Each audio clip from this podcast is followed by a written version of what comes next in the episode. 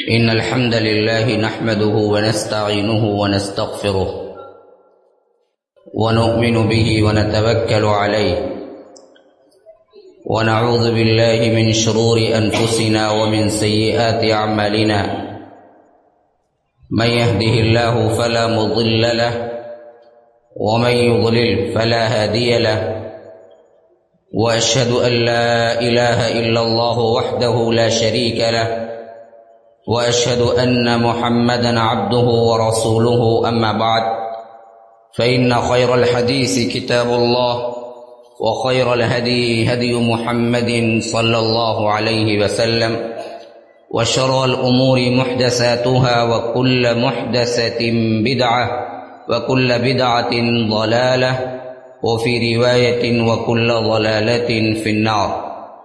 فأعوذ بالله من الشيطان الرجيم. بسم الله الرحمن الرحيم. لقد كان لكم أسوة في رسول الله أسوة حسنة لمن كان يرجو الله واليوم الآخر وذكر الله كثيرا. اللهم أرنا الحق حقا وارزقنا اتباعه وأرنا الباطل باطلا وارزقنا اجتنابه اللهم علمنا ما ينفعنا وانفعنا بما علمتنا وارزقنا علما. رب اشرح لي صدري ويسر لي أمري واحلل عقدة من لساني يفقه قولي.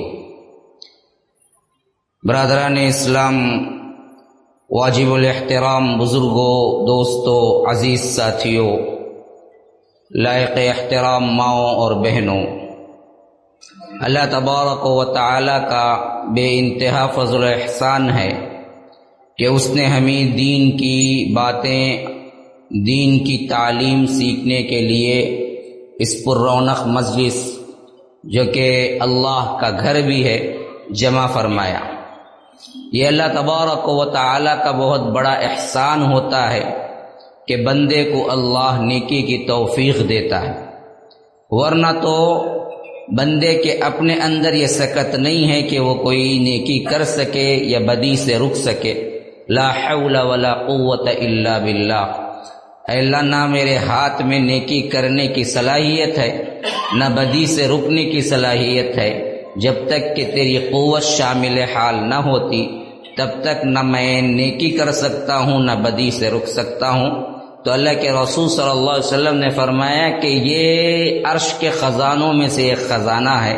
یہ کلمہ کہ لا حول ولا قوت الا باللہ۔ اس کا ترجمہ یہ ہے کہ ہمارے پاس کوئی صلاحیت نہیں ہے۔ جو کچھ بھی ملتا ہے اللہ کی توفیق سے ملتا ہے۔ پتہ نہیں اسی وقت کتنے لوگ ہوں گے جو اس محلے کے یا اسی بستی کے رہنے والے کسی اور کام میں مشغول ہوں گے۔ کوئی سو رہا ہوگا، کوئی ٹی وی دیکھ رہا ہوگا، کوئی کھیل کود میں ہوگا۔ پتہ نہیں کن کن افراد کو کیا کیا کام پڑے ہوئے ہیں، لیکن یہ اللہ کی خصوصی رحمت ہے کہ اللہ نے منتخب کیا۔ تو آپ کو یہ توفیق دی کہ یہاں پر شامل ہوں اور اللہ کے رسول صلی اللہ علیہ وسلم کی زندگی مبارکہ کے بارے میں چند باتیں سنیں۔ آج کا یہ عنوان بھائی، ذرا خاموشی اختیار کریں۔ اور جو لوگ آنے والے ہیں یہاں پر بھی جگہ ہے۔ ایسے آ جائیں۔ تکلیف کسی کو ہے دیکھنے میں۔ دیکھیے ابھی یہاں جگہ اتنی خالی ہے۔ اس کو پوری کر سکتے ہیں پہلے۔ اس کو پورا کر لیجیے۔ پھر اس کے بعد کیا ہے؟ اللہ کے رسول صلی اللہ علیہ وسلم کے صحابہ مجلس میں جب بیٹھتے تھے تو اصحاب رسول اللہ بیان کرتے ہیں کہ یوں بیٹھتے تھے گویا کہ ہمارے اوپر پرندے بیٹھے ہوئے ہوں۔ کہ حرکت کریں گے تو اڑ جائیں گے۔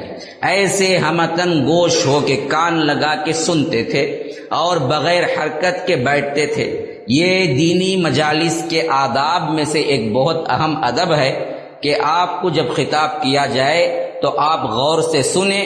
جب انسان دل لگا کے سنتا ہے تو یاد رکھیے تبھی بات دل میں بیٹھتی ہے۔ اسی لیے اللہ نے فرمایا او القسم وہ شہید اس شخص کے لیے اس میں نصیحت ہے قرآن میں، جو کان لگا کے سنتا ہے، جو لاپرواہی سے سنتا ہے، اس کے لیے کیا ہے؟ کوئی ہدایت نہیں ہے۔ جو اس کان سے سن کے، اس کان سے یہیں جھٹک کے چلے جاتا ہے، تو اس کے لیے کوئی ہدایت نہیں ہے، کوئی رحمت نہیں ہے۔ اس شخص کے لیے ہے جو پانے کے لیے سنتا ہے، جو دل میں بٹھانے کے لیے سنتا ہے۔ تو آپ مجلس کو برقرار رکھیں خامشی کے ساتھ اور توجہ دیں۔ اور اگر سننے لگ جائیں گے تو انشاءاللہ میں بھی سنانے لگ جاؤں گا۔ جب آپ سنیں گے تو میں اچھی طرح سناؤں گا۔ جب سننا ہی نہیں ہے تو پھر مجھے کیا ہے، بات کرنے میں تکلیف پیش آئے گی۔ تو آپ لوگ سن کے بتائیں، میں انشاءاللہ سنا کے بتاتا ہوں۔ رات دس تک بیٹھتے ہیں تو بھی بیٹھے بارہ تک بیٹھتے ہیں تو بھی بیٹھے مجھے سنانے میں کوئی مسئلہ نہیں ہے، لیکن آپ کو سن کے بتانا ہے کہ ہم سننے والے لوگ ہیں۔ تو انشاءاللہ کیا ہے، پھر مولوی صاحب کو مجھے چٹھی پکڑانا پڑے گا کہ وقت بہت ہو گیا ہے، لوگ بھی جانا ہے۔ ذرا ہم پر رحم کیجیے۔ تو وہ چیز وہاں تک آئے گی۔ تو غرض کے میں بتا رہا ہوں کہ آپ لوگ توجہ دیں۔ تبھی بات پوری ہو سکتی ہے۔ آج کا عنوان جو رکھا گیا، وہ بھی بڑا انوکھا عنوان ہے کہ ایک دن اللہ کے رسول صلی اللہ علیہ وسلم کے گھر میں دراصل اس موضوع کا دو تین مرتبہ میرا خطاب پہلے بھی ہو چکا ہے۔ دوسرے کئی بستیوں کے اندر۔ اور بلانے والے میرے دوست بھی ہیں، ساتھی بھی ہیں، شاگرد بھی ہیں۔ اور انہوں نے اسی موضوع پر گفتگو کرنے کے لیے مجھے بتایا۔ تو میں نے اس کے لیے ہاں کر دی۔ یہ ٹوینٹی فور آور زندگی اللہ کے رسول صلی اللہ علیہ وسلم کے طریقے مبارک پر کیسے گزارنا ہے؟ یہ ٹاپک کا لب لباب ہے۔ میں نے اسی وجہ سے سورہ احزاب سورہ نمبر تینتیس اور آیت نمبر اکیس تلاوت کی۔ لقد کان لکم فی رسول اللہ اسوت حسنہ۔ لمن کان یرجو اللہ والیوم الاخر وذکر اللہ کثیرہ فرمایا کہ اللہ تبارک و تعالی نے کہ اللہ کے رسول صلی اللہ علیہ وسلم کی زندگی مبارکہ میں تمہارے لیے بہترین نمونہ ہے اگزامپل ہے۔ جیسے وہ گزارے ہیں، اسی طرح کی زندگی تمہارے لیے گزارنا ہے، وہی اگزامپل ہے، وہی ہیرو ہیں، وہی پیروی کے لائق ہیں، انہی کی اتباع سے تمہیں جنت مل سکتی ہے۔ لیکن شرط یہ ہے کہ لیمن کا نا اللہ والیوم الآخر اس شخص کے لیے نمونہ ہے جو اللہ پر یوم آخرت پر ایمان رکھتا ہے۔ وہ ذکر اللہ کثیرہ اور اللہ کا ذکر کثرت سے کرتا ہے۔ جو نہ اللہ پر یقین ہے، نہ آخرت پر یقین ہے، اس کے لیے نمونہ نہیں ہے۔ نمونہ اس کے لیے ہے جو آخرت پر اور اللہ پر اور کثرت سے اللہ کا ذکر کرتا ہے اس پر۔ نمبر ایک۔ نمبر دو یہ سمجھیے کہ ایگزامپل کے لیے آپ کو جس سے ایگزامپل دیا جا رہا ہے، مثال دی جا رہی ہے، اس کے بارے میں جاننا بہت ضروری ہے۔ اگر آپ اس کے بارے میں جانتے ہی نہیں ہیں تو پھر تمہیں مثال ہی نہیں بن سکتی۔ مثلا میں کہتا ہوں کہ وہ عمارت تاج محل کی طرح خوبصورت ہے۔ جس نے تاج محل کے بارے میں جانا ہو، پتا ہو تشبیح خوبصورتی کے لیے جی- دی جاتی ہے، اس کے سمجھ میں بات آئے گی کہ میں عمارت کی تعریف کر رہا ہوں۔ لیکن تجھے کسی کو پتہ ہی نہیں ہے کہ تاج محل کیسا ہے، وہ کہاں ہے اور کس چڑیا کا نام ہے۔ اور میں کہوں کہ یہ عمارت تاج محل کی طرح ہے تو وہ کیا سمجھے گا؟ اچھا ہے، برا ہے، کس کی تشبیح دے رہا ہوں؟ نہیں سمجھے گا۔ جب تک کہ تاج محل کے بارے میں نہ جانتا ہو۔ بیائی نہیں اسی طرح مسلمانوں، جب تک اللہ کے رسول صلی اللہ علیہ وسلم کی زندگی کو نہ جانے، تو آپ کو پتہ ہی نہیں ہوگا کہ کیسے زندگی گزارنا ہے۔ آج محبتوں کے دعوے ہیں۔ بڑے بڑے جلسے جلوس ہو جاتے ہیں۔ لیکن افسوس کا مقام یہ ہے کہ اللہ کے رسول صلی اللہ علیہ وسلم کے بنیادی سیرت کے نکاس سے بھی اہم اہم لوگ واقف نہیں ہیں۔ بچے نہیں ہیں، بڑے بڑے لوگ واقف نہیں ہیں۔ مکی زندگی کتنی تھی، مدنی زندگی کتنی تھی۔ بدر پہلے ہوا یا احد پہلے ہوا، تبوک پہلے ہوا یا کر غز، بنو قریضہ پہلے ہوا۔ سلح حدیبیہ کب ہوئی؟ اللہ کے رسول کے بیویوں کے نام کتنے ہیں؟ کتنے بیویاں ہیں؟ اللہ کے رسول، جو ہماری امہات المومنین ہیں۔ اپنی ماؤں کے نام بھی نہیں جانتے ہم۔ اتنی ناواقفیت ہے اللہ کے رسول کی زندگی سے۔ پھر کہتے ہیں کہ ہم محبت پہ قربان ہو جائیں گے تو یہ صرف دعویٰ ہے، خالی خولی زبانی، دلوں کے اندر محبت کا کوئی نشان نہیں ہے۔ ہوتا تو سب سے پہلے معرفت ان کے بارے میں جاننا ہوتا۔ محبت نام ہے جاننے کا۔ جو جانتا ہی نہیں ہے، وہ محبت کر ہی نہیں سکتا۔ تو میں نے دراصل آپ کو یہی سبق دینا ہے۔ ایک سیکشن ہمارا مغرب تک چلے گا انشاءاللہ۔ پھر اس کے بعد دوسرا سیکشن چلے گا جس میں کچھ کیا ہے پریکٹیکل بھی دعائیں اگر آپ کیا ہاں ساتھ دیں تو میں آپ کو سکھاؤں گا۔ لیکن اب میرا پہلا لیکچر یہی ہے کہ اللہ کے رسول صلی اللہ علیہ وسلم کی چوبیس گھنٹے کی جو زندگی عمومی طور پر کیسی تھی اور جن کی اتباع ہمارے لیے لائق ہے، بلکہ اندھی تکلیف اندھا اتباع کرنا ہے تو واحد شخصیت پوری کائنات کے اندر وہ صرف اور صرف اللہ کے رسول صلی اللہ علیہ وسلم ہے۔ کیوں؟ وہ کچھ اپنی خواہش سے بولتے ہی نہیں ہیں۔ جو کرتے ہیں، رب کے حکم سے کرتے ہیں۔ وہ نجم اذا ہوا ما ضل صاحبكم وما غوا وما ينطق عن الهوى ان هو الا وحي يوحى وہ اپنے خواہش نفس سے کچھ نہیں بولتے، جو بولتے ہیں وحی سے بولتے ہیں۔ حضرت ابو حریرہ مجلس میں آتے تھے، حضرت عبداللہ بن عمر بن عاص بھی مسجد میں آتے تھے۔ اللہ کے رسول کی مجلس میں حضرت عبداللہ بن عمر بن عاص لکھتے تھے اور حضرت ابو حریرہ ایسے ہی یاد کر لیتے احادیث کو۔ بعض صحابہ نے کہا عبداللہ بن عمر بن عاص سے کہ اللہ کے رسول کبھی غصے میں ہوتے ہیں، کبھی مذاق میں ہوتے ہیں، کبھی اور مزاج میں ہوتے ہیں، تم ہر چیز لکھ لیتے ہو۔ تو انہوں نے لکھنا چھوڑ دیا۔ دو تین دن گزرے تو اللہ کے رسول صلی اللہ علیہ وسلم نے پوچھا کہ، عبداللہ، تم آج کل لکھتے نہیں ہو، کاپی نہیں لے آتے ہو؟ مجلس میں آتے وقت کہا کہ اللہ کے رسول، میں تو لکھتا تھا، صحابہ نے کہا کہ ہر چیز لکھ لیتے ہیں۔ تو کہیں کیا ہے وہ حکم نہ بن جائے؟ کہیں اللہ کے رسول صلی اللہ علیہ وسلم غصے میں ہوتے ہیں، کبھی کیا ہے خوشی میں ہوتے ہیں؟ تو اللہ کے رسول نے اپنی زبان مبارک کو پکڑ کے کہا کہ یا عبداللہ، اے عبداللہ سنو، اس زبان سے خواہ میں خوشی میں ہوں یا غم میں ہوں، کسی اور مزاج میں ہوں، اس زبان سے سوائے حق کے سوا کچھ نہیں نکلتا، تم لکھو جو کچھ بھی میں کہتا ہوں، کیونکہ میں بغیر حق کے کچھ بولتا ہی نہیں۔ اللہ تبارک و تعالی نے اسی کی تائید کی۔ فرمایا کہ وما ينطق عن الهوى۔ وہ اپنی خواہش سے کچھ بولتے ہی نہیں ہیں۔ ان الا وحی یوحا وہ جو بھی حرکت کرتے ہیں، وہ جو بھی بولتے ہیں، وہ جو بھی ایکشن کرتے ہیں، وہ سب وحی ہوتا ہے۔ اللہ کے رسول کا بولنا وحی ہے، کرنا وحی ہے۔ حتیٰ کہ اللہ کے رسول کی خاموشی بھی حکم ہوتی ہے۔ خاموشی خاموشی۔ اللہ کے رسول صلی اللہ علیہ وسلم مسجد میں آئے، نماز فجر پڑھی۔ نماز فجر کے بعد جب واپس جانے کے لیے دیکھا تو ایک صحابی نماز پڑھ رہے تھے۔ اللہ کے رسول نے انہیں بلایا، کہا، کیا تمہیں فجر چار رکعت ہو گئی؟ کہا کہ نہیں، اللہ کے رسول دو ہی رکعت ہے، آپ کے ساتھ ہی فجر پڑا۔ لیکن جب میں آیا تھا تو نماز شروع ہو چکی تھی، اس وجہ سے میں نے سنت کی ادائیگی نہیں کی۔ اب مجھے خیال ہوا کہ وہ سنت میں پڑھ لوں تو میں نے سنت ادا کر لی تو اللہ کے رسول خامشی اختیار کی ہے اسی سے حدیث سے استدلال ملتا ہے، کسی سنت کی کوئی قضا نہیں۔ کسی سنت کی کوئی قضا نہیں ہو سکتی۔ زہر سے پہلے کے رکعت کی سنت چھوڑ گئے زہر کے بعد آپ ادا نہیں کر سکتے۔ ہاں زہر کے بعد والی سنتوں کی ادائیگی کر سکتے ہیں۔ جو پہلے والی سنت ہے، اس کی خزا نہیں کر سکتے۔ واحد ایک سنت ہے جو اگر چھوٹ جائے تو بعد میں ادا کر سکتے ہیں۔ وہ نماز فجر ہے۔ کیوں؟ اللہ کے رسول نے خاموشی اختیار کی، روکا نہیں۔ اللہ کے رسول کی خاموشی بھی شریعت ہے۔ ایسے رسول کو اللہ تبارک و تعالی نے ہمارے لیے گفٹ کیا۔ اسی لیے فرمایا لقد من اللہ علی المؤمنین۔ اللہ نے انسان کو پیدا کیا، لیکن یہ نہیں کہا کہ میں نے احسان کیا۔ اللہ نے زمین و آسمان کو پیدا کیا، یہ نہیں کہا کہ میں نے تم پہ احسان کیا۔ اللہ تبارک و تعالی نے چاند سورج کو پیدا کیا، یہ نہیں کہا کہ تم پہ احسان کیا۔ لیکن ایک محمد الرسول اللہ کو ہمیں عطا کیا، تو کہا کہ میں نے تم پر احسان کیا۔ من یا منو کا مطلب ہے احسان کرنا۔ لقد من اللہ علی المؤمنین۔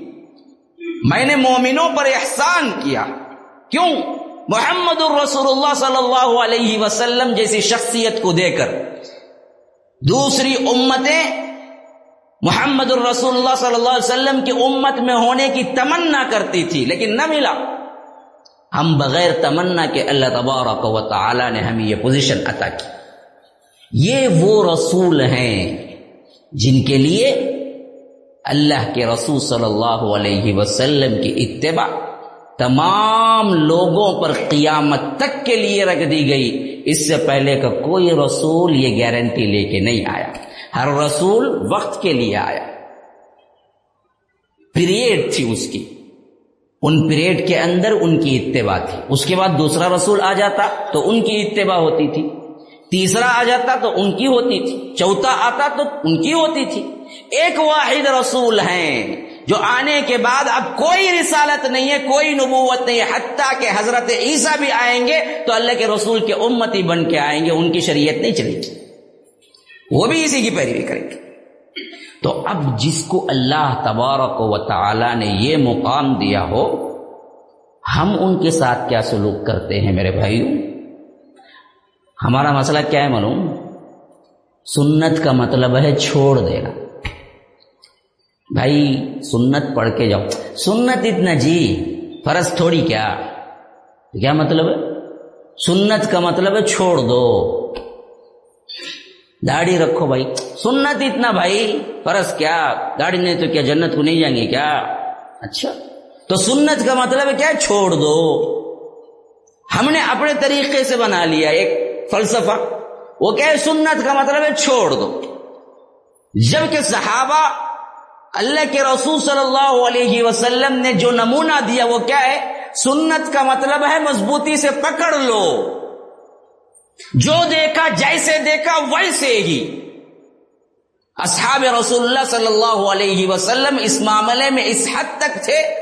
آپ حیران ہو گئے کن کن میں پیروی کرتے تھے، کن کن میں۔ اللہ کے رسول صلی اللہ علیہ وسلم ایک مرتبہ مجلس میں بیٹھے ہوئے تھے، ذرا آرام سے۔ تو وہ جو اوپر کا جو دامن تھا نا، جو اوپر کا جو چادر تھی، اس کا جو بٹن تھا، وہ کھلا ہوا تھا۔ اللہ کے رسول تھوڑا سا کہ سینہ کھلا ہوا، آرام سے بیٹھے ہوئے تھے۔ عبداللہ بن شقیر، جو ایک صحابی ہیں، ایک مرتبہ بستی سے آئے ہوئے تھے ملنے کے لیے، آئے تو یہ کنڈیشن دیکھ لیا کہ اللہ کے رسول صلی اللہ علیہ وسلم کا سینہ کچھ کھلا ہوا ہے۔ پھر انہوں نے پوری زندگی میں کبھی اپنے خمیس کا بٹن نہ لگایا۔ لوگ پوچھتے تھے کہ تم کیوں نہیں لگاتے؟ کہا کہ میں نے جب دیکھا اللہ کے رسول کو ان کا بٹن کھلا ہوا تھا، مجھے پسند ہے کہ جس سنت کو میں نے دیکھا، اسی سنت میں مر جاؤں، لیکن چھوڑوں گا نہیں۔ اللہ کے رسول صلی اللہ علیہ وسلم نماز پڑھ رہے تھے۔ تو جبرائیل امین نے وحی کی کہ اللہ کے رسول آپ کے جوتے میں گندگی لگی ہوئی ہے۔ تو اللہ کے رسول صلی اللہ علیہ وسلم نے نماز ہی نماز میں اپنے جوتے کو ایک پاؤں سے دوسرے پاؤں سے نکال دیا۔ صحابہ پیچھے دیکھ رہے تھے کہ اللہ کے رسول نے نماز میں اپنے جوتے کو نکالا تو تمام صحابہ اپنے جوتے کو نکال دیا۔ اللہ کے رسول نماز ختم کیے، پلٹ کے پوچھا، کچھ آوازیں آ رہی تھی؟ کیا ہوا؟ کہا کہ ہم نے جوتے نکالے، کہا کہ کیوں نکالے؟ کہا کہ اللہ کے رسول آپ نے نکالے۔ کہا کہ مجھے تو جبرائیل نے خبر دی تھی کہ میرے جوتے میں گندگی ہے جس کی وجہ سے میں نے نکال دیا۔ صحابہ نے کہا، اللہ کے رسول ہم ہی کیا معلوم؟ آپ کو کرتے دیکھا، ہم نے کیا۔ حکم کا مسئلہ ہی دور ہے۔ ہم تو حکم کو بھی نہیں مانتے۔ یہاں حکم نہیں، جو کرتے دیکھا وہ کرے، بس۔ سوال ہی نہیں پیدا ہوتا دوسرا۔ جیسے دیکھا ویسے عمل کرو۔ ویسے ہی۔ اللہ کے رسول صلی اللہ علیہ وسلم حدیبیہ کے بعد خطوط لکھے بادشاہوں کے نام۔ تو اللہ کے رسول کو بتلایا گیا کہ بادشاہ اس وقت تک خط قبول نہیں کرتے جب تک کہ اس کے اوپر سیل نہیں لگتی۔ تو اللہ کے رسول نے ایک انگوٹھی بنوائی۔ انگوٹھی میں سیل لگوائی۔ وہ کیسے تھا؟ نیچے محمد تھا۔ درمیان میں اللہ تھا، اوپر رسول محمد الرسول اللہ ایسے بنتا تھا۔ محمد الرسول اللہ ایسے بنتا تھا۔ تو یہ جو چھاپا لگوانے کے لیے اللہ کے رسول نے انگوٹھی لی وہ انگوٹھی پہن کے خطبے میں بیٹھے تھے۔ صحابہ نے دیکھا اللہ کے رسول کے ہاتھ میں انگوٹھی ہے۔ اگلے جمعہ آئی تو سب انگوٹھی پہن کے بیٹھے ہوئے تھے۔ اللہ کے رسول نے کہا کہ کیا بات ہے؟ تم نے انگوٹھی پہن لی۔ کہا کہ اللہ کے رسول آپ نے پہنی۔ کہا کہ میں ضرورت پہنا ہوں۔ میرے خطوط کے لیے سیل چاہیے ورنہ مجھے انگوٹھی پسند نہیں۔ نکال کے رکھ دیا۔ تب صحابہ نے کہا کہ اللہ کے رسول واقع بات یہ ہے تو ہم بھی چھوڑ دیتے ہیں۔ کوئی حکم نہیں۔ حکم تو دوسرا کنڈیشن ہے۔ جیسے جو دیکھا، ویسے ایسے ہی کرنا، یہ اصل میں اللہ کے رسول صلی اللہ علیہ وسلم نے صحابہ کو سکھلایا۔ ایک صحابی گئے ہوئے تھے کہ اس درمیان سونا حرام ہو گیا مرد کے لیے۔ صحابی کو معلوم نہیں تھا۔ اللہ کے رسول صلی اللہ علیہ وسلم کی مجلس میں آئے تو ان کے ہاتھ میں سونے کی انگوٹھی تھی۔ اللہ کے رسول نے پیار سے انہیں بلایا۔ بڑے قریبی تھے۔ تو اللہ کے رسول، ہر صحابی قریب تھا اللہ کے رسول سے۔ تو اللہ کے رسول اس طرح کے نہیں تھے کہ ہٹو بچو، آ رہے ہیں، دور دور سے کیا ہے، جھک دینا اور پاؤں چھو لینا۔ یہ تو اللہ کے رسول پسند ہی نہیں کرتے۔ صحابہ دوستوں کی طرح رہتے تھے، صحابہ کی ہر ایک بات سے واقف رہتے تھے۔ تو اللہ کے رسول بڑے ہی کیا خوش مزاجی سے ان کی ہاتھ کی انگوٹھی نکالی، کہا کہ تمہیں نہیں معلوم کہ سونا حرام ہے مردوں پر، اور وہ پھینک دیا۔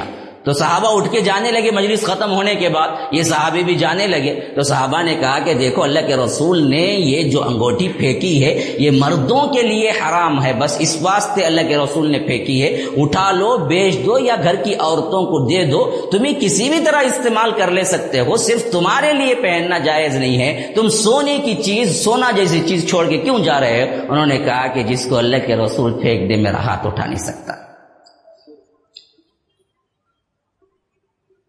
یہ اتباع ہے، یہ محبت ہے۔ اللہ کے رسول صلی اللہ علیہ وسلم نے سو میں وصال رکھا۔ یعنی دن کا بھی روزہ، رات کا بھی روزہ۔ افطار ہی نہیں کرتے تھے۔ وہ ہمارے لیے جائز نہیں، اللہ کے رسول کے لیے جائز تھا۔ تو اللہ کے رسول رکھے، صحابہ نے بھی رکھا۔ اللہ کے رسول نے پوچھا، تم سو میں وصال رکھتے ہو؟ کہا کہ اللہ کے رسول آپ رکھتے ہیں۔ کہا کہ ایکم مسلی تم میں کون ہے مجھ جیسا؟ یہ بھی تو ربی، میں تو اپنے رب کے پاس رات گزارتا ہوں۔ وہ یوتنی و یسقینی وہ مجھے کھلاتا پلاتا ہے۔ تم میرے برابری کیسے کر سکے؟ تمہارے لیے جائز نہیں، میرے لیے۔ اللہ کے رسول کی اتباع اس حد تک تھی کہ اللہ کے رسول کو روکنا پڑتا تھا، یہ مت کرو۔ یہ تمہاری سکت نہیں ہے، یہ تمہاری سکت نہیں ہے۔ جو دیکھا، جیسے دیکھا۔ اس پر عمل کرنے کا نام ہے سنت نمونہ اگزامپل محبت۔ یہ ہے اصل میں۔ ہم نے اس کو الٹا سمجھ لیا کہ سنت کا مطلب چھوڑ دو۔ تو جس کی وجہ سے کیا ہوا کہ اللہ کے رسول کی جس طرح کی زندگی تھی، نہ اس کے بارے میں ہم نے جانا، نہ ہم اس کے بارے میں عمل کرنے کا سوچتے ہیں۔ میرے بھائیوں اچھی طرح یاد رکھو۔ جو اللہ کے رسول کی زندگی مبارکہ سے روگردانی کرتا ہے، وہ کبھی جنت میں داخل نہیں ہو سکتا۔ اللہ کے رسول صلی اللہ علیہ وسلم نے فرمایا، کل امت يدخلون الجنہ الا من ابا۔ قیل، ومن يأبى یا رسول اللہ؟ قال، من اطاعنی دخل الجنہ ومن عصانی فقط ابا۔ فرمایا کہ دیکھو لوگو، تم سب کے سب میرے امت کے جتنے لوگ ہیں، سب جنت میں داخل ہوں گے، سوائے وہ جس نے انکار کیا۔ پوچھا گیا اللہ کے رسول، کون انکار کیا؟ فرمایا کہ دیکھو، جس نے میری اطاعت کی، وہ دراصل جنت میں داخل ہوا۔ جس نے میرے بات کی نافرمانی کی، وہ انکار کیا اور وہ جہنم میں داخل ہو گیا۔ تو اللہ کے رسول صلی اللہ علیہ وسلم کی ایک اطاعت ہے، ایک اتباع ہے۔ اتباع وہ ہے جو جیسے دیکھو کرو، اطاعت وہ ہے کہ جس کا حکم دے، کرتے جاؤ۔ یہ دونوں چیزیں، جب جس کا حکم ہے وہ کریں گے تو اطاعت ہے۔ جس کا حکم بھی نہیں ہے، بس معلوم ہو گیا اللہ کے رسول کو یہ پسند تھا۔ اللہ کے رسول یہ کرتے تھے، وہ سب کا سب اسی طرح کا کرنا اتباع ہے۔ اس کے لیے اللہ کے رسول نے گارنٹی دی کہ جو یہ کریں گے، میں ان سے خود محبت کروں گا۔ ہمارا منشا کیا ہے؟ جی زندگی کا اصل یہ کیا ہے؟ مقصد کیا ہے؟ اللہ راضی ہو جائے۔ اللہ سے ہم محبت کرنے لگے۔ تو اللہ تبارک و تعالی نے جو سکہ اس کے لیے دیا، جو نشانی اس کے لیے دی، فرمایا، ان کن تم تو ہبون اللہ یحببکم اللہ۔ اللہ کے رسول صلی اللہ علیہ وسلم، آپ کہہ دیجیے، اگر تم کو اللہ تبارک و تعالی سے تم محبت کرنا چاہتے ہو اس کی گارنٹی کیسے ملے گی؟ میرے رسول کی اتباع کرو۔ یحببکم اللہ خود اللہ تم سے محبت کرے گا۔ پہلا سیکشن بالکل الگ ہے۔ فرمایا، ان کن تم تو اللہ۔ تم اللہ سے محبت کرنا چاہتے ہو۔ یہاں بندہ چاہتا ہے۔ اللہ نے کہا، اس کی ضرورت اگر ہے واقعتا تمہیں اس کی نشانی چاہیے، تو میرے رسول کی اتباع کرو۔ میں خود محبت کرنے لگوں گا تم سے۔ یہاں لفظ اتیعونی نہیں آیا، اطاعت کرو نہیں بولا۔ یہ بھی ہو سکتا تھا۔ قل ان کنتم تحبون اللہ فاتیعونی یحببکم اللہ۔ میری اطاعت کرو، اللہ خود تم سے محبت کرے گا۔ نہیں، وہاں لایا اتباع۔ اتباع کیا ہے؟ اطاعت سے بھی آگے ایک مرحلہ ہے، جس کے اندر حکم کی بھی ضرورت نہیں۔ جو جیسے دیکھا، ویسے پسند کرنے لگو۔ جیسے جیسے اپنی کسی محبوب چیز کو تم پسند کرتے ہو۔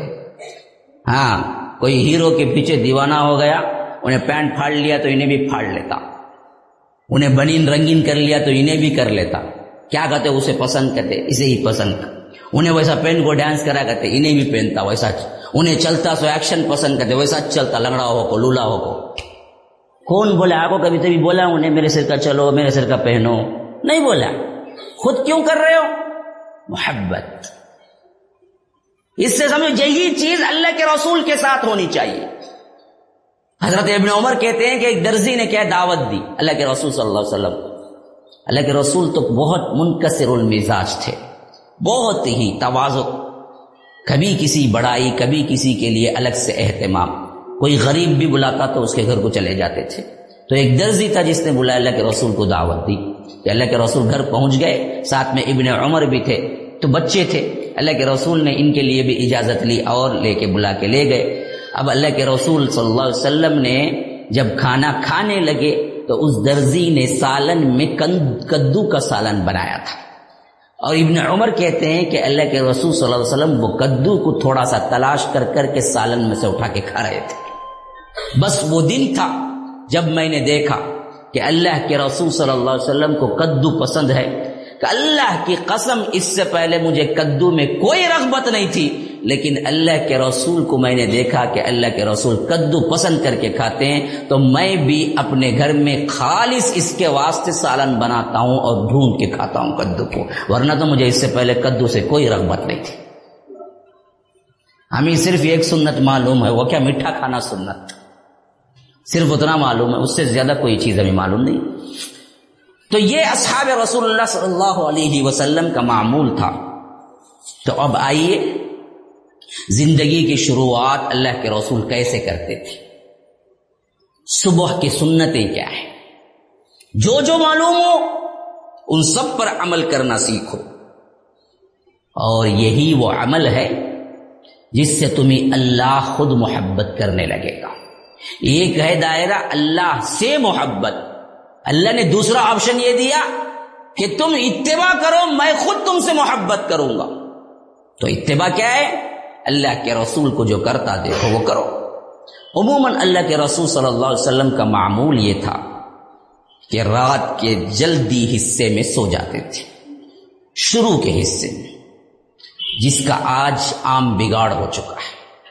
جس کی وجہ سے ہماری زندگیاں خطرناک حد تک برباد ہو گئی، حتیٰ کہ بیماریاں بھی اسی وجہ سے آئی۔ پتہ نہیں یہاں گاؤں کا ماحول ہے یا پتہ نہیں شہری ماحول ہے۔ پھر بھی ہو سکتا ہے کہ یہاں پر کیا ہے، جلدی سو جانے والے لوگ ہوں، لیکن ہمارے ہاں جو چنئی وغیرہ کا شہری ماحول ہے، وہاں تو دن ہی بارہ بجے شروع ہوتا ہے، رات کے۔ تو وہاں تو رات پوری کیا ہے، یا تو نیٹ میں ہوتی ہے، یا تو بے فحاشی ہوتی ہے یا تو عریانی ہوتی ہے یا نہیں تو کیا ہے کوئی نہ کوئی قصے کہانیاں چاہے کہ ہوٹلوں میں کیا ہے زند رات گزارتا ہے بندہ اور تقریباً نماز فجر کے قریب سو کے گیارہ بجے اٹھتا ہے۔ پتہ نہیں یہاں کا کیسا ماحول ہے، لیکن ہمارے اندر یہ بگاڑ بہت حد تک آ چکا ہے۔ اللہ کے رسول صلی اللہ علیہ وسلم اس حد تک منع کیے تھے کہ کوئی نماز عشاء کے بعد بات بھی نہ کرے۔ اور سو جائے۔ کوئی نماز عشاء کے بعد، اس حد تک کہتے کیونکہ رات کے پہلے پہر کی نیند اس کو مل جائے جس سے آج سائنٹیفکلی تمام سائنسدان کہتے ہیں کہ یہ سب سے بہترین حصہ ہے، جس میں بندہ اگر ایک گھنٹہ بھی سو لے تو تقریباً اس کے تمام بیماریوں کے لیے کافی ہوتا ہے۔ ایک گھنٹہ رات کے پہلے حصے کا سونا، دن کے پانچ گھنٹے سونے کے برابر بھی نہیں ہو سکتا، کیونکہ وہ وقت بالکل صحیح ہوتا ہے جسم کے آرام کے لیے، تو اللہ کے رسول نے ہمارے لیے بھی یہی نصیحت اور ہمارا عمل اللہ کے رسول کا یہی رہا کہ ہمیشہ اللہ کے رسول رات کے ابتدائی پہر میں فوری طور پر نماز عشاء کے بعد آرام کر لیا کرتے تھے، حتیٰ کہ کہا کہ کوئی شخص بیکار کام میں نہ رہے، میں ان کو اجازت دیتا ہوں جو پڑھتے پڑھاتے ہیں۔ اللہ کے رسول صلی اللہ علیہ وسلم نے خصوصی اجازت دی صرف ان لوگوں کو۔ جو طالب علم استاد ہیں، وہ عشاء کے بعد اپنا کام کر سکتے ہیں۔ دوسرا فرمایا، جو نوی نویلی دلہن، نوشو، دلہا، دلہن، کچھ باتیں کر لینا چاہتے ہیں۔ رات کے نئے نئے ہیں ابھی، تو ان کو کہا کہ ان کو اجازت ہے۔ اور تیسرا کہا کہ دو بچھڑے ہوئے دوست یعنی دو نفرت کرنے والے یا آ کر غصہ ہو گیا، لڑائی جھگڑا ہو گیا، تو ان کو ملانے کے لیے کوئی کام کرنا چاہتا ہے، کوئی نصیحت کرنا چاہتا ہے، ان تینوں کو اجازت ہے۔ اس کے علاوہ کسی کو اجازت نہیں کہ نماز عشاء کے بعد فوری طور پہ سو جاؤ۔ اگر یہ مینٹین ہوتا تو ہمارے کئی مسائل حل ہو جاتے۔ فجر کبھی خزانہ ہوتی، وقت سے پہلے نیند کھل جاتی اور پوری نیند ہوتی۔ تو اللہ کے رسول صلی اللہ علیہ وسلم کا معمول بھی یہی تھا۔ پہلے پہر میں سو جاتے۔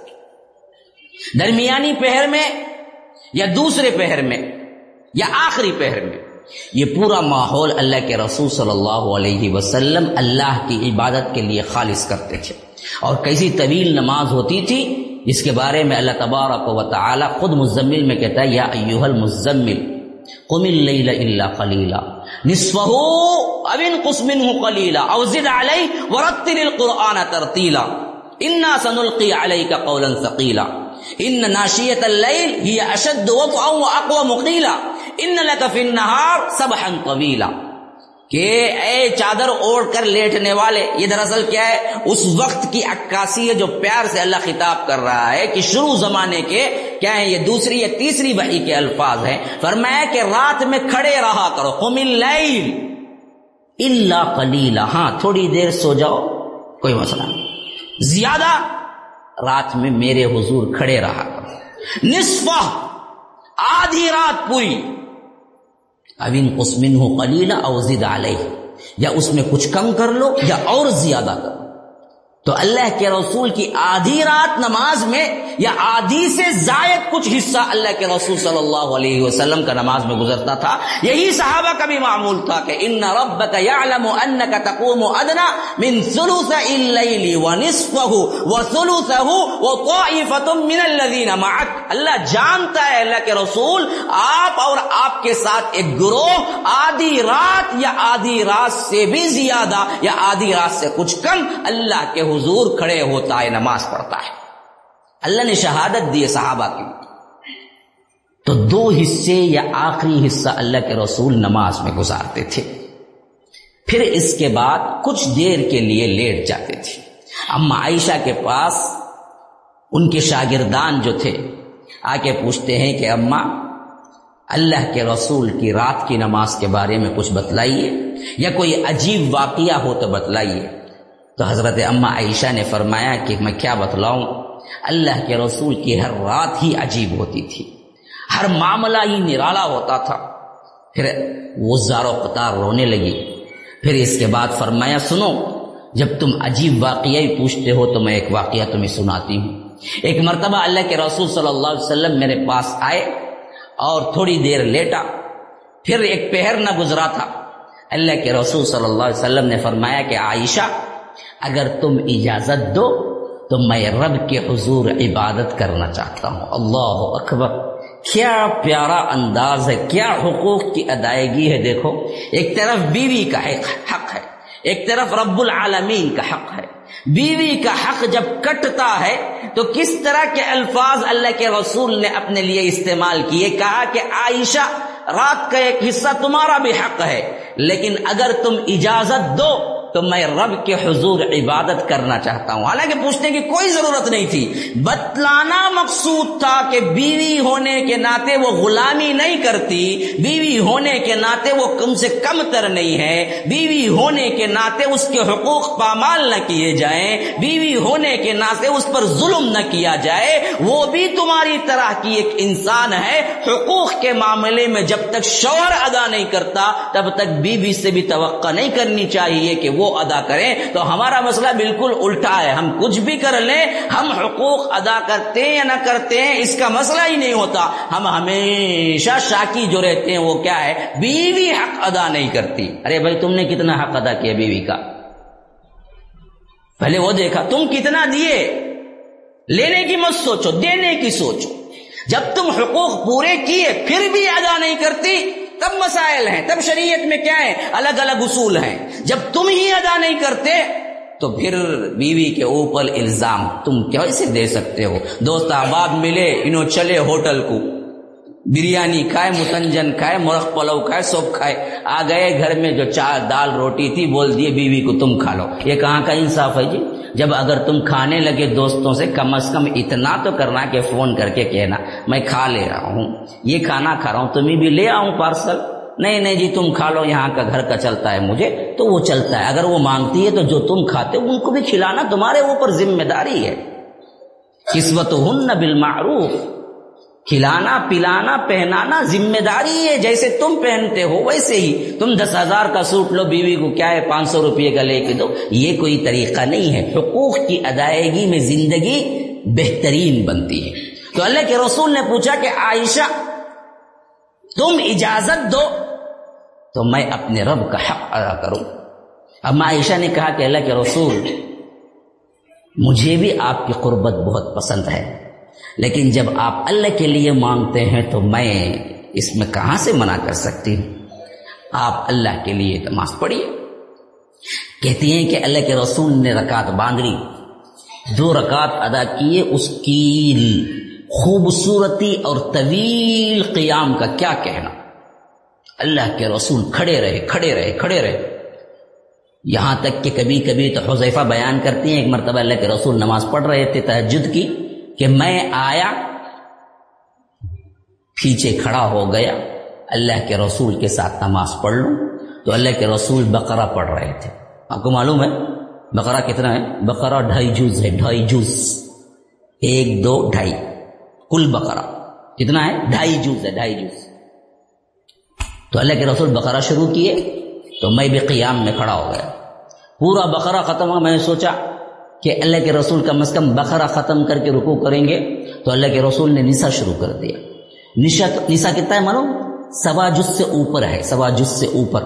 میں نے سوچا کہ اس کی ایک سو آیتیں پڑھ کے ختم کریں گے رکو کر دیں گے، تو اللہ کے رسول آگے بڑھتے چلے گئے۔ حتیٰ کہ نسا پورا ختم ہو گیا۔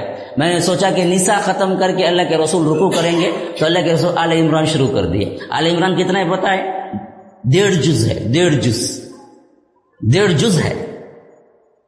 پہلے ڈھائی جز، سوا جز، پھر ڈیڑھ جز۔ میں نے سوچا کہ کیا ہے، یہاں کی سور یا کم از کم پچاس آیتیں پڑھ کے رکو کر لیں گے۔ تو اللہ کے رسول پڑھتے گئے پڑھتے گئے پڑھتے گئے۔ یہاں تک کہ کیا ہے، پورا سورہ آل عمران بھی ختم کر لیا۔ تین صورتیں جب قیام میں ختم ہوئی تو اللہ کے رسول رکو میں گئے۔ میں نے سوچا کہ ایک تسبیحات یا تین تسبیحات یا دس تسبیحات پڑھ کے اللہ کے رسول رکو سے اٹھ جائیں گے۔ لیکن جتنا قیام میں کھڑے تھے، اتنا ہی رکو میں بھی کھڑے رہے۔ ہمارا قیام کیا ہے؟ پچاس سیکنڈ کا ہوتا ہے رکو دو سیکنڈ کا ہوتا ہے۔ وہ جاتا بھی نہیں، ہوں، اٹھتا کور ٹھونگ مارے سکتا سجدہ ایک سیکنڈ کا ہوتا ہے۔ دو رکعت نماز پڑھی ہو تو ہمیں کیا بولتے دوست کو دو منٹ کھڑو جو نماز پڑھ گا تم اچھا ایک منٹ میں ایک رکعت۔ کبھی کبھی چار رکعت کے واسطے ہی بولتا ہوں دو منٹ کھڑو، چار رکعت پڑھ گا تم دو منٹ میں چار رکعت پڑھتا کرتے انہیں کیسا پڑھتا پتا نہیں وہ۔ دو منٹ میں۔ کیا نماز پڑھے گا وہ؟ اللہ کے رسول کی نماز کیسی تھی؟ بقرہ آل عمران نسا جتنا قیام تھا اتنا رکو تھا۔ کہتے ہیں حذیفہ کہ اللہ کی قسم جتنا رکو تھا اتنا ہی قوما تھا جتنا قوما تھا اتنا ہی سجدہ تھا اتنا ہی سجدہ جتنا تھا اتنا ہی سجدہ بین سجدتین جلسہ جو بیٹھتے ہیں وہ بھی تھا، حتیٰ کہ اللہ کے رسول کا ہر فعل برابر برابر تھا۔ اتنی لمبی نماز پڑھے اللہ کے رسول صلی اللہ علیہ وسلم۔ عمومی طور پر اللہ کے رسول کا سجدہ قوما رکو جلسہ بین سجدتین قیام سب برابر برابر ہوا کرتے تھے۔ آج ہماری وہ نماز دکھنے ہی میں نہیں آتی۔ ہماری اپنی ایک نماز ہے۔ اللہ کے رسول کہتے ہیں کہ جو پرندوں کی طرح ٹھونگے مار کے ادا کرتا ہے، جس طرح تم پرانے کپڑے کو پھینکتے ہو، اسی طرح اللہ نمازوں کو منہ پہ مار دیتا ہے۔ کوئی ہو قلبی طور پر خوشو بھی نہیں خزو بھی نہیں۔ اور ویسے بھی ہاتھ باندھتے ہی جتنی چیزیں گم ہوئی نا، سب یاد آنے لگتی ہیں اسے۔ ہاں ایک مولوی صاحب کا نے آیا کہتے ایک بندہ، یہ ہماری اردو ذرا ہسگیز کو کیا، فرش ہو گئے تو پھر لے کو جاؤں گا اپنے ٹریک میں۔ بولا کہتے مولوی صاحب، المار کی کیلی بہت دن ہوگا دکھتے نہیں کہتے بھی وظیفہ بتلاؤ۔ ذرا دکھا تو کیا ہے، تمہاری مہربانی۔ انہوں بولے کیا ابھی وظیفہ ضرورت نہیں، میں ایک بار بولتا ہوں، وہ کر بولے گا۔ انہیں پوچھا کرتے کیا کرنا مولوی صاحب؟ جا جا کو دو رکعت نفل نماز پڑھ ارے، نماز پڑھے تو کیا؟ تو جا کو پڑھ پاؤں بولتا نہیں، میں جو بولتا ہوں، وہ کر۔ انہیں جا کو رات رات بند اللہ اکبر کہتے ہی یاد آیا۔ المار کے لیے وہاں رکھا تھا نا میں جلدی جلدی بھاگ کو آیا کرتے۔ نماز پڑھتے ہی یاد آگا مجھے۔ اسے بولا تھا تیری نماز۔ تو پڑھتے ہی تو یہ پورا یاد آتا۔ کہاں کہاں گھما کہاں کہاں رکھا، کیا کیا کرا، کتنا پیسہ، کیا لا کر میں، کتنا جیب میں، سورے بارے میں خیالات، کیا ہے نماز میں چاہتے اسے۔ ویسی نماز ہماری۔ تو غرض کے اللہ کے رسول صلی اللہ علیہ وسلم کی جو نماز تھی، وہ رات کے ابتدائی وقت میں ہی شروع ہو جاتی تھی۔ اگر کبھی اللہ کے رسول کو زیادہ نیند، کبھی کیا ہے، کچھ تھکان کی وجہ سے وقت گزرتا تو آخری پہر تو کبھی اللہ کے رسول سوتے۔ یہ آخری پہر عمومی طور پر کیا عبادت کے لیے رکھتے تھے اللہ کے رسول۔ اور حدیث میں آتا ہے، اب دیکھیے اٹھنے کا، بھائی تھوڑا پانی۔ اٹھنے کا انداز۔ یہاں سے لے جاؤں گا، سونے کے انداز پہ یہاں تک انشاءاللہ کیا مجھے ٹائم ملے تو میں وہاں پر لا کے کروں گا آپ کو۔ تو اللہ کے رسول صلی اللہ علیہ وسلم اٹھتے، بیدار ہوتے تو سب سے پہلا کام اپنے آنکھوں کو یوں مت، ایسے، ہتھیلیوں سے، ایسے مت۔ یہ اس وجہ سے کرتے کہ بدن کی کسل مندی جو بھی ہے، آپ کر کے دیکھیں، پریکٹس کر کے دیکھیں۔ کیسے ہوا ہوتی ہے؟ شیطان جتنا کچھ بھی سمی سمجھاتا ہے، ابھی رات بہت لمبی ہے بھائی، اتنا جلدی کیا اٹھ؟ ابھی تو اذان ہوئی، ابھی کہاں کر سلاد ہوئی؟ اس کے بعد اقامت، پھر بھی لیٹ گیا تو بھی کیا بھی نہیں؟ تو یہ کیا ہے؟ ایک رگات میں بھی نماز مل جائے جتنا تھپک تھپک کو انہیں سلاتا ان سب کو دور کرنے کا ایک ہی نسخہ کیا ہے؟ اٹھتے ہی پہلے اپنے ہتھیلیوں سے اپنے آنکھوں پہ پھیر کے کیا ہے؟ اچھی طرح آنکھیں من لو تو اندر کی پوری کسل مندی جو ہوتی ہے وہ چلے جاتی ہے۔ اللہ کے رسول صلی اللہ علیہ وسلم پہلے اٹھتے ہی یہی کام کرتے تھے۔ پہلے اٹھتے ہی اپنے آنکھوں کو مل لیتے تھے۔ جو دین کی جو آ کر پہلے سے کسل مندی ہوتی ہے، وہ بالکل انسان فرش ہو جاتا پھر بعد میں تم تکے میں سر رکھ کے بھی سونے کی کوشش کرو، نیند نہیں آئے گی۔ سب سے بہترین نسخہ نماز فجر کو اٹھنے کا۔ میں بھی تحجد کا نہیں بول رہا ہوں۔ پہلے پریکٹس فجر کے لیے کیا ہے؟ شروع کر دو اللہ کے لیے۔ تو جیسے اٹھے پہلے کیا ہے اپنے آنکھوں کو مل لو ہتھیلیوں سے۔ اللہ کے فضل و کرم سے شیطان جو کیا ہے گھاٹی ڈالتا ہے، سلانے کے لیے وہ کھل جاتی ہے۔ کیونکہ اللہ کے رسول صلی اللہ علیہ وسلم کہتے ہیں کہ جب بندہ سوتا ہے تو تین گھاٹیاں اس کی پڑتی ہیں۔ پہلے اٹھتا ہی وہ کیا ہے، اللہ کا نام لیتا ہے تو ایک گھاٹی کھل جاتی ہے۔ دوسرا کیا ہے، وہ جاتا ہے، وضو کر لیتا ہے تو دوسری گھاٹی کھل جاتی نماز کے لیے نکل جاتا ہے تو تیسری گھاٹی بھی کھل جاتی ہے۔ لیکن بندہ جو نہیں کرتا ہے، سوتا پڑا رہتا ہے تو اللہ تبارک و تعالی نے اپنے حبیب کے ذریعے یہ چیز بتلا دیا کہ جانور نہیں، جانور کا پیشاب پڑا تبھی ہمیں دس مرتبہ دھوں گے۔ شیطان تمہارے کان میں پیشاب کرتا ہے۔ شیطان شیطان کا پیشاب کیسا رنگا پھر؟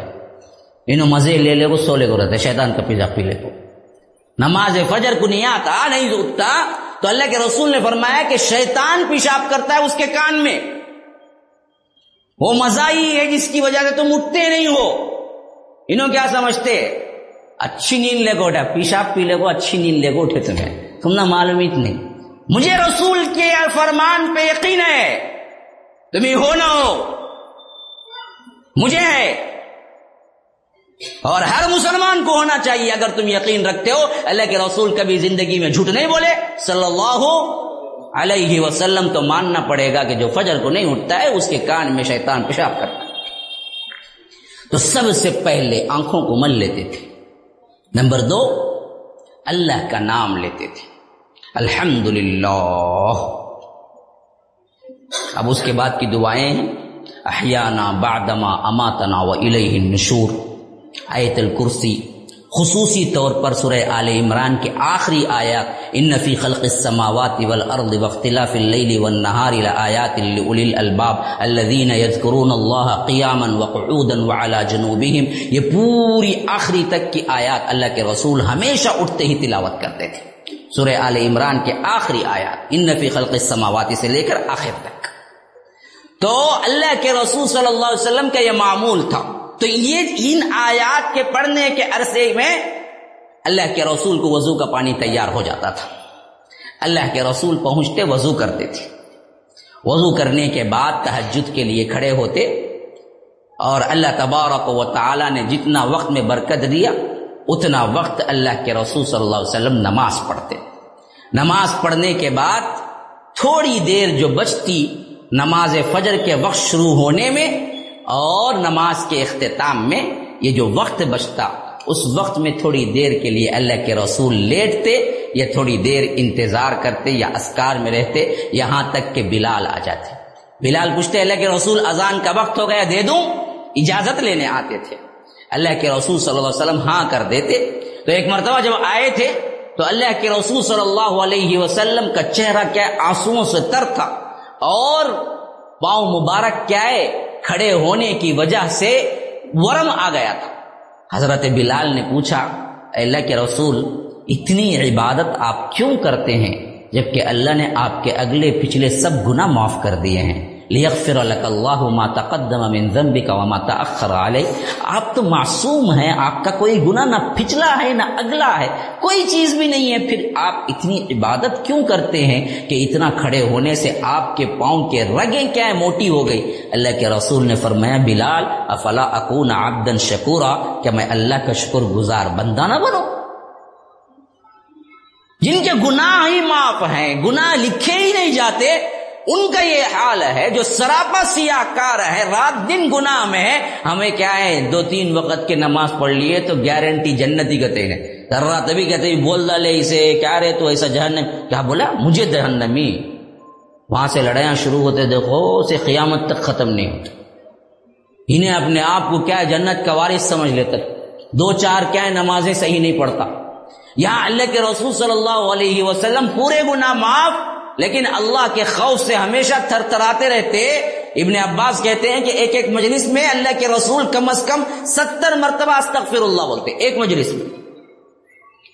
استغفر اللہ اللہ معاف کرے، اللہ معاف کرے۔ ہمیں پورے دن میں دس مرتبہ نہیں بولتے رہیں گے استغفر اللہ ہمارے یہاں ایک آدمی کو بلایا گیا کہ بھائی وقت ہے، نماز کا نماز کو چلو۔ وہ بولتا ہے کہ میں نے کوئی گناہ نہیں کیا۔ کئی کو نماز پڑھو میں کون سا گناہ کیا؟ تو لوگ سمجھتے ہیں کہ گناہ کرنے سے نماز پڑھنی ہے۔ بدبخت اللہ نے آنکھ دی، کان دیا، اللہ نے جسم دیا، اللہ نے زندگی دی، اس کا حق ادا کرنا ہے تو گناہ کا کیا تصور ہے؟ تو لیکن یاد رکھیے، یہ سب چیزیں کیوں آتی؟ ہمیں اللہ کے رسول صلی اللہ علیہ وسلم کے معمولات ہی معلوم نہیں۔ اچھا میں کہاں سے ایک چیز شروع کیا کتنا آپ سن رہے ہیں؟ میں دیکھتا ہوں۔ آپ مجھے یہ بتائیں کہ کہاں سے میں یہ شروع کیا؟ دیکھتا ہوں کہ کتنا سن رہے ہیں۔ کوئی پریشان ہے کہ ادھر دیکھتا ہے، کوئی ادھر دیکھتا ہے، کوئی کیا ہے، پتہ نہیں جانے کی جلدی ہے یا آنے کی جلدی ہے۔ بڑا ہی کیا ہے، کشمکش کی مجلس لگتی ہے۔ اب میں دیکھتا ہوں آپ لوگ کتنا میرے سے سنے تھے۔ میں نے یہ چیز کہاں سے شروع کی؟ کیا بھائی، کوئی نہیں بولتا۔ ماشاء اللہ اتنے لوگ بیٹھے ہوئے جی؟ نہیں۔ ہاں شیخ، آپ بتائیے۔ ہاں؟ آپ جب تک نہیں بولیں گے میرے ساتھ، میں آگے نہیں بڑھتا اب۔ آپ بولیں گے تو میں ہی بولوں گا۔ وہ تو شروع میں بول ہی دیا۔ نہیں۔ نہیں۔ نہیں۔ جو بولے گا پانچ سو روپے انعام دوں گا اسے۔ ہاں۔ یہ خالی خولی تمہیں سنا کیا تھا بھائی بیان؟ بہت اچھا تھا بھائی، کیا جی، کیا بولے کہ مانند نہیں بھائی؟ لیکن اچھا بولے بھائی انہوں۔ ہاں؟ اس کے واسطے نہیں آتا میں۔ جب آپ مجھے کیا ہے، ملائیں گے، میرے ساتھ چلیں گے تو میں چلوں۔ ورنہ تو میں آگے نہیں بڑھوں گا۔ وہ تو بولا ہی نہیں۔ میں بولا، میں یہ پوچھتا ہوں کہ جس بات کو میں لے کے جا رہا ہوں، وہ کس قصے سے شروع ہوئی؟ ہاں بولو بھائی۔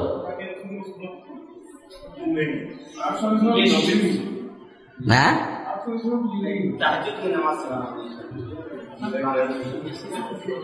اب تو ہزار روپے دوں گا انعام۔ اب صحیح بولے کوئی، میں ہزار روپے دیتا۔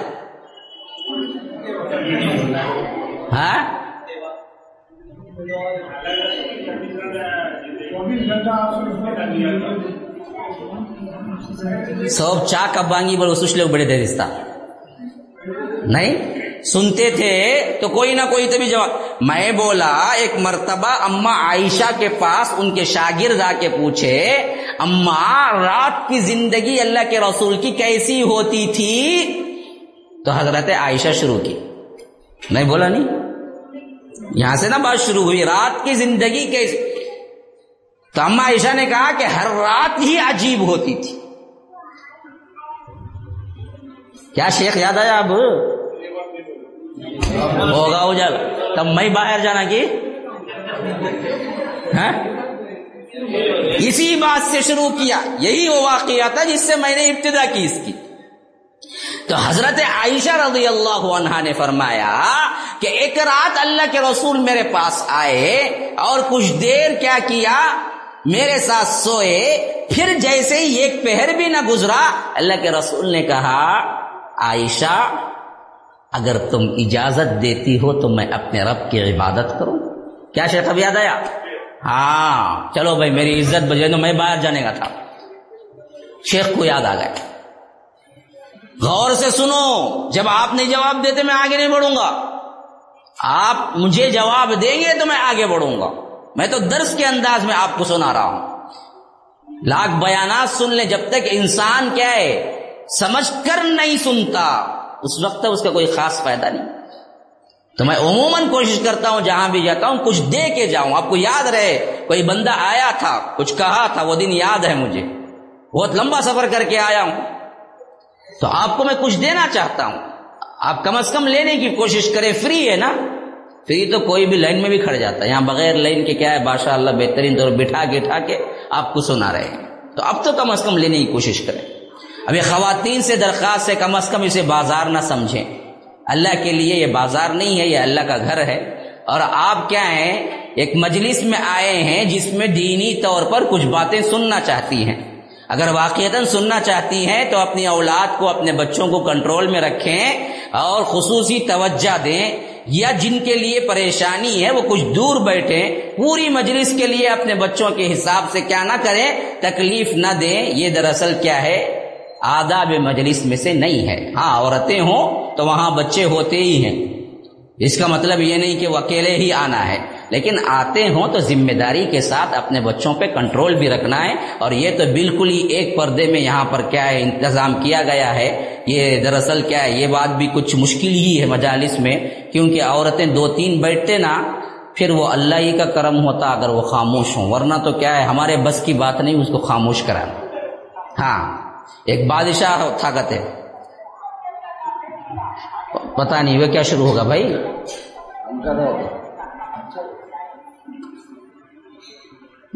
نے بولا کہتے سب سے بڑا جھوٹ کون بولتے کہ سے میں سب سے بڑا انعام دوں گا بولا کرتے لوگ کو کیا کیا کی بولے کہتے آسمان سر کو گر گیا، زمین ٹوٹ گئی، میں سمندر میں اندر چلا گیا۔ سب بولا کہتے کرتے بولا کرتے نہیں بس سب سے بڑا جھوٹ سب نہیں بولا تو جھوٹ بولا، لیکن سب سے بڑا نہیں، انعام کسی کو نہیں ملا۔ بہت دن ہو گئے کہتے ایک ایک بھی کیا کیا کی لا کے بولا کرتے ویسا ویسا بادشاہ بولا کرتے جھوٹ کیا بھی انعام نہیں ملا۔ آخر میں ایک آدمی آئے تو بولا کہتے بادشاہ آج انعام لے کو جاؤں گا میں۔ بولا تو ویسا کیا بولنے والا میں بولوں گا، دیکھو تمہیں انعام دیں گے، دیکھو بولا۔ اچھا بول با، کیا جھوٹ با تیرا؟ کیا بھی نہیں۔ میں جالے کو تھا، رستے میں دیکھا چار عورتیں خاموش بیٹھی ہوئی تھی کیا بولا کہتے چار عورتیں خاموش بیٹھی ہوئی تھی۔ بولا کہتے سب سے بڑا جھوٹ لابا تجھے بھائی انعام دینا سے بڑا چار عورتیں، وہ بھی خاموش، یہ کبھی نہیں ہو سکتا زندگی میں۔ دو عورتیں نہیں بیٹھتی، بولے، چار عورتیں کہاں سے بیٹھتی؟ یہ بچہ کو سمجھ میں زیادہ آیا جی۔ بڑوں سے زیادہ۔ اچھا۔ ہاں۔ تو غرض کے میں بتانا چاہتا ہوں، میرے بھائیو، ذرا سنجیدگی اختیار کرو۔ اب تو کیا ہے؟ ہس گس کے کیا ہے؟ جو چیز تھی نا تھکاوٹ دور کر لی بھائی میرے پاس کتنا وقت ہے مغرب کو؟ دس منٹ ہے۔ اچھا۔ تو اب سنو۔ اما عائشہ رضی اللہ عنہا نے اس واقعے کی تفصیل اس دن کی خاص کر جو بیان کی، وہ بڑی ہی رقت آموز، بڑی ہی رقت آمیز۔ فرمایا کہ اللہ کے رسول صلی اللہ علیہ وسلم میرے ساتھ جب اجازت لے کے نماز کے لیے کھڑے ہوئے اور نماز اتنی لمبی پڑے کہ یہاں تک کہ کیا ہے، فجر کا وقت شروع ہو گیا۔ اور فجر کے وقت سے تھوڑی دیر نماز ختم کیے، پھر میں نے دیکھا کہ کیا ہے، سیدھے ہاتھ کا تکیا ایسے ہی سوچے تھے اللہ کے رسول۔ تکیا نہیں لیتے تھے۔ آج ہمارے لیے کیا ہے، تکیے بھی کیا فوم کے، الگ الگ اسپنج کے، الگ الگ نار کے آئے تو ہم نے نیند آتی، نہیں تو وہ بھی نہیں آتی۔ بغیر تکے تو نیند نہیں آتی۔ اللہ کے رسول قربان جائیے ہمارے ماں باپ اللہ کے رسول پہ قربان ہو کہ اتنی سادہ زندگی گزارتے تھے اللہ کے رسول صلی اللہ علیہ وسلم، تکیے کی ضرورت نہیں تھی، اللہ کے رسول عموماً تکیا اپنے سیدھے ہاتھ کا بناتے تھے اور یوں کروٹ سیدھے طرف لے کے سیدھے ہاتھ کے تکیے پر اللہ کے رسول کیا ہے کچھ دیر آرام کرتے تھے۔ تو وہ تکیے پر وہی تکیا ویسے ہی ہاتھ کا تکیا بنا کے اللہ کے رسول کچھ دیر لیٹے ہوئے تھے۔ تو میں نے دیکھا کہ جس کنڈیشن پہ اللہ کے رسول لیٹے ہوئے تھے، بلال جب آ کے کہا کہ اللہ کے رسول، نماز فجر کا وقت ہو گیا ہے، اجازت ہے، اذان دے دو، تو اٹھے تو میں نے دیکھا کہ جیسے لیٹے تھے، اس ایکشن اس ٹکڑے کا حصہ پورا اللہ کے رسول کے آنکھوں سے آنسو جو نکلے، اس سے تر ہے۔ اتنا روئے تھے۔ نماز بھر روتے رہے، نماز بھر روتے رہے پھر جو کروٹ لے کے اللہ کے رسول کچھ دیر آرام کیے، اتنا روئے کہ آنکھوں سے جو آنسو نکلے تھے، زمین پہ اسی طرح کا نقشہ بنا دیے تھے جس طرح اللہ کے رسول لیٹے ہوئے تھے میں نے پوچھا، اے اللہ کے رسول صلی اللہ علیہ وسلم، اتنا رونے کی کیا ضرورت ہے؟ کہا کہ عائشہ، کیوں نہ رو؟ آج وہ آیتیں لے کے آئے میرے پاس جبرائیل جس میں اللہ تبارک و تعالی نے یہ آیتیں ان بندوں کے بارے میں کہتا ہے جو اس کے حضور روتے ہیں۔ پھر اللہ کے رسول نے سورہ آر عمران کی یہ آخری آیات تلاوت کی۔ کہ ان نفی خلق السماوات والارض۔ بے شک زمین اور آسمان کو اللہ نے پیدا کیا۔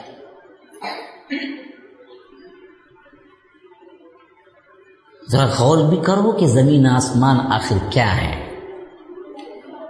چوپائے کی طرح نظر ڈال کے مت گزر جاؤ۔ یہ اللہ کی بڑی بڑی نشانیاں ہیں۔ خلق السماوات والارض واختلاف اللیل والنہار رات دن کا الٹ پھیر۔ لآیات الالباب۔ یہ تمام کے تمام اللہ کی نشانیاں ہیں۔ ان لوگوں کے لیے جو عقل رکھتے ہیں۔ دیوانوں کے لیے نہیں ہے۔ عقل اگر ہے تو دیکھو کیسے اللہ نے نظام بنایا ہے۔ یہ چاند، سورج، یہ رات کا آنا، یہ دن کا آنا۔ اگر اللہ ٹھہرا دے دن ہی دن، تم کیا کر لو گے تھک ہار کے مر جاؤ۔ رات ہی رات بنا دو۔ تم کوئی کام نہیں کر سکو گے۔ یہ سسٹم اللہ نے تمہارے سے پوچھ کے نہیں رکھا۔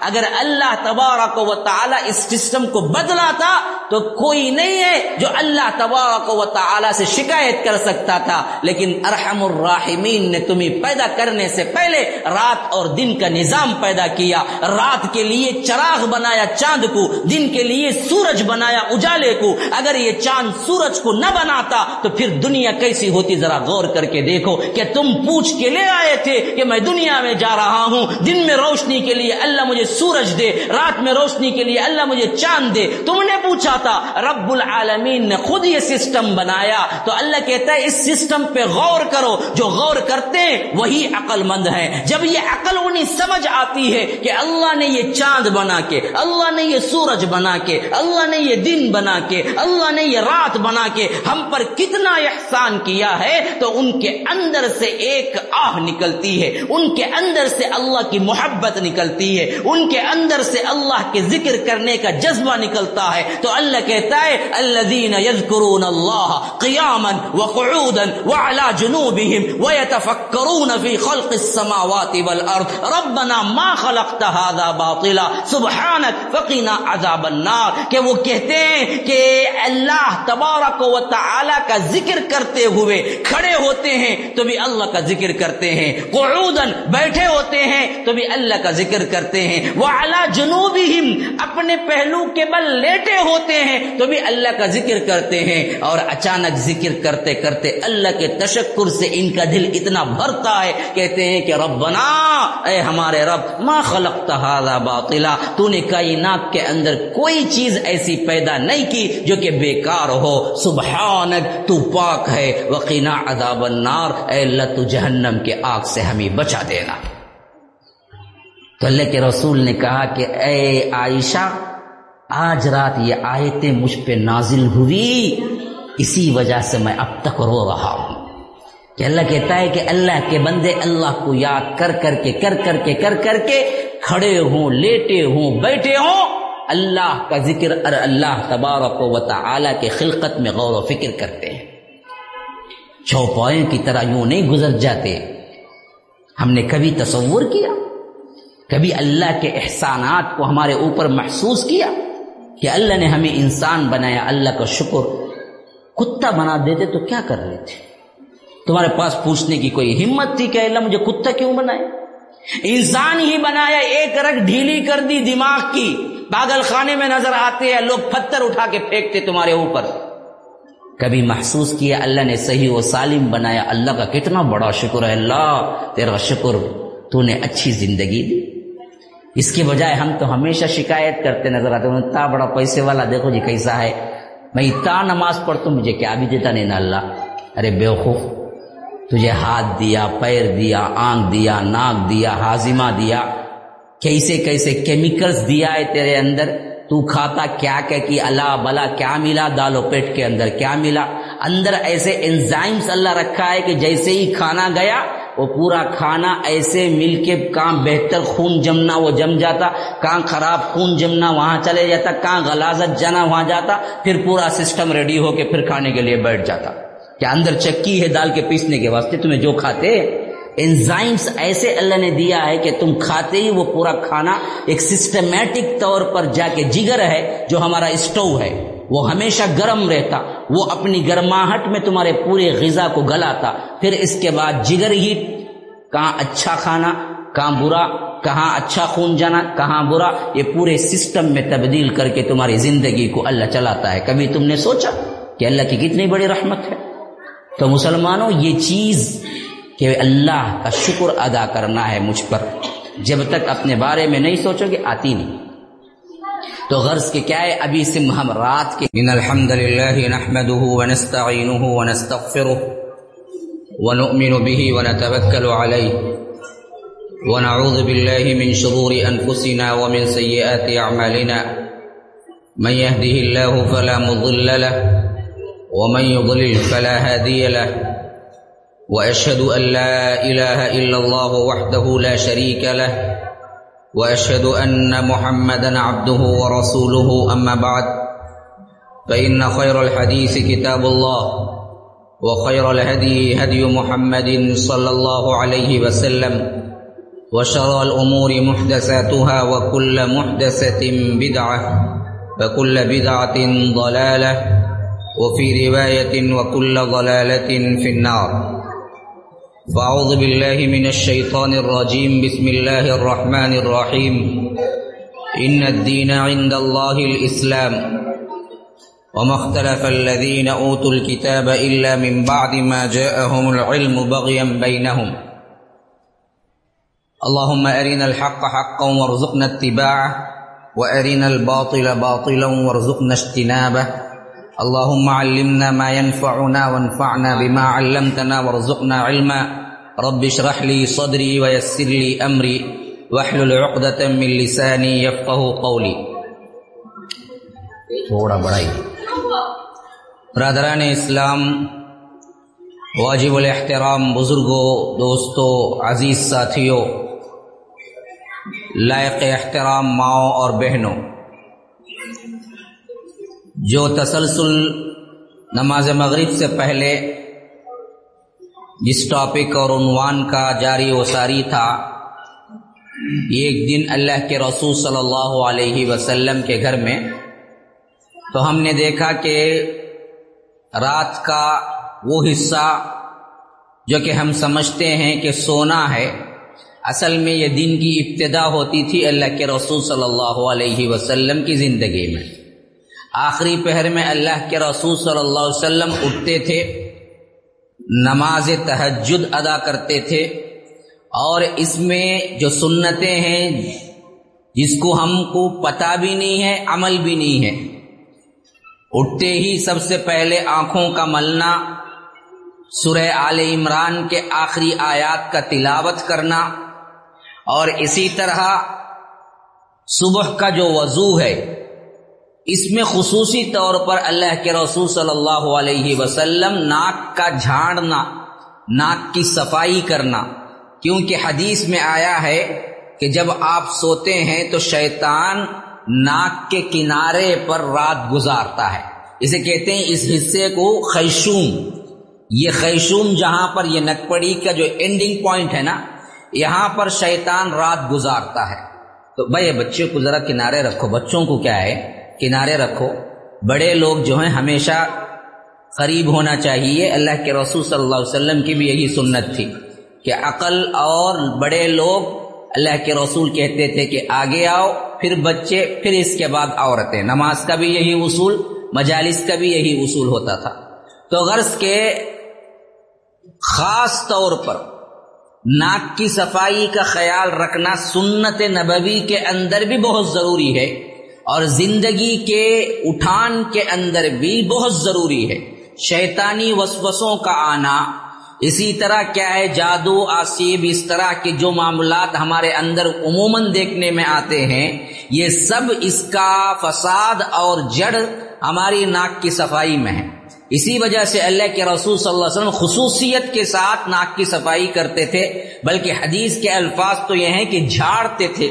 اور اس کا طریقہ یہ ہے کہ ایک نکپڑی کا جو ہے نا سیدھا حصہ بند کیا، پھر بائیں کو اچھی طرح جھاڑ کے پانی لیا اور اس کے بعد اس کو صفائی کی۔ پھر اس کے بعد دوسری طرف کی نکپڑی بند کی، پھر ایک نکپڑی سے پانی لیا، پھر اس کو اچھی طرح صاف کیا اور اس کو کیا ہے، پھر اس کے بعد الگ طریقے سے اس کی صفائی کی۔ تو ایک بند کر کے ایک کا، پھر ایک بند کر کے ایک کا، پھر دونوں میں پانی لے کے کیا ہے، اس کی طور پر صفائی کرنا انتہائی ضروری ہے، کیونکہ وہ حصہ ہے جہاں پر شیطان رات گزارتا ہے۔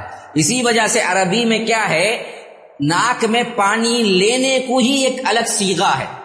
استنسار ناک میں پانی لینا، استنشار، ناک سے پانی نکالنا۔ وضو کے خاص جو الفاظ آئے ہیں اس میں استنشرا استنسرا کہ ناک میں پانی جھاڑتے تھے، اندر کرتے تھے، پھر اس کے بعد ناک میں سے پانی نکالتے تھے۔ دونوں کے لیے الگ الگ افعال آئے ہیں۔ تو اتنی اہمیت ہے ناک کی خاص صفائی پر۔ خالی وضو کرتا ہے بندہ، نہ آ کر کہنی تک صحیح طور پر پانی پہنچایا نہیں، اسی طرح ٹکنے تک پاؤں کیا ہے، پانی پہنچایا نہیں۔ کچھ پتا نہیں ہے، کچھ دھو لیا، کر لیا، فوری طور پر آ گیا۔ تو اللہ کے رسول صلی اللہ علیہ وسلم نے فرمایا، ویل للعقاب من النار۔ ویل ویل ویل تو کیا ہے؟ خرابی کے معنی میں بھی آتا ہے، جہنم کی ایک وادی کے معنی میں بھی آتا ہے۔ اور فرمایا کہ ان ایڈیوں کے لیے جہنم ہے جو کہ وضو کرتے ہوئے بھی سوکی رہ جاتی ہیں۔ جو لوگ وضو ہی نہیں کرتے، نماز ہی نہیں پڑھتے، ان کے لیے تو جہنم ہے ہی۔ لیکن جو لوگ وضو نماز پڑھتے ہیں، کرتے ہیں پھر بھی غفلت سے صحیح طور پر ایڑیاں نہیں دھوتے، تو اللہ کے رسول صلی اللہ علیہ وسلم ان کے لیے جہنم ہے۔ اور اعلان کروایا، اچھی طرح دیکھ کے ایڑیاں دھو، ایڑی ناخن برابر حصہ بھی سوکھا رہ جائے، وضو کے اعضا میں سے وضو تمہارا ہوتا نہیں۔ تو وضو میں سب سے اہم چیز یہ، لیکن جب صبح کا وضو ہو، پہلی مرتبہ کا تو خاص طور پر ناک کی صفائی، کیونکہ تم رات سوتے ہو تو شیطان وہاں بسیرا کرتا ہے، تو آپ کے لیے وضو کے ہر وضو کے حصے میں بھی ناک کی اچھی طرح صفائی، اور صبح کے پہلے وضو میں بھی ناک کی اچھی طرح صفائی کر کے وضو کو مکمل کرنا۔ جب لفظ وضو کے اوپر کچھ باتیں مجھے کہنا ہے، تو میں تھوڑے سے وہ عام خواتین سے خاص طور پہ درخواست ہے۔ اللہ کے لیے آپ خاموش رہ کے سنیں۔ اگر ممکن نہیں ہے تو ہو سکتا ہے کچھ دیر دور بیٹھے یا باہر نکل کے کچھ دیر باہر جا کے آ جائیں، لیکن پوری محفل کو خراب نہ کریں۔ یہ اللہ کا گھر ہے، اس میں باتیں کرنا ممنوع ہے۔ خواتین سے، بڑے ادب سے گزارش کرتا ہوں، اللہ کے لیے خاموشی اختیار کریں۔ سننا ہے تو بیٹھیں، یا نہیں تو آپ دوسرے کام بھی کر سکتے ہیں، لیکن پوری محفل کو خراب نہ کریں۔ تو غرض کے میں بیان کر رہا تھا کہ وضو کے عام غلط فہمیوں میں یا عام غلطیوں میں ایک غلطی یہ ہے کہ سب سے پہلے وضو کے سلسلے میں حفاظت نہیں کی جاتی۔ اللہ کے رسول نے فرمایا کہ کوئی وضو کی حفاظت نہیں کرتا سوائے مومن کے یعنی مومن وضو کی حفاظت کرتا ہے۔ کیا مانا؟ وضو صرف نماز کے لیے کرنا نہیں ہے، بلکہ پوری زندگی کے معمول میں باوضو رہنا ہے۔ یہ اللہ کے رسول بھی اپنی سنت ہے اور اصحاب رسول اللہ بھی اس کو فالو کرتے تھے اور اللہ کے رسول نے یہ خاص طور پر سکھایا بھی کہ مومن ہی وضو کی حفاظت کرتا ہے۔ ہم نے اس کو کیا کیا؟ الٹا معمول بنا لیا کہ وضو صرف ہم نماز کے لیے کرتے ہیں۔ حالانکہ جب بھی وضو ٹوٹے، فوری وضو کر لینا یہ اصل میں سنت نبوی سے ثابت بھی ہے اور اس پر ابھارا بھی گیا۔ اتنا ابھار ہے کہ اللہ کے رسول صلی اللہ علیہ وسلم نے ایک مرتبہ حضرت بلال سے کہا کہ بلال، کیا بات ہے کہ میں جب جنت گیا تھا میراج میں، تو اس وقت میں نے قدموں کی آواز میرے سے آگے تمہاری سنی۔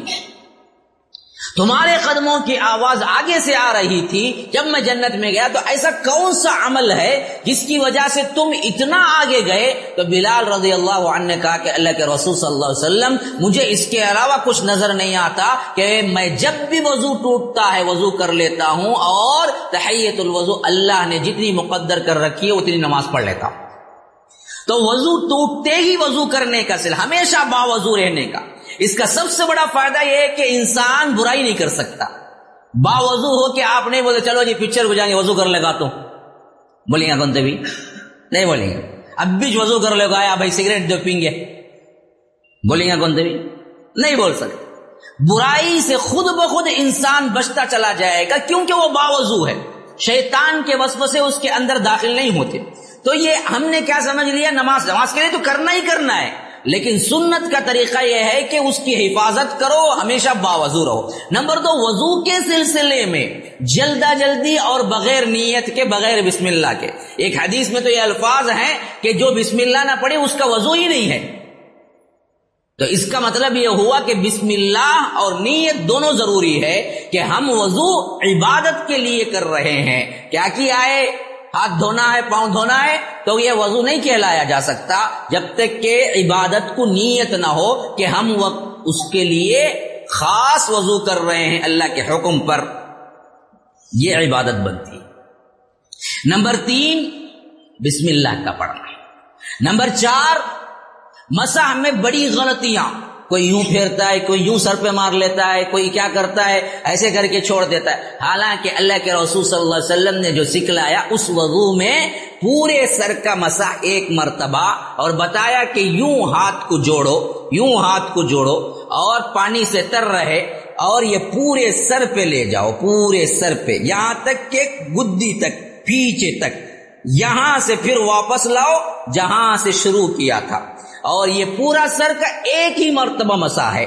پھر اس کے بعد کیا ہے؟ آپ کو انگوٹا کان کے اوپری حصے کے مساح کے لیے اور اندرونی حصے کے مساح کے لیے شہادت کی انگلی، یہ اللہ کے رسول صلی اللہ علیہ وسلم کا معمول تھا اور صحیح مسا یہی ہے۔ اس کے علاوہ احادیث میں ہمیں کوئی اور شکل نظر نہیں آتی کہ یوں مار لیے، تین دن مرتبہ گیا، ٹپک لیے، یوں کیا ہے، بالوں کو چھی لیے۔ یہ مسح نہیں ہے۔ مسا فم سہو جیسا کہ قرآن میں خود آیا ہے وضو کے، جہاں پر احکامات آئے ہیں کہ تم پورے سر کا ایک مرتبہ مسح کرو۔ تو وہاں پر پورے سر کا مسح یوں ہوتا ہے، مسح کی عام طور پر غلطیاں ہیں۔ اور اسی طرح ایک دوسری غلطی یہ ہے کہ جیسے ہی یہ مسح کا ختم ہوتا ہے، ہاتھوں کو بھی پھر مسح کرنے کے لیے یوں یوں چھوا جاتا ہے، جس کی کوئی دلیل کسی حدیث کے اندر نہیں ہے۔ اسی طرح ایک عام غلط العام، دوسری جو غلطی ہے وہ کیا ہے؟ جیسے مسا یوں کیا جاتا ہے، اسی طرح گردنوں کا بھی مسا، گردن کا مسا کرنے کا کوئی ثبوت قرآن اور حدیث میں ہمیں نہیں ملتا ہے۔ عام طور پر گردن کا مسح کرنے کا بھی ایک عام رواج ہو گیا ہے۔ اور اسی طرح سب سے بڑی غلطی جو عموماً ہوتی ہے وہ ہے ایڑیوں کا خشک ہونا۔ یعنی بندہ پاؤں کے اوپر تو پانی ڈالتا ہے، لیکن پاؤں کو الٹا کر کے ایڑی کے اوپر پانی نہیں ڈالتا اور ایڑی کو گھس کر، ایڑی کو اچھی طرح مل کر وہاں کے جو کچھ بھی میل کچیل ہے، اس کو دور نہیں کرتا، جس کی وجہ سے عموماً ایڑیاں سوکھی رہ جاتی ہیں۔ اور اس کو کو پتا بھی نہیں چلتا، وہ وضو کر لیتا ہے۔ حتیٰ کہ اللہ کے رسول نے اسی کے لیے فرمایا، ویل للعقاب من النار، کہ ان کے لیے خرابی ہے، جہنم کی وادی ہے، جو لوگ اس کا احتیاط نہیں کرتے ہیں۔ غلط العام جو ہے صرف زیادہ جو غلط ہے میں ان پر اشارہ کیا، ورنہ تو پورا طریقہ میرے پاس کیا ہے؟ ابھی اتنے سے کم وقت میں میں پورا سمجھا نہیں سکتا۔ چلے، اس کے بعد اللہ کے رسول صلی اللہ علیہ وسلم نماز فجر کے لیے نکلتے تو اذان ہونے کے بعد، نماز کے لیے نکل جانا، سننے کے بعد اس کا اہتمام کرنا، اس حیثیت تک اللہ کے رسول صلی اللہ علیہ وسلم نے مینٹین کیا۔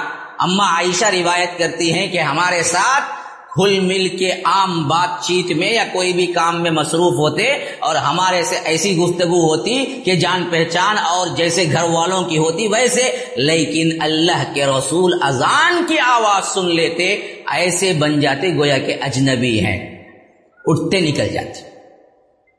یہی سسٹم کیا ہے، اول میں بھی تھا۔ ہماری سستی اور ہمارے وجہ سے کیا ہوا؟ سسٹم بدلا، ٹائمنگ رکھی اور اس کے ساتھ ساتھ کیا ہو گیا؟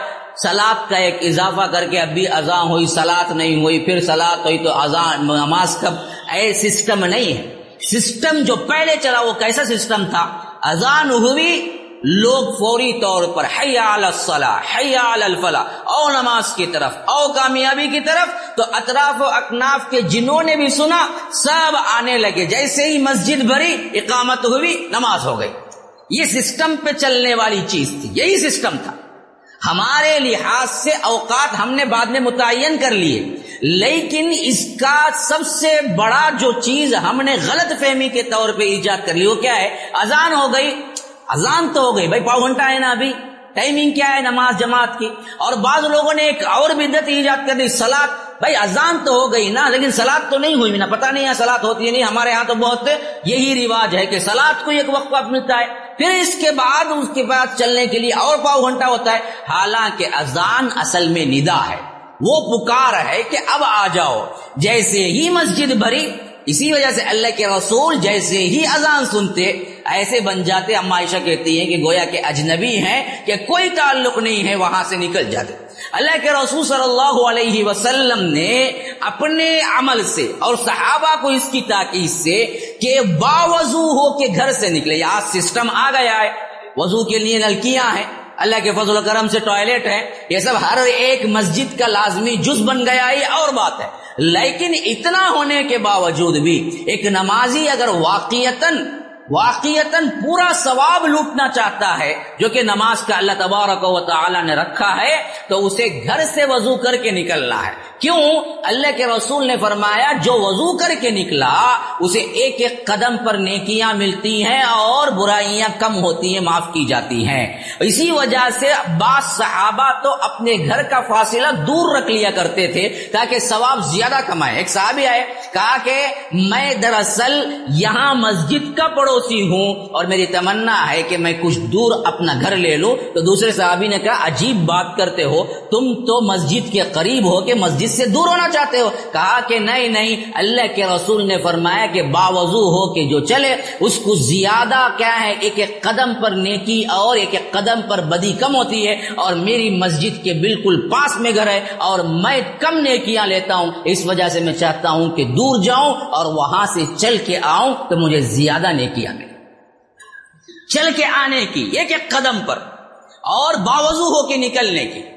حتیٰ کہ اذان سن کر آنے کے سلسلے میں ہمیں وہ روایت تو کام جانا چاہیے آج کے تساہل پسندی کے اس ماحول میں کہ اندھے صحابی آئے اور انہوں نے پوچھا اللہ کے رسول صبح کے اوقات میں مدینے کی گلیاں تو تار روڈ نہیں تھی نا؟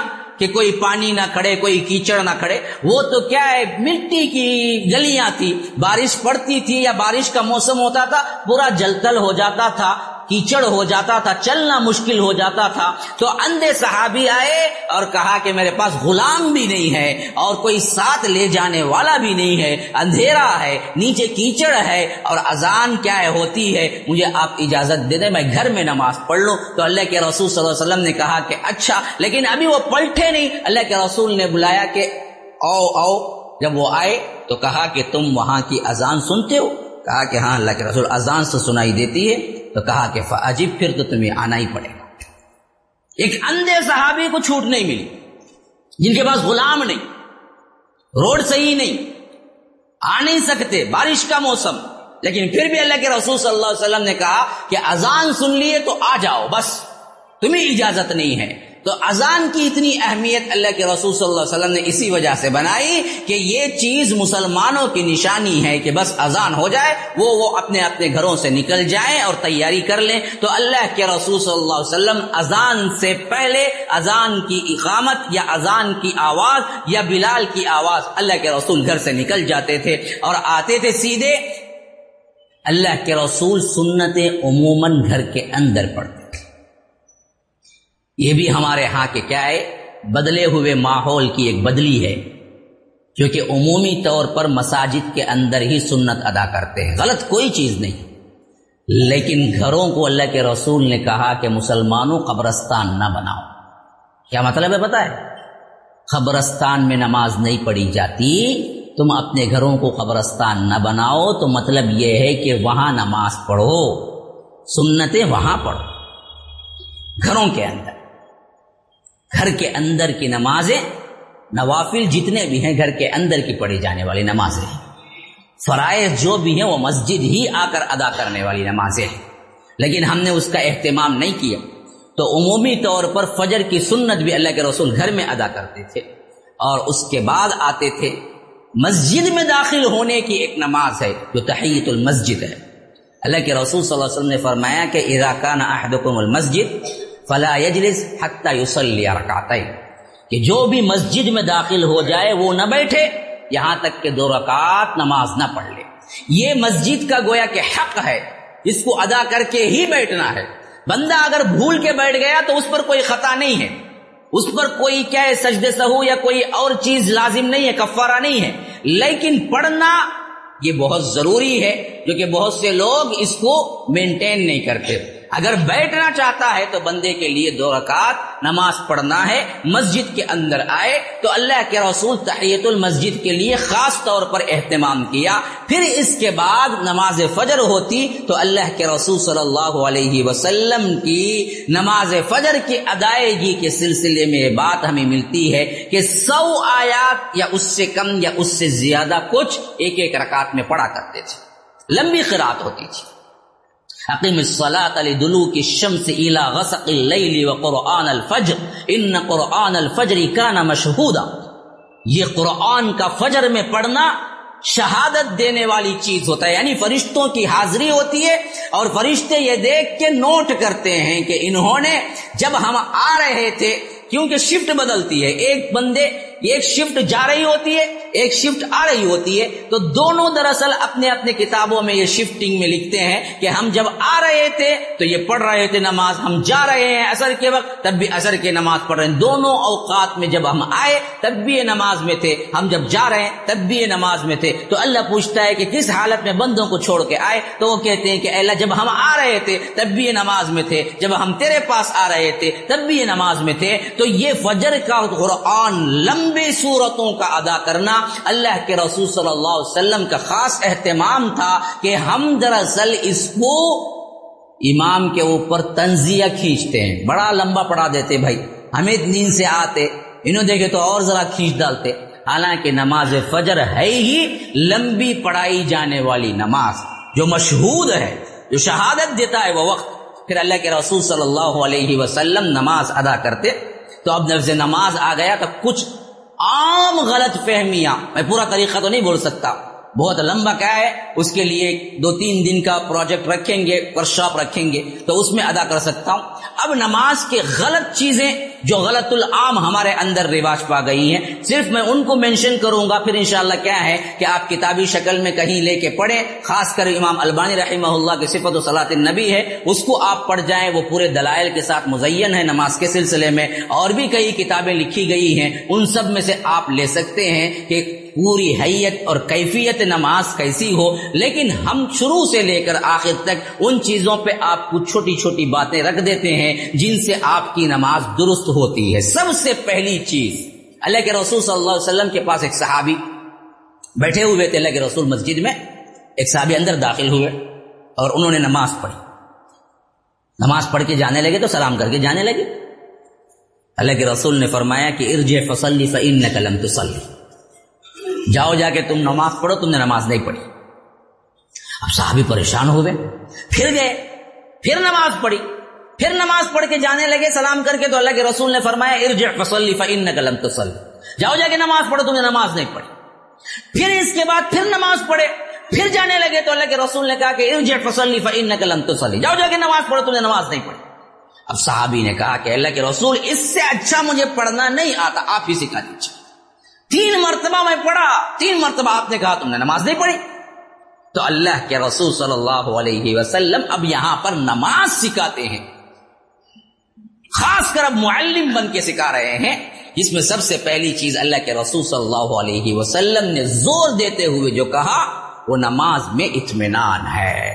رکو کرو، حتیٰ کا تم یہاں تک کہ پورے طور پر رکو تمہارا مکمل ہو جائے۔ سجدہ کرو، حتیٰ کا تم ساجدن یہاں تک کہ مکمل طور پر تمہارا پورا سجدہ مکمل ہو جائے۔ ابھی اس چیز میں ہماری غلط فہمیاں دیکھیے کیسے ہیں۔ تو پہلی چیز ہے تکبیر تحریمہ کے ساتھ۔ یہ تکبیر تحریمہ اس وجہ سے کہتے ہیں کہ بہت سی حلال چیزوں کو یہ تکبیر حرام کر دیتی ہے۔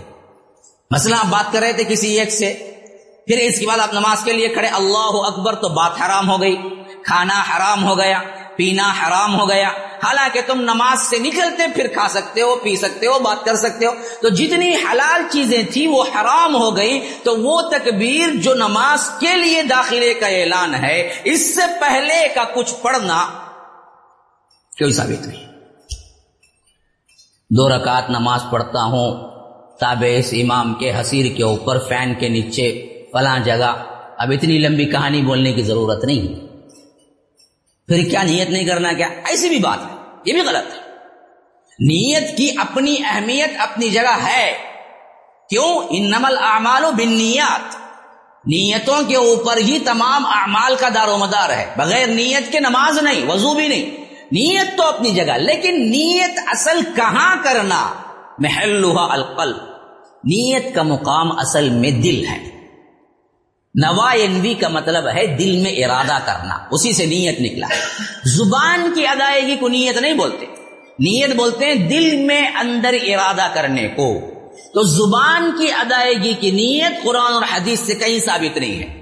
ہاں دل میں نیت کرنا، جب آپ وضو کر کے آ کے کھڑے ہوئے، اس وقت نیت جو کرنا ہے، وہ کر لیے یا آ کے کھڑے ہو کے کیے، کوئی بھی مسئلہ نہیں۔ لیکن الفاظ کی ادائیگی کسی بھی حدیث اور قرآن سے کیا ہے، ہمیں ثابت نہیں ہے۔ ہم نماز پڑھ رہے ہیں، یہ نیت کافی پھر اس کے بعد کیا ہے؟ تحریم، تکبیر تحریمہ کے بعد فاتحہ سے پہلے دعا۔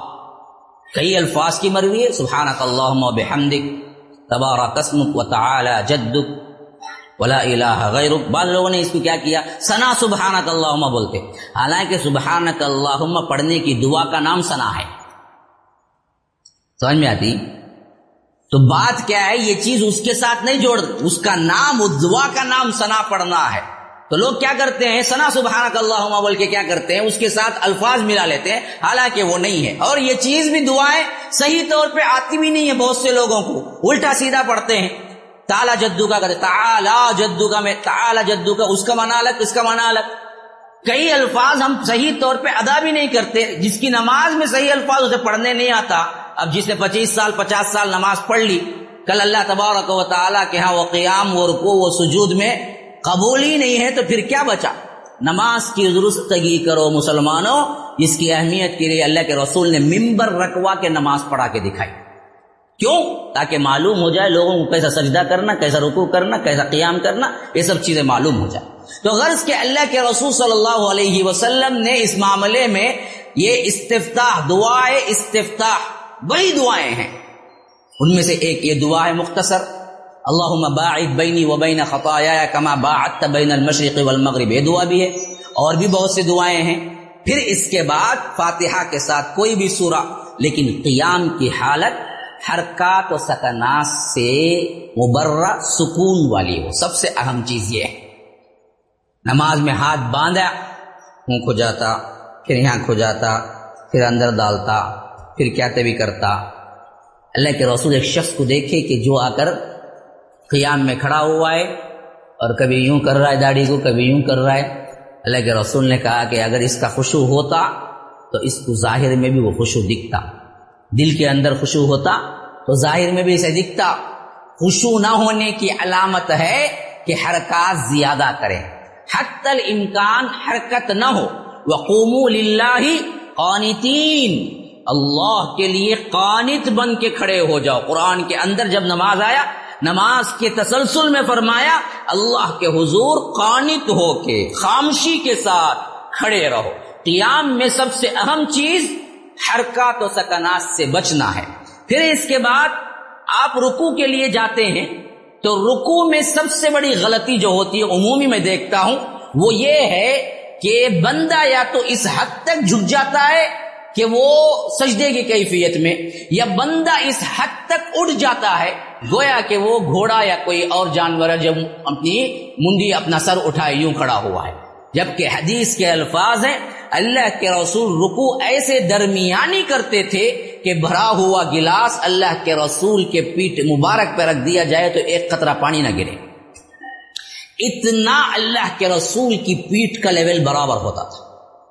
اگر بھرا ہوا گلاس اللہ کے رسول کے پیٹ پہ رکھ دیا جائے، تو اس میں سے ایک قطرہ پانی نہیں گرتا۔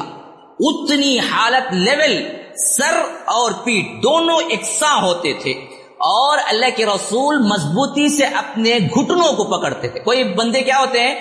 پنڈلیوں کو پکڑ لیتے ہیں، کوئی ران پہ رکھ لیتے ہیں۔ رکو میں گھٹنوں کو پکڑ لینا، مضبوطی کے ساتھ یوں چوڑا کر کے ہاتھوں کو پکڑ لینا، پھر اس کے بعد اپنا جو پیٹ کا لیول ہے، اسی لیول کے ساتھ اپنے سر کو رکھنا۔ سر اون اٹھانا بھی نہیں، یوں جھکا لینا بھی نہیں ہے۔ اور پیٹ کا لیول اتنا آرام اور اتنا سیٹ ہونا ہے کہ بھرا ہوا گلاس پیٹ پہ رکھ دیا جائے تو اس میں پانی نہ جل کے تو اس حیثیت تک تم رکو کرو۔ یعنی وہ پورے ہڈیاں ویسے جم جائیں خواہ تم آ کر تین مرتبہ تصویر پڑھو، خواہ سات مرتبہ یا پانچ مرتبہ یا دس مرتبہ، وہ تمہارے اپنے نوافل میں زیادہ پڑھو، فرائض میں تھوڑا کم کر لو، لیکن اس کیفیت تک تو تم ہی رکو کی حالت میں رہنا، جب تک کہ تمہارے پورے ہڈیاں رکو کی حالت میں نہ آ جائے اس سے پہلے یوں جھکا، یوں اٹھا تو اللہ کے رسول نے کہا کہ یہ ایسی نماز ہے جس کو اللہ تمہارے منہوں پہ پھینک دے گا۔ تو اس میں بھی سب سے اہم چیز رکو میں اطمینان ہے۔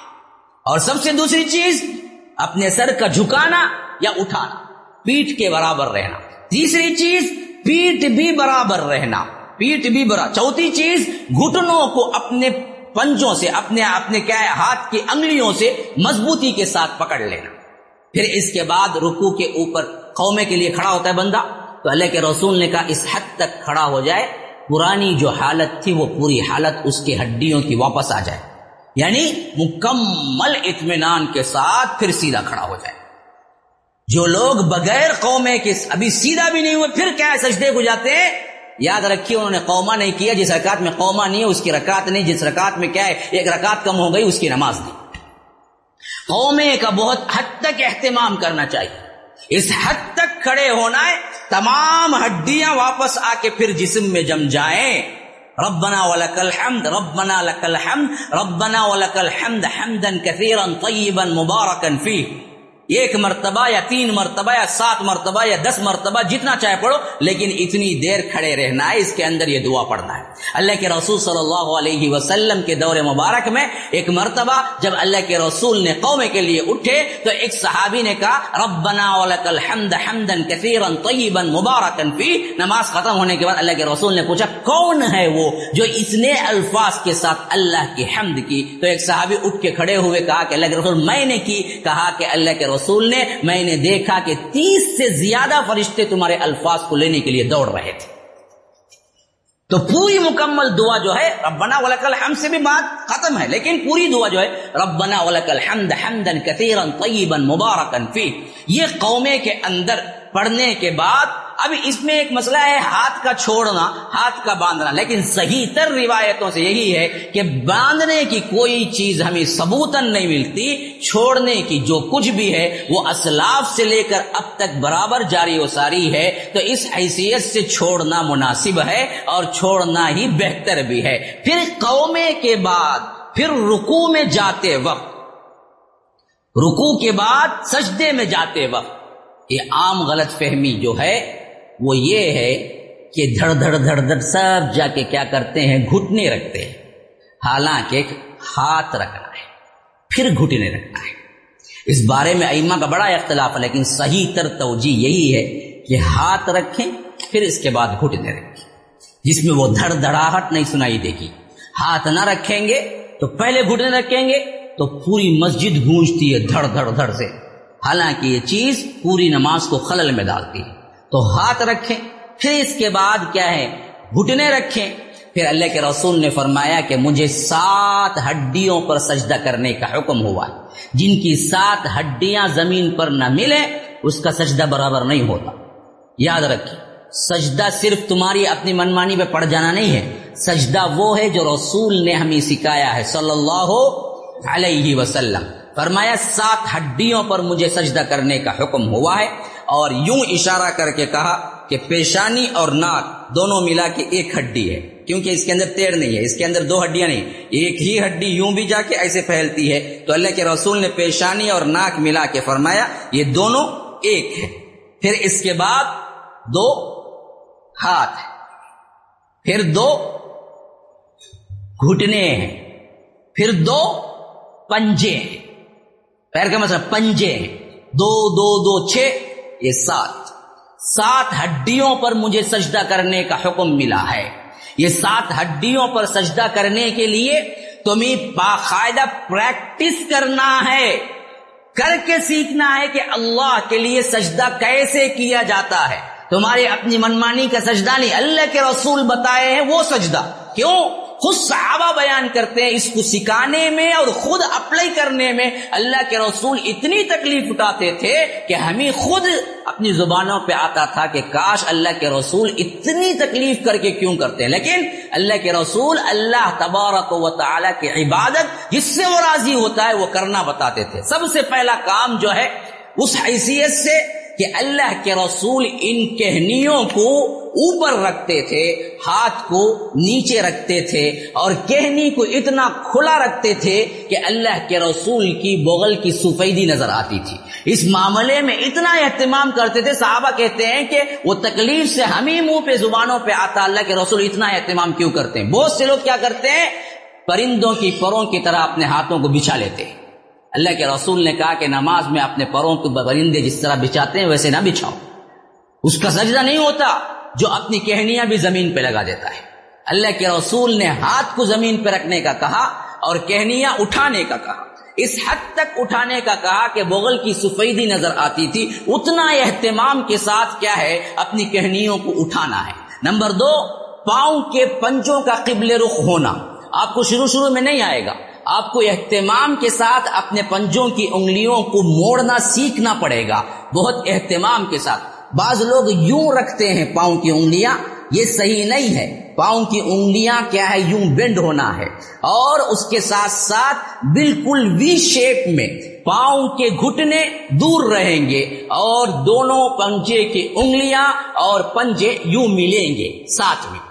اللہ کے رسول صلی اللہ علیہ وسلم ان کو ملایا کرتے تھے اور ان کو دور رکھا کرتے تھے۔ جیسے ہی پاؤں کے اندر کی جو گیپ ہوتی، وہ گیپ اللہ کے رسول سجدے میں نہیں رکھتے تھے۔ وی شیپ کا پاؤں ہوتا تھا، وی شیپ کا۔ پنجے یوں ملے ہوئے ہوتے تھے اور گھٹنے یوں کھلے ہوئے ہوتے تھے۔ بعض لوگ جیسے کھڑتے ہیں، ویسے ہی سجدہ بھی کرتے ہیں۔ یعنی گھٹنوں کے درمیان بھی فاصلہ ہوتا ہے، پنجوں کے درمیان بھی فاصلہ ہوتا ہے۔ پنجوں کے درمیان فاصلہ نہیں ہونا ہے، بلکہ صرف گھٹنوں کے درمیان فاصلہ ہونا ہے۔ اور یہ پنجے بھی باقاعدہ قبل رخ ہو جانا ہے۔ اسی وجہ سے موٹا اگر کوئی جوتا ہے جس میں تمہارے پاؤں بینڈ نہیں ہوتے تو اس میں آپ نماز نہیں پڑھ سکتے موزہ ہے۔ جسے ہم ساکس بولتے ہیں۔ وہ ہے جس میں کیا ہے، آپ کو پاؤں کے انگلیاں بینڈ ہو سکتی ہیں، تو اس میں آپ نماز پڑھ سکتے ہیں۔ آج کے جو جوتے خاص کر ہیں، اس کے اندر آپ کی نماز نہیں ہو سکتی، کیونکہ اس کے اندر پنجا آپ کو پلٹے گا ہی نہیں۔ تو یہ اہتمام خصوصیت کے ساتھ اللہ کے رسول صلی اللہ علیہ وسلم کیا کرتے تھے۔ اور یہ ساتوں ہڈیوں کو زمین پر رکھنا، یہ بھی ضروری ہے۔ دیکھنا چاہیے کہ ناک، بعض لوگ پیشانی لگاتے ہیں، ناک اٹھا لیتے۔ ناک لگتی ہی نہیں۔ اور فوری طور پر یہ بولتے کہ تصویر دو بولتے کہ اٹھ کے کھڑے ہو جاتے جبکہ ناک کا لگانا بھی ضروری ہے اور اسی طرح پیشانی کا لگانا بھی ضروری ہے۔ پھر اس طرح ہاتھ کا لگا۔ اب ایک مسئلہ یہ ہے کہ ہاتھ کی جو درمیانی کیفیت ہوگی، وہ کہاں رکھیں گے؟ کیا ہاتھ سر کے اوپر برابر برابر ایسے رکھ کے سجدہ کریں گے؟ نہیں ایسے رکھ کے، نہیں ایسے رکھ کے۔ تو سب سے بہتر بات ہے آپ کی آخری انگلی آپ کے کان کے اینڈنگ کی طرف پہنچے، وہاں رکھے کیونکہ یہاں بتانے کا کیا ہے، میرے پاس سسٹم نہیں ہے تو میں کر کے بتاتا۔ میں آپ کو الفاظ سے سمجھا رہا ہوں۔ آپ کی آخری انگلی، آپ کے کان کی اینڈنگ جو ہے، وہاں تک رکھیں آپ درمیان میں۔ پھر اس کے ساتھ کیا ہے، آپ سجدہ کریں۔ سجدے سے اٹھیں۔ تو بین سجدتین جو جلسہ ہے، یہ خود بھی کئی علماء نے اس کو واجب کی حیثیت سے قرار دیا ہے۔ البانی وغیرہ نے رب فرلی پڑھنا، یہ خود بھی واجب قرار دیا صفت و صلاح النبی میں آپ دیکھ لیجیے۔ تو اس کا بھی خاصا اہتمام کرنا چاہیے۔ کوئی دونوں سجدوں کے درمیان صحیح بیٹھا ہی نہیں اور پھر کیا دوسرے سجدے کو چلا گیا، تو یاد رکھیے اس نے نماز کے اندر بخالت کی، نماز کی چوری کی۔ اہتمام کیا ہے؟ پورے طور پر آپ کو پھر آ کے اپنی جگہ بیٹھنا ہے۔ بیٹھنے میں ایک طریقہ عمومی مشہور کر دیا گیا ہے کہ اگر آپ گھٹنوں سے آگے انگلیوں کو لے جائیں گے تو اللہ اس کو کاٹ کے جہنم میں ڈالے گا۔ اس کے واسطے اندر ہی رکھنا۔ یاد رکھیے، ایسی کوئی حدیث کہیں نہیں ہے۔ گھٹنوں کے اوپر بھی رکھنا ہے اور اپنے ہاتھ کو دائیں گھٹنے پہ دایا ہاتھ، بائیں گھٹنے پہ بایا ہاتھ۔ اور اس معاملے میں یہ چیز جو حدیث کی طرح مشہور کر دی گئی ہے کہ اندر رکھنا رانوں کے اوپر، ذرا سا آگے بڑھے گا تو اللہ کاٹ کے کیا ہے، جہنم میں ڈال دے گا، ایسے کر دے گا، یہ کوئی حدیث نہیں آئی ہے۔ ہاں اس میں جو اہتمام ہے، شکل جو ہے، وہ کیا ہے کہ آپ یوں جمع کر کے بائیں ہاتھ دائیں ہاتھ کو دائیں گھٹنے پر، بائیں ہاتھ کو بائیں گھٹنے پر، پھر اس کے بعد اس دوران رب غفر لی، رب غفر لی، رب غفر لی، تین مرتبہ، یا رب غفر لی ورزقنی، وہ پوری حدیث حدیث کے اندر جو دعا ہے، وہ پوری ایک مرتبہ جیسے بھی ہو لیکن دعا کا پڑھنا اس کے اندر سا ثابت ہے، جو دعا نہیں کرتے ہیں اہتمام، ان کی نماز میں خلل ہو سکتا ہے۔ اس واسطے اس کا اہتمام کرنا ہے۔ پھر دوسرا سجدہ بھی اسی طرح، اور سجدے کے بعد اگر وہ دوسری رکعت ہو، تو آپ تحجد میں، اب تشہد میں بیٹھیں گے۔ یہاں بیٹھنے کا طریقہ عمومی غلط العام کیا ہے؟ سمجھتے ہیں کہ پہلے تو دونوں ہاتھ رکھ کے بیٹھ جانا ہے، پھر جیسے ہی اشد اللہ الہ الا اللہ پہ تحیات پڑھ کے آتے ہیں، اس وقت انگلی اٹھانا ہے۔ حالانکہ ایسی کوئی چیز الگ سے تخصیص کسی حدیث میں نہیں آئی۔ تحجد میں، تشہد میں بیٹھنے کا خود ایک طریقہ کیا ہے؟ بیٹھتے ہی ویسے ہی بیٹھے جیسے آپ شہادت کی انگلی اٹھاتے وقت بیٹھتے ہیں۔ شہادت پڑھتے وقت الگ سے اٹھانے کی انگلی کوئی حدیث ثابت نہیں۔ تو آپ پوچھیں، پھر کیا کریں گے؟ آپ بیٹھیں، بایاں ہاتھ، بایاں پنجا بایاں انگلیاں بائیں گڑگے پر۔ گھٹنے پر۔ ہو گیا؟ اب دایاں ہاتھ۔ دایاں ہاتھ دائیں گھٹنے پر۔ جس کی آپ تین انگلیاں، یہ دیکھیے۔ ایسے۔ ان میں سے دو انگلیاں ایسے بند کر لیں گے۔ دو انگلیاں تو پورے مکمل بند۔ اور جو درمیانی انگلی ہے، وہ اور یہ انگوٹھے۔ ان دونوں کا دائرہ بنائیں گے۔ دائرہ۔ دائرہ۔ حدیث کے الفاظ ہیں کہ ایسے دائرہ بناتے تھے۔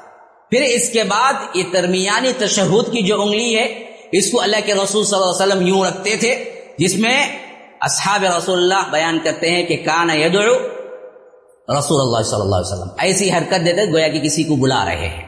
اب اس میں تین معنی بلا رہے ہیں کا مطلب کیا ہے؟ پورے تشہد میں ہلاتے رہو۔ دوسرا، بلائے کا مطلب ہے کچھ حرکت دو، چھوڑ دو۔ تیسرا، اٹھاؤ، اشارہ کرو، چھوڑ دو۔ اس معاملے میں کیا ہے؟ بڑا اختلاف کوئی نہیں ہے کہ تو میرا نہیں، میں تیرا نہیں، تو وہ گروپ، میں یہ گروپ۔ ہلایا تو جہنمی، نہیں ہلایا تو جہنمی۔ یہ فتوی دینے یہ صرف کیا ہے؟ سنت کے وہ چیزیں ہیں جس میں کیا ہے؟ خود سنت نے اسکیوز دیا ہے۔ ہلائے، اٹھائے، ہلاتے رہیں۔ سب ایک ہی ہے۔ لیکن ایک بات ترمیزی کی ایک روایت میں ہے کہ یہ ہلانا شیطان کے لیے لوہے سے مارنے سے زیادہ اسے تکلیف ہوتی ہے۔ اب سمجھ لیجیے جن کو ہلانے سے تکلیف ہوتی ہے وہ پھر کس زمرے میں جاتے ہیں؟ جو لوگ ہلانے پر فتوے لگاتے ہیں، اب وہ کس زمرے میں جاتے ہیں؟ جبکہ اللہ کے رسول نے فرمایا، اس سے شیطان کو تکلیف ہوتی ہے۔ اب پھر انسانوں میں بھی کسی کو تکلیف ہوتی ہے، تو پتہ نہیں وہ کون ہے۔ اللہ ہی بہتر جانتا ہے۔ اب ہمیں بولنے کی کوئی خاص ضرورت نہیں ہے۔ لیکن یہ چیز ثابت شدہ ہے۔ تو یہ کنڈیشن ہے جو میں نے غلط العام جہاں اطمینان نہیں ہوتا، میں نے صرف وہ باتیں بتلا دی۔ چلے اب اس کے بعد اللہ کے رسول کا نماز ادا کرنے کے بعد کا عمومی معمول یہ تھا کہ جیسے ہی سلام پھرتے اللہ کے رسول پیٹ کر کے نہیں بیٹھتے صحابہ سے، بلکہ منہ کر کے بیٹھتے تھے۔ آج یہ سنت بہت کم ہے۔ چھوٹ گئی ہے امام کیا کرتے؟ ہیں پیٹ پھیر کے ویسے ہی بیٹھے رہتے۔ ہیں اللہ کے رسول یہ نہیں چاہتے تھے۔ بلکہ دو بدو ہو کے بیٹھتے تھے۔ مسلی دیکھتے تھے اللہ کے رسول کو، اللہ کے رسول مسلیوں کو دیکھتے تھے۔ اور کیوں بیٹھتے تھے؟ اس بارے میں بخاری میں کئی روایتیں آئی ہیں۔ اللہ کے رسول ضرور بیٹھتے تھے۔ ایک وجہ تو اسکار تھی، دوسرا سب سے اہم وجہ یہ تھی کہ عورتیں نکل جائیں۔ اس زمانے میں عورتیں بھی نماز پڑھنے آتی تھی تو ان کے نکلنے کے لیے اللہ کے رسول صلی اللہ علیہ وسلم بیٹھتے تھے۔ اور بیٹھتے تھے تو اسکار کی پابندی کرتے تھے۔ جو عمومی طور پر ہم کے ہمارے اپنے ماحول کے لحاظ سے ہم نے کیا کیا کہ دعا نہیں، دعا دعا تو نہیں کرتے اجتماعی، لیکن دعا نہیں کے بہانے بہت سو نے کیا کر دیا۔ نماز کے بعد ایک منٹ بھی بیٹھنا گوارا نہ کیا۔ یوں سلام پھیرے، ایسے لگاتا وہ چکر ایک کے اوپر، ایک ایک کے اوپر، ایک کہ سب کے لیے تکلیف۔ ایسے نہیں، کچھ دیر بیٹھو اسکار ہیں۔ جس میں سب سے اہم چیز، اللہ اکبر۔ پھر ایک مرتبہ، اللہ اکبر۔ پھر تین مرتبہ استغفر اللہ استغفر اللہ استغفر اللہ، پھر اللہ انت السلام ومن کا السلام۔ یہ سب اللہ کے رسول ہر نماز میں پڑھتے تھے۔ اس کے علاوہ کے اذکار ہیں۔ وہ اگر تم فجر میں پڑھنا ہے یا اثر میں پڑھنا ہے تو طویل اذکار بھی کرو، لیکن کچھ دیر بیٹھنا، یہ اللہ کے رسول صلی اللہ علیہ وسلم سے ثابت ہے۔ اچھا خاص نماز فجر کے بعد اللہ کے رسول صلی اللہ علیہ وسلم محفل بھی بیٹھتے تھے۔ صحابہ سے کبھی پوچھتے تھے، کوئی خواب دیکھا ہے؟ صحابی کوئی خواب دیکھے ہوں تو وہ بیان کرتے تو اللہ کے رسول تعبیر دیتے۔ یا کوئی بھی کچھ نہ بیان کرے تو اللہ کے رسول صلی اللہ علیہ وسلم خود کہتے کہ میں نے خواب دیکھا ہے۔ اور جو دیکھا ہوتا، وہ لمبی طور پر اپنے خواب بھی سناتے اور تعبیر بھی۔ ایسے کئی خوابوں کا ذکر ہمیں فجر کی محفلوں میں ملتا ہے۔ اور یوں معلوم ہوتا ہے کہ اس کا اہتمام اس وجہ سے بھی تھا کہ اللہ کے رسول صلی اللہ علیہ وسلم نے فرمایا، انس ابن مالک ترمیزی ہی کی روایت ہے یہ بھی، جس میں فرمایا کہ جو نماز پڑھے، اسی جگہ بیٹھ جائے نماز فجر کے بعد، اور وہ اس وقت تک بیٹھے کہ یہاں تک کہ سورج طلوع ہو جائے، اور اس سے اونٹ کے پاؤں جلنے لگے یعنی اشراق کا وقت پہنچ جائے، اور دو رکعت نفل نماز پڑھ لے، تو اس کو مکمل ایک حج اور عمرے کا ثواب ملتا ہے۔ ایک عمرے کا پیکیج ساڑھے تین لاکھ، ایک حج کا پیکیج ساڑھے تین یا چار لاکھ۔ عمرے کا کم از کم پچاس ہزار۔ چار لاکھ، پانچ لاکھ روپئے دے کر بھی آپ ہر دن عمرہ اور حج نہیں کر سکتے۔ حج کے زمانے میں حج کر سکتے ہیں، عمرہ بھی اگر سعودی حکومت تو اب تو کیا دو دو سال کے لیے لگا دی، ایک مرتبہ گئے تو دو سال کے لیے تم نہیں جا سکتے، چاہ کر بھی نہیں جا سکتے۔ اب خالی تم فجر کی نماز کے بعد اشراق تک اہتمام کرو۔ اسکار میں بیٹھو، جہاں نماز پڑھے وہیں بیٹھے رہو، پھر اس کے بعد دو رکعت نفل نماز پڑھ کے گھر سے مسجد سے نکلو۔ تو اللہ کے رسول نے فرمایا، مکمل تمہیں حج اور عمرے کا ثواب ہے۔ لیکن ہمارے پاس اہتمام نہیں ہے اس کا۔ بہت بڑی چیز ہے۔ صبح سویرے مسجد کو آنا، نماز پڑھنا اور اشراق تک بیٹھنا۔ بہت بڑی چیز۔ اور یہ چیز ہمارے پاس نہیں۔ اچھا عورتیں تو مسجد کو نہیں آتی، وہ کیا کریں؟ ان کے لیے اللہ کے رسول نے اللہ کے رسول صلی اللہ علیہ وسلم نماز فجر کے لیے جا رہے تھے۔ حضرت ام سلمہ اپنی نماز ختم کر کے کیا ہے؟ تسبیح میں بیٹھی ہوئی تھی۔ اللہ کے رسول اپنے تمام کام کر کے جیسا کہ میں نے بتایا کہ اشراق پڑھ کے جب گھر آئے تو اس وقت بھی تسبیح ہی میں بیٹھی ہوئی تھی۔ تو اللہ کے رسول صلی اللہ علیہ وسلم نے پوچھا کہ جب میں گیا تھا، جب ذکر میں جو بیٹھی ہوئی تھی تم، ابھی تک اسی ذکر میں بیٹھی ہوئی ہو؟ کہا کہ ہاں اللہ کے رسول اسی میں بیٹھی۔ کہا کہ تم نے جتنا وقت ذکر میں بیٹھے اگر تم اتنے وقت کے اندر صرف ایک مرتبہ سبحان اللہ و بحمدی عدد خلقی ورضا نفسی وزینت عرشی یہ چار کلمات کہہ دیتی، تو اتنا وقت کے ذکر سے زیادہ تمہیں ثواب مل جاتا۔ چار کلمات۔ سبحان اللہ و بحمدی عدد خلقی ورضا نفسی وزینت عرشی۔ چار کلمہ وہ عورتیں جو بچوں کو اسکول بھیجنا ہے، وہ عورتیں جو جلدی پکوان کرنا ہے، وہ عورتیں جو ناشتہ بنانا ہے۔ نماز فجر پڑھو، اذکار کی پابندی زیادہ نہیں ہو رہی ہے، یہ چار الفاظ کم از کم پڑھو، دعا کرو، اٹھ جاؤ، تمہارے لیے کیا ہے؟ اشراق تک کا ثواب ثابت ہے۔ اہتمام کرو اسکار کا۔ اسکار کے بغیر دل مردہ ہو جاتا ہے۔ جس کے دل میں اللہ کا ذکر نہیں ہے، وہ مردہ ہے۔ یاد رکھ لیجیے اسی وجہ سے ہمارے اندر ہدایتیں لاکھ سننے کے باوجود قرآن اور حدیث کی آیتیں دل بدلتا نہیں۔ جھگڑوں میں بھی بڑے پڑتے، سوالوں میں بڑے پڑتے۔ یہ ہے کیا، وہ ہے کیا، پوچھنے میں کیا ہے؟ رات رات بھی گزار دیتے۔ لیکن ہمارے اندر وہ جلا، وہ قوت، وہ اللہ تبارک و تعالی کا قرب۔ نماز کے اندر وہ مزہ کہ ہاتھ باندھ لیے تو بڑے سے بڑے کیا ہے؟ حادثے ہو جائیں لیکن نماز توڑنے پہ دل نہ آئے۔ یہ کیفیت ہمارے اندر پیدا نہیں ہوتی جو اصحاب رسول اللہ کے اندر بدر جے اتم موجود تھی، بدر جے اتم موجود تھی۔ ہمارے ابن یاسر اور عباد ابن بشر دو صحابی تھے۔ اللہ کے رسول صلی اللہ علیہ وسلم نے رات کا پہرا دینے کے لیے کہا کہ آج رات تم ہی پہرا دینا ہے۔ تو جیسے ہی یہ دونوں الگ ہوئے، کہا کہ ہم دونوں پہرے دار ہیں، کیوں نہیں آدھی آدھی رات بانٹ لے آدھی رات تم کر لو، آدھی رات میں کر لیتا ہوں۔ تو حضرت عمار نے کہا کہ پہلے کون دے گا پہرا اور آخری رات میں کون دے گا؟ کہا کہ عباد ابن بشر نے کہا کہ میں آدھی رات پہلے کی سنبھال لیتا ہوں بات کی آدھی رات تم کر لینا تو اس حد تک تم سو جاؤ، میں جا کے کیا ہے انتظام دیکھتا ہوں۔ جیسے جیسے ہی حضرت عمار سوئے، عباد ابن بشر وہ بالکل ایک فوج کا زمانہ تھا یعنی کسی لشکر کے ساتھ آ رہے تھے، صحرا تھا اور پورے صحرا میں ہو کا عالم تھا۔ تو ہمیں کیا ہے؟ میوزک پسند آئے گی، گانے پسند آئیں گے اس وقت۔ لیکن یہ صحابی رسول کو ایسے ماحول میں نماز پڑھنا بڑا پسند آیا۔ انہوں نے کیا کیا کہ تکبیر نیت باندھ لی اور سورہ کہف شروع کر دیا۔ یہاں دشمن کا آدمی بھی جاسوسی کر کے آ رہا تھا۔ اس نے دیکھا کہ کوئی آدمی کھڑا ہوا ہے، لیکن بالکل ساکت ہے تو اسے پریشانی ہو گئی کہ یہ آدمی ہے یا کوئی پتھر ہے۔ تو اس نے ٹیسٹ کرنے کے لیے اپنے سے کیا ترکش میں سے تیر نکالا اور کمانڈ پہ چڑھایا اور تیر چلایا۔ تو تیر سیدھے آ کے ان کے جسم پہ لگا یہاں پر اور نماز کی حالت ہی میں انہوں نے کیا کیا؟ اس تیر کو اٹھا کے پھینکا اور نماز کو جاری رکھا۔ تب بھی کوئی حرکت نہیں ہوئی، سوائے تھوڑی سی جمبش کے۔ تو وہ دشمن کا آدمی سمجھا کہ میں نے پتھر ہی کو مارا ہے۔ پھر ٹیسٹ کرنے کے لیے دوسرا چلایا۔ یہاں تک کہ خون جا جاری تھا اور دوسرے کو بھی انہوں نے نکال کے پھینک دیا، پھر بھی اس نے تیسرا چلایا، جس کے اندر انہیں شدید تکلیف ہوئی اور خون جاری ہو گیا۔ پھر بھی وہ قیام کرتے رہے کرتے رہے۔ یہاں تک کہ آخری وقت میں انہیں کھڑنا ممکن نہ رہا۔ تو قیام کیا رکو کیا، سجدہ کیا، باقاعدہ تشہد میں بیٹھے۔ پھر پوری نماز مکمل کی۔ پھر اس کے بعد اپنے ہاتھ کو پکڑے ہوئے حضرت عمار کو آ کے اٹھایا کہ کوئی دشمن ہے جو حملہ کر دیا ہے۔ تو حضرت عمار اٹھ کے دیکھے تو پورے پورے خون میں لہو لہان تھے۔ کہا کہ کیا ہوا؟ کہا کہ تین تیر لگے ہیں۔ میں نے محسوس کیا کہ اس کے اوپر میں کھڑا نہیں رہ سکتا۔ تو میں نے جلدی جلدی رکو کیا، سجدہ کیا، نماز ختم کی، نماز توڑی نہیں، نماز توڑی نہیں، نماز ختم کی، پھر اس کے بعد آیا۔ تو انہوں نے کہا کہ جب پہلا تیر لگا، جب پہلا تیر لگا، تم اسی وقت جلدی سے نماز ختم کر کے کیوں نہیں مجھے آ کے اٹھا دیا؟ تو کہا کہ امار سورہ کہف میں اتنی حلاوت میٹھاس تھی کہ میں نماز توڑنا نہیں چاہتا تھا۔ کبھی یہ کیفیت ہمارے اندر بھی ہوئی؟ قرآن کی حلاوت کبھی ہمارے دلوں میں بھی آئی ہے؟ کبھی اللہ کا قرب محسوس کر کے آپ نماز میں اتنے اتنے منہمک ہو گئے کہ دنیا سے غافل ہو جائے؟ ہوا ایسا کبھی یہ کیفیتیں کیوں صرف انہی پہ آئی؟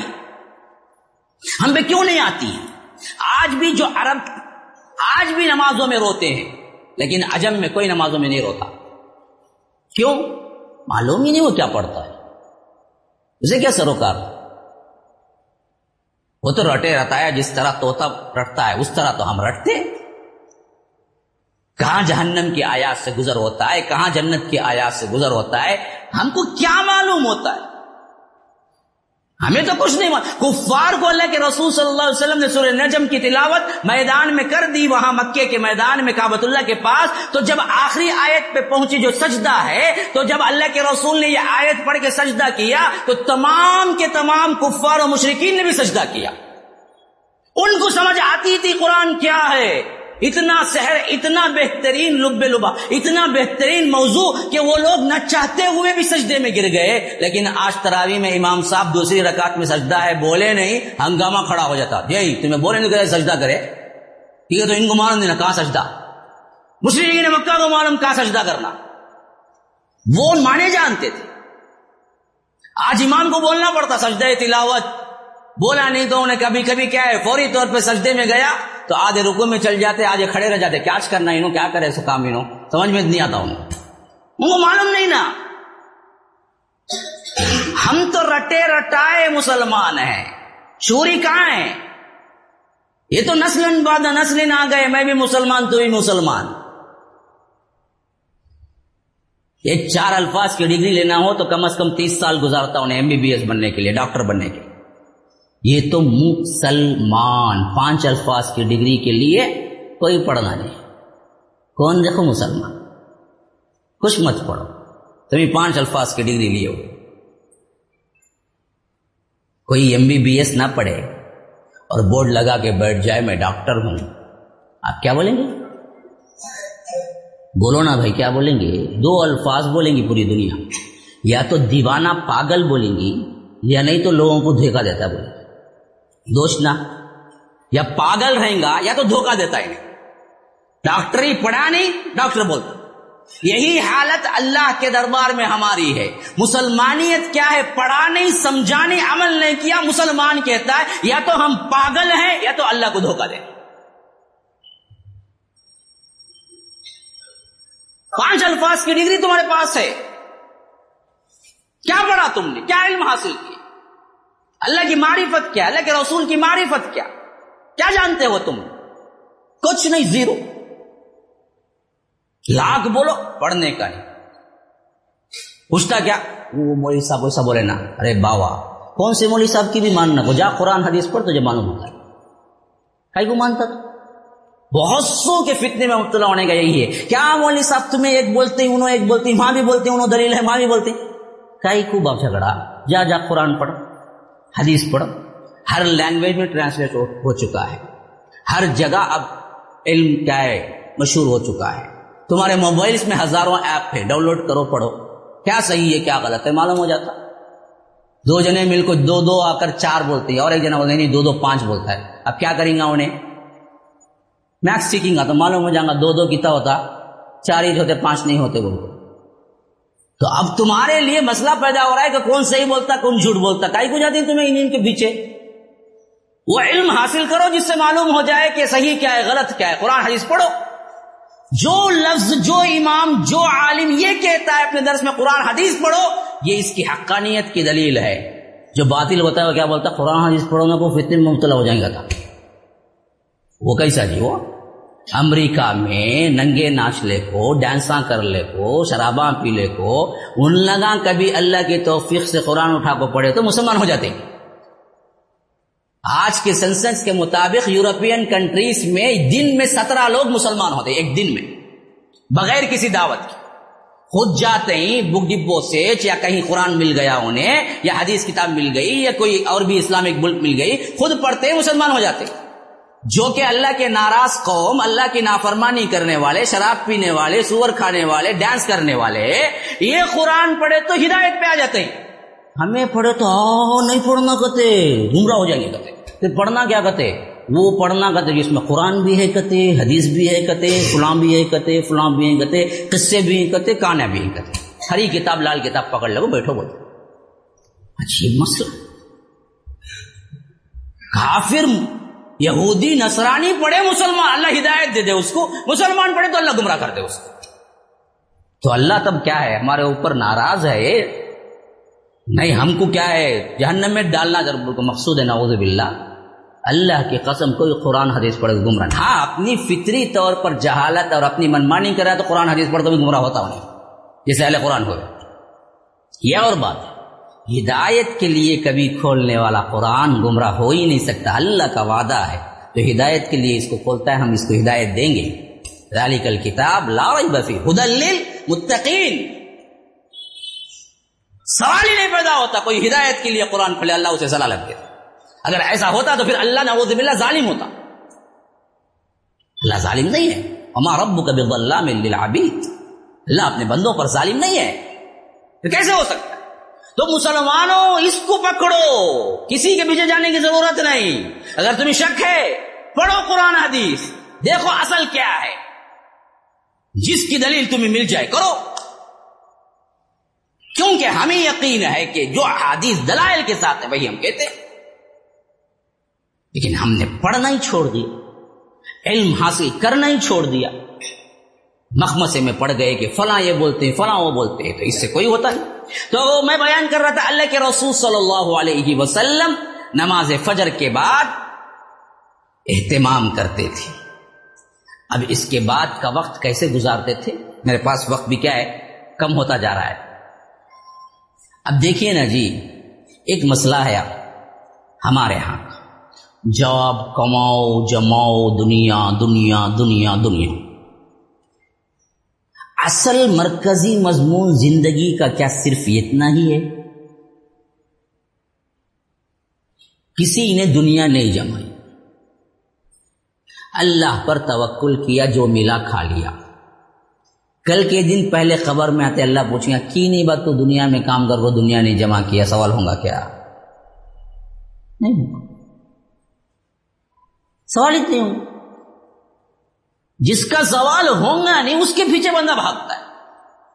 جس کا سوال ہوگا معلوم ہے، پھر بھی اس کے لیے تیاری نہیں کرتا۔ مثلا سمجھیے کہ آپ نے بہت کوشش کر کر کے سب کچھ لٹا کے وقت دے کے دنیا جمع بھی کر لی۔ اور آپ نے جو مقصد لے کے نکلے تھے، میں اتنا بڑا ملٹی ملینر بننا، وہ بن بھی گئے۔ ملتا کیا جی تم نا؟ پوری زندگی لگا کے کمایا، جمایا جمایا جمایا، آخری میں محل بن کو، بڑا گھر لے کو، پورے بچہ کے واسطے الگ الگ فلیٹاں دیکھو میں بھی مست زندگی گزاروں گا، بلکہ بن کو جس دن ختم ہوا ہواش مریا، میت نکلی۔ ہوتا نہیں ہوتا۔ ہوتا نہیں ہوتا بھائی۔ ہوتا میرا کیا پھر اسے بھائی؟ جس نے اپنا تن بندھن لگایا، کمایا، جمایا، بھول ہی گیا، دین کیا ہے، رب کیا ہے، رسول کیا ہے۔ اب اسے ملا کیا پھر آخر؟ اتنی بڑی چیز دیکھ کے بھی پھر انسان کیوں پھر اسی کے پیچھے بھاگتا ہے؟ جبکہ وہاں تو اسے ملا ہی نہیں کچھ، نہ خبر میں آنے والا، نہ بیٹے اسے دینے والے۔ وہی سات انچ کی جگہ، وہی اندر ہی کھٹری۔ اور رکھنے کو کوئی راضی نہیں ہوتا۔ مرنے کے بعد پہلا لفظ کیا پوچھتے؟ بھائی بلا مر گئے، کب اٹھاتے؟ سوال ہی نہیں پیدا ہوتا رکھنے کا۔ کوئی رکھنے تیار نہیں ہوتا۔ زندگی ہے کیا ہے؟ کرائے کا گھر۔ تمہیں لاکھ بنا لو، زندگی کرائے کی۔ ایک نہ ایک دن بدلنا پڑے گا۔ موت جب تجھ کو آواز دے گی، گھر سے باہر نکلنا پڑے گا۔ خود اپنے ہی کھندے پہ لے جا کے اٹھا کے لے جا کے دفنا دیتے تجھے۔ تو لاکھ کوشش کر لے، کسی ایک سے منتیں کر لے کہ بیٹا تو بھی آ کے دو روز میرے ساتھ بیٹھ جا۔ شروع شروع میں بڑا ڈر لگیں گا۔ بولیں گا بیٹھ تمہیں مر کو جاؤ جی دیوانے ہو گئی تمہیں پاگل بھی ہو گئی بڈھے بھی ہو گئی کیا؟ میں کہاں جاؤ بیٹھوں گا؟ بیٹھیں گا کچھ بھی کر لو، کوئی ساتھ آنے والا نہیں ہے۔ اکیلا ہی جانا ہے جتنے کیے۔ تم سوچ بھی نہیں سکتے اتنے کروڑوں کی کروڑوں مالیت کے کیا ہے۔ ہیرو جواہرات کے جو کیا ہے وارث تھے۔ ان کو جب موت کھینچی تو کیا لے کے گئے؟ خالی ہاتھ گئے۔ ہاں؟ کہاں گیا فرعون؟ کہاں گیا حامان؟ جس کے بارے میں خود اللہ بولتا ہے لتنو بالعصبت اولی القوہ اس کے خزانوں کی چابیوں کو اٹھانے کے لیے ایک بڑی جماعت ہوتی تھی، خزانے نہیں۔ خزانے اٹھا، خزانے کتنے بڑے وہ تو معلوم تھے اللہ کیا بول رہا ہے؟ ان قارون کان من قوم موسا قارون جو تھا بنی اسرائیل میں سے تھا اس کے خزانے کتنے تھے یہ تو پتا نہیں۔ خزانے کی جو کیلیاں، چابیاں تھی وہ چابیاں اٹھانے کے لیے ایک بہت بڑی فوج ہوتی تھی جو اس کی چابیاں اٹھاتی تھی خالی۔ خزانے کتنے بڑے ہوں گے معلوم نہیں۔ لیکن ہوا کیا؟ فخصف نہ بھی وہ بیدار ہم نے کیا ہے؟ پلک جھپکنے کے جھٹکے، پلک جھپکنے کے لمحے کے اندر ہم نے اسے کیا ہے؟ زمین کے اندر دھسا دیا۔ آج کون جانتا بھی نہیں انہیں کون ہے وہ۔ اجل ہی نے چھوڑا۔ اجل بولتے ہیں عربی میں موت کو۔ موت کو بولتے ہیں، اجل اجل ہی نے چھوڑا، نہ کسرا، نہ دارا، نہ کسرا رہا، نہ دارا رہا۔ وہ کسرا جس کے خالی محل کے اندر ستون تین ہزار تھے۔ محل کتنا بڑا ہوگا؟ ایک ستون، دو ستون میں مسجد ختم ہوگی۔ خالی اس کے محل کے ستون تین ہزار ستون تھے۔ اور تین ہزار لڑکیاں ہمیشہ شراب پیش کرنے کے لیے رہا کرتی تھی اور اس کے تاج کا ہیرے جواہرات سے مرسا اتنا وزن تاج تھا کہ اگر وہ سر پہ رکھتا تو اس کا سر لٹک جائے گا۔ تو سنکلی میں سنکلی میں دیوار اور چھت کے اوپر سے اسے لٹکایا جاتا تھا، جس کے نیچے آ کے وہ بیٹھتا تھا تو دیکھنے والوں کو یوں لگتا تھا سر کے اوپر اسے چار تاج پہنا ہے لیکن پہنتا نہیں تھا، وہ اتنا وزنی، سونا اور ہیرے جواہرات سے مرسا تھا کہ وہ سنکلی اٹھاتی تھی اس کے تاج کو، وہ نیچے آ کے بیٹھتا تھا۔ کہاں گیا کس کون جانتا ہے اس کو؟ جو کروڑوں مالیت کے کیا تھے؟ کروڑوں مالیت کے تھے۔ ارے اتنا دور کیوں جاؤ جی؟ آخری عثمان جو ہمارا نظام حیدرآباد کا جو تھا، میر عثمان علی۔ میر عثمان علی کا آج میوزیم میں ملکہ ایلیزبتھ کے تاج میں جو ہیرا لگتا ہے، آج میوزیم میں اس وقت اس کے تاج میں لگتا تھا۔ جب انڈیا کمپنی یہاں ہندوستان میں آئی ہوئی تھی تو نظام کے اپنے میز پر وہ پیپر وائٹ کی طرح استعمال کرتا تھا۔ اللہ نے اتنی دولت دی تھی نظام کو جو آخری نظام تھا، میرے عثمان علی۔ حیدرآباد ابھی پچاس سال بھی نہیں گزرے۔ پچاس سال بھی نہیں گزرے۔ دنیا کا امیر ترین انسان تھا۔ جو پیپر ویٹ کی طرح جو ہیرا استعمال کرتا تھا، وہ ہیرا ملکہ ایلزبت اپنے تاج میں لگاتی تھی کہاں گئے وہ لوگ؟ کون جانتا ہے آج؟ اجل ہی نے چھوڑا نہ کسرا نہ دارا، اسی سے سکندر صفاتے بہارا۔ ہر ایک لے کے کیا کیا نہ حسرت سے دھارا۔ پڑا رہ گیا یوں ہی ٹھاٹ سارا۔ جگہ جی لگانے کی دنیا نہیں ہے، یہ عبرت کی جا ہے تماشا نہیں ہے۔ کون بچا؟ تو محنت کس کو اثر کرنی ہے جی؟ محنت دین کی کرنی ہے۔ دنیا تمہاری مقدر کی آتی آتی ہے۔ کہیں نہیں جاتی۔ دنیا کا ذمہ اللہ نے لیا۔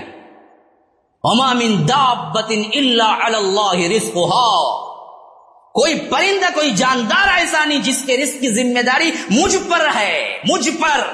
اللہ نے جس کی ذمہ داری لے لی، اس کے پیچھے کیوں بھاگتے ہو؟ تم اللہ کی بغاوت کرتے ہو۔ اللہ نے تو ذمہ داری لے لی بھائی۔ تم کو مل کے رہنے والا ہے، حرام کاری نہ کرو۔ سود نہ کھاؤ۔ ظلم کر کے پیسہ نہ جماؤ۔ عبادتیں چھوڑ کے دنیا کے پیچھے نہ بھاگو۔ بنانا تو دین بناؤ۔ دنیا تمہاری اللہ نے بنایا تبھی تو دنیا میں بھیجا۔ جب بنایا تو تب بھیجا۔ تمہاری دنیا مقرر ہے۔ اتنا ہی ملے گا جتنا اللہ نے مقدر کر دیا۔ اور ذمہ داری خود لی، دوسروں کو نہیں دیا۔ خود لی۔ آپ کو معلوم ہے دنیا کی سب سے بڑی مخلوق کون ہے پتا ہے آپ کو؟ ہمارا مسئلہ کیا ہے؟ نہ ہم دین جانتے، نہ دنیا جانتے۔ یہ سب سے بڑا مسئلہ ہے۔ ہمارا آج سائنس کے مطابق دنیا کی سب سے بڑی مخلوق کون سی پتا ہے؟ زمین کے اندر۔ کوئی بولیں گے؟ کیا ہے؟ جی؟ ہاتھی اس سے بڑا ہے نا انسان تو کیا اتنا ہے صرف اللہ کی مخلوق۔ کیڑا ہے وہ کیڑا صرف۔ اللہ کی مخلوقات ایسے بڑے بڑے ہیں۔ اس کی نظر میں وہ نہیں پوچھتا کہ حیثیت میں کون بڑا وہ تو انسان ہے۔ حیثیت میں نہیں حجم میں حجم۔ سمندر۔ میں ہو یا آ کر زمین پہ ہو میں پوچھتا ہوں سب سے بڑی مخلوق کون سی ہے؟ پتا ہے؟ ارے ارے ہاتھی ہاتھی کیا ہے؟ اتنا ہے جی اتنا مخلوقات کے سامنے۔ سب سے بڑی مخلوق دنیا کی ویل مچھلی ہے۔ سب سے بڑی مخلوق کیا دنیا کی ویل مچھلی ہے۔ جس کا چھوٹا بچہ دو سو ٹن کا ہوتا ہے، دو سو ٹن کا۔ بڑا کتنے سو ٹن کا اور ایک ٹن ہزار کلو کا ہوتا ہے۔ ایک ٹن ہزار کلو کا ہوتا ہے۔ اس کا چھوٹا بچہ دو سو ٹن کا ہوتا ہے۔ اور بڑا کتنے ہزار کا ہوتا ہے پتہ ہی نہیں، کتنا بڑا ہوتا اس کی خالی دم بڑے بڑے جہازوں کو لگ جائے تو جہازیں الٹ ہو جاتی ہے اتنی بڑی مچھلی ہے وہ کہ جہاز، بڑا بڑا جہاز اس کے سامنے آئے تو اس کا جو دم کا ٹکڑا ہوتا ہے اتنا بھی نہیں ہوتا جہاز۔ اور اپنے دم سے وہ حرکت دے تو وہ پوری جہاز الٹ جا سکتی ہے۔ اتنی طاقتور ترین ہے۔ ہاں؟ جب اتنے سو ٹن کی مچھلی ہے تو اس کا اس کا خالی دن کا کھانا کتنا ہے پتا ہے؟ دن کا کھانا، دن کا کھانا ایک مچھلی کا ایوریج کھانا بیس ٹن کا کھانا ہوتا ہے۔ بیس ٹن، ایک ٹن کتنا ہے جی؟ ایک ٹن ہزار کلو ہے۔ تو بیس ٹن کا کھانا تو کیا ہوا؟ ہاں؟ بیس ہزار کلو کا کھانا وہ ایک وقت میں کھاتی ہے، اتنا بڑا پیٹ ہے اس کا۔ ہاں؟ تین وقت میں وہ تو کھاتی ہی رہتی۔ ایک وقت اس کے پیٹ بھرنے کے لیے کتنا ہونا چاہیے اس کو؟ بیس بیس ٹن کھانا چاہیے اس کو، ایک وقت میں بھرنے کے لیے۔ اور اللہ اس کو مسلسل بھرا ہوا رکھتا ہے، کبھی بھوکے ہو کے نہیں مری۔ اس کو دو ہزار کلو کھانا ہمیشہ دیتا ہے، ہمارے جیسے کیا ہے ڈیڑھ ان کے پیٹ کو اللہ نہیں دے گا۔ پھر کیا اعتبار ہے اللہ؟ کہ کیوں بھاگتے ہو دنیا کے پیچھے؟ اور اس میں بھی عجیب تر بات میں آپ کو بتاؤں، حیران رہ جائے گی۔ اللہ نے اس کی غذا جو رکھی ہے، معلوم کیا ہے؟ وہ بیکٹیریاز جو ہمارے آنکھوں کو بھی نظر نہیں آئیں گے۔ دنیا کی سب سے بڑی مخلوق کی غذا، دنیا کی سب سے چھوٹی، چونٹی سے بھی چھوٹی غذا اللہ نے رکھی ہے اسے۔ جسے ہم اپنی آنکھوں سے نہیں دیکھ سکتے مائکروسکوپ سے دیکھ سکتے ہیں ان بیکٹیریاز کو، جس کو وہ کھاتی ہے کیسے کرتے ہیں؟ نظام کیسے پتا ہے؟ کہ ویل مچھلی کبھی زبان اپنا منہ نہیں بند کرتی۔ وہ تیرتی ہے تو ایسا کھلا کر کے، ایسا کھلا کر کے تیرتی ہے، ایسا کھلا کر کے منہ۔ اور منہ کے گلے کے حصے میں کیا ہے؟ ایک جال ہے۔ کیا سسٹم ہے؟ دیکھو اللہ اللہ سبحان اللہ جو اللہ کہتے ہیں نا، رب العالمین وہ بالکل نمایاں ہو کے سامنے آتا ہے۔ تو ویل مچھلی کے جو جو گلا ہوتا ہے نا، وہ گلے کے پاس ایک جال ہے۔ جو منہ کھولتی ہے تو نمک کا پانی جو ہوتا ہے جس کے اندر وہ جو کھانے کے غذا کے بیکٹیریا سے وہ کروڑوں کی شکل میں ہوتے ہیں۔ تو میل مچھلی کیا کرتی ہے؟ ایسا ایسا منہ کھول کے تیرتی ہے تو سمندر کا پانی اس کے اندر وہ جھلی پار کر کے اندر جاتا ہے۔ تو جیسے ہی جاتا ہے، جتنے بیکٹیریاز ہوتے ہیں، وہ جھلی کے اندر پہنچ کے رک جاتے ہیں، پانی جو ہوتا ہے باہر نکل جاتا ہے۔ اور ہمیشہ بھرا پیٹ رہتی ہے۔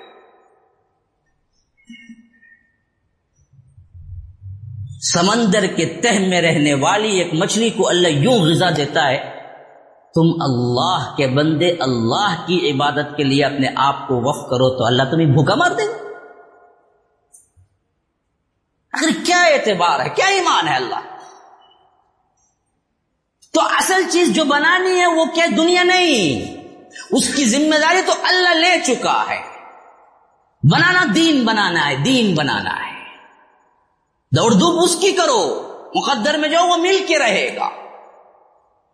تم نہ نہ بولو گے پیچھے آئیں گے۔ دنیا تو بھاگی، دنیا اس کے پیچھے بھاگتی ہے جو دنیا سے بھاگتا ہے۔ ابھی الفاظ نوٹ کرو دنیا اس کے پیچھے بھاگتی ہے جو دنیا سے بھاگتا ہے۔ اور جو دنیا کے پیچھے بھاگتا ہے، دنیا اس سے بھاگتی ہے۔ یہ اصول ہے۔ تم نانا بولو، تمہارے قدموں پہ پڑے گی۔ تم ہونا ہونا بھاگو، تمہیں کھلائے گی نہ چاہے گی۔ اصحاب رسول اللہ نے نانا کہا قدموں میں پڑی ہوئی تھی لیکن بات کے آنے والوں نے اس کے پیچھے بھاگا، دنیا نے ان کو بھگایا۔ اور زیادہ اور زیادہ اور زیادہ۔ امام احمد بن محمد بیٹھے ہوئے تھے۔ خاص شاگردوں کو معلوم تھا کہ کئی دنوں کا فاقہ ہے امام کے گھر میں۔ وقت کے خلیفے کی طرف سے انہیں ڈش آیا۔ ڈش۔ کھانے اور پیسوں کے، درہم کے۔ خلیفہ آپ کو تحفہ دیتا ہے۔ انہوں نے کہا کہ واپس لے جاؤں ضرورت ہے۔ میں پیسوں والوں کے پاس جاتا بھی نہیں ہوں، میں ان فتنوں کی جگہ میں لیتا بھی نہیں۔ بہت اصرار کیا، میں کیا جواب دوں گا خلیفے کے پاس؟ خلیفہ مجھ پہ نہ رہو۔ کہ خلیفے کو کہہ دینا کہ امام کو ضرورت رہی۔ تو واپس لے کے چلا گیا۔ شاگرد جو باس میں بیٹھے ہوئے تھے، انہوں نے کہا کہ یا امام، آپ کو تین دن سے فاقہ ہے، ہم کو خود معلوم ہے، آپ کو کتنی پیسے کی ضرورت ہے۔ اور ایسے وقت میں وہ دے کے بھیجتا ہے، وہ بھی کیا ہے، خلیفہ ہے، آپ قبول کر لیتے تو اچھا ہے۔ تو امام نے کہا کہ جب تک ہم دھتکارتے ہیں، تب تک ہی آتی ہے، اگر ہم قبول کر لیں تو ہمارے پیچھے پڑتے۔ ہیں مجھے نہیں چاہیے۔ اللہ کا دیا جو، وہی بس مجھے کافی ہے۔ چار چٹنی، اچار پہ رکھا ہے تو بس۔ اللہ راضی ہے تو بس مجھے اتنی کافی اماموں نے پاؤں کی جوتی پہ رکھا ہے. ہم امام امام کا لفظ تو استعمال کرتے ہیں، ان کی سیرتوں کو کبھی نہیں پڑھتے، کبھی ان کے اخلاق کو ماننے کے لیے تیار نہیں غرض کی میں بتا رہا تھا، اللہ کے رسول کا پورا محور دن سے لے کے رات تک دنیا بنانے کا تھا. بتاؤ مجھے کوئی حدیث؟ اگر تم کہتے ہو کہ ہم قرآن حدیث پہ چلتے ہیں تو کون سی دنیا بنانے کا اللہ کے رسول صلی اللہ علیہ وسلم نے گر سکھایا آپ کو؟ اس کا مطلب یہ نہیں کہ سب کچھ چھوڑ چھاڑ کے مسجد میں بیٹھ جائے، یہ نہیں کہہ رہا ہوں۔ بناؤ اس حد تک جس حد تک تمہاری زندگی ہونی ہے۔ بیز وہی نہیں ہے، مقصد وہی نہیں، مقصد کیا ہے؟ دین بناؤ، دین۔ وقت بڑی قیمتی کے ساتھ گزر رہا ہے۔ گیا وقت کبھی ہاتھ نہیں آتا۔ تمہاری زندگی سے ایک لمحہ نکلا نکلا، قیامت تک تم اس کو واپس نہیں لا سکتے۔ اور تمہاری زندگی پچیس سال ہے یا پچاس سال ہے، ستر سال ہے، اس میں سے ایک منٹ بھی کم ہوا تو کم ہوا اور تم موت کے قریب جا رہے ہو۔ جتنا عمر گزری، اتنا ہی تم موت کے قریب جا رہے ہو۔ تمہارا کوئی کیا ہے برتھ ڈے اور ہیپی برتھ ڈے بنانے کا کوئی تصور ہی نہیں ہے۔ تم گھٹتے ہوئے اس برف کے مانند ہو جو تم آئس سے نکال کے، تم فریج سے نکال کے باہر رکھتے ہو۔ تو زندگی اتنی ہی ہے جتنا جلدی وہ گھلے گا، ویسے ہی ہماری زندگی کے دن اور منٹ اور سال گھلتے جا رہے ہیں، واپس کبھی آنے والے نہیں۔ تو ان گھلتے ہوئے سالوں کو پکڑ لو، جمع کر لو، منجمد کر لو، محفوظ کر لو۔ تو ایک ہی آئیڈیا ہے، اللہ کے راہ میں لگا دو، محفوظ ہو جائیں گے۔ باقی سب راہ میں لگاؤ تو ضائع ہی ضائع ہے۔ کسی راہ میں تمہارے لیے کیا نہیں ہے، محفوظ نہیں ہے۔ تمہاری زندگی محفوظ ہونا ہے تو اللہ کی راہ میں۔ تو یہی تسلسل دیا اللہ کے رسول نے۔ نہ کبھی جمایا، نہ جمانے پہ ابھارا، نہ کبھی اللہ کے رسول صلی اللہ علیہ وسلم نے خود کے لیے اس کو وقف کیا۔ آتا تھا مال، لاکھوں کا بھی آتا تھا، کبھی مال غنیمت۔ اللہ کے رسول نے کوئی ایک دن کا اپنے گھر میں کبھی نہیں رکھا۔ کوئی ایک درہم نہیں رکھا۔ ایک مرتبہ نماز فجر ادا کیے، دوڑتے ہوئے گھر کو گئے۔ پھر آ کے آ کے اسکار مکمل کیے۔ صحابہ نے کہا، اللہ کے رسول، آپ تو نماز کے بعد کہیں نہیں جاتے، اسکار مکمل کر کے جاتے ہیں۔ آج نماز ختم کرتے ہی کیوں دوڑ لگائی گھر کی طرف؟ پھر واپس آیا، کہا کہ میں رات چند دینار گھر میں رکھ دیا تھا۔ مجھے نماز میں خیال آیا کہ گھر میں کیا ہے، کچھ دینار ہے میں نہیں چاہتا تھا کہ میرے گھر میں دولت رہے۔ ایک منٹ کے لیے بھی میں نے نماز ختم کی تو فوراً بھاگا۔ کہا کہ یہ دینار صدقہ کر دو، پھر آ کے میں بیٹھ گیا۔ آپ کو معلوم ہے، ایک عجیب تر بات بدلاؤ اسلام کے احکامات پر چلنے والا سب سے پہلے ہے کون؟ ہاں جی؟ کون ہے بھائی؟ اللہ کے رسول صلی اللہ وہی تو نمونہ ہے۔ وہی تو کر کے بتائے ہیں۔ انہی کی تو پیروی کرنی ہے۔ نماز پڑھنا ہے تو پہلے خود پڑھ کے بتائی کہ نماز کیسے پڑھنا ہے۔ ہے نا؟ روزہ رکھنا ہے تو خود کر کے بتایا تو روزہ کیسا رکھنا ہے؟ حج کرنا ہے تو خود کر۔ لیکن لیکن لیکن اللہ کے رسول نے کبھی زکات نہیں دی۔ کیوں؟ اتنا مال کبھی جمع ہی نہیں کیا کہ اس پہ زکات آئے۔ جمع ہو تو نہ زکات نکلے۔ جمانا ہی نہیں تھا نا۔ جب جمع ہوگا تو نہ زکات نکلے گی، اللہ کے جمع ہی نہیں کیا کبھی۔ جمانے سے سخت نفرت۔ حتیٰ کہ اللہ کے رسول نہ ہوتا تو بھی قرض لے کے دے دیتے۔ کوئی سائل آ گیا، اللہ کے رسول سے کچھ پوچھ رہا ہے، اللہ کے رسول کے گھر میں خود فاقہ ہے کئی دنوں کا، تو کہتے کہ جاؤ فلاں گھر میں لے لینا، میرے نام سے قرض میں بعد میں ادا کروں۔ ہمیشہ قرض لیا ہے اللہ کے رسول۔ جنہوں نے کبھی دنیا ہی جمع نہیں کی، تو پھر قرض کیوں؟ حتیٰ کہ اللہ کے رسول کی وفات ہوئی، تو ان کی زرا بھی ایک یہودی کے گھر میں رکھی ہوئی تھی۔ میں پوچھتا ہوں جنہوں نے کبھی دنیا کا ایک پیسہ جمع نہیں کیا، وہ کیوں قرض لیے؟ اپنے آپ پہ خرچہ کرنے کے لیے لٹانے کے لیے قرض ورنہ تو کئی کئی دنوں کا فاقہ ہوتا تھا اللہ کے رسول کے گھر۔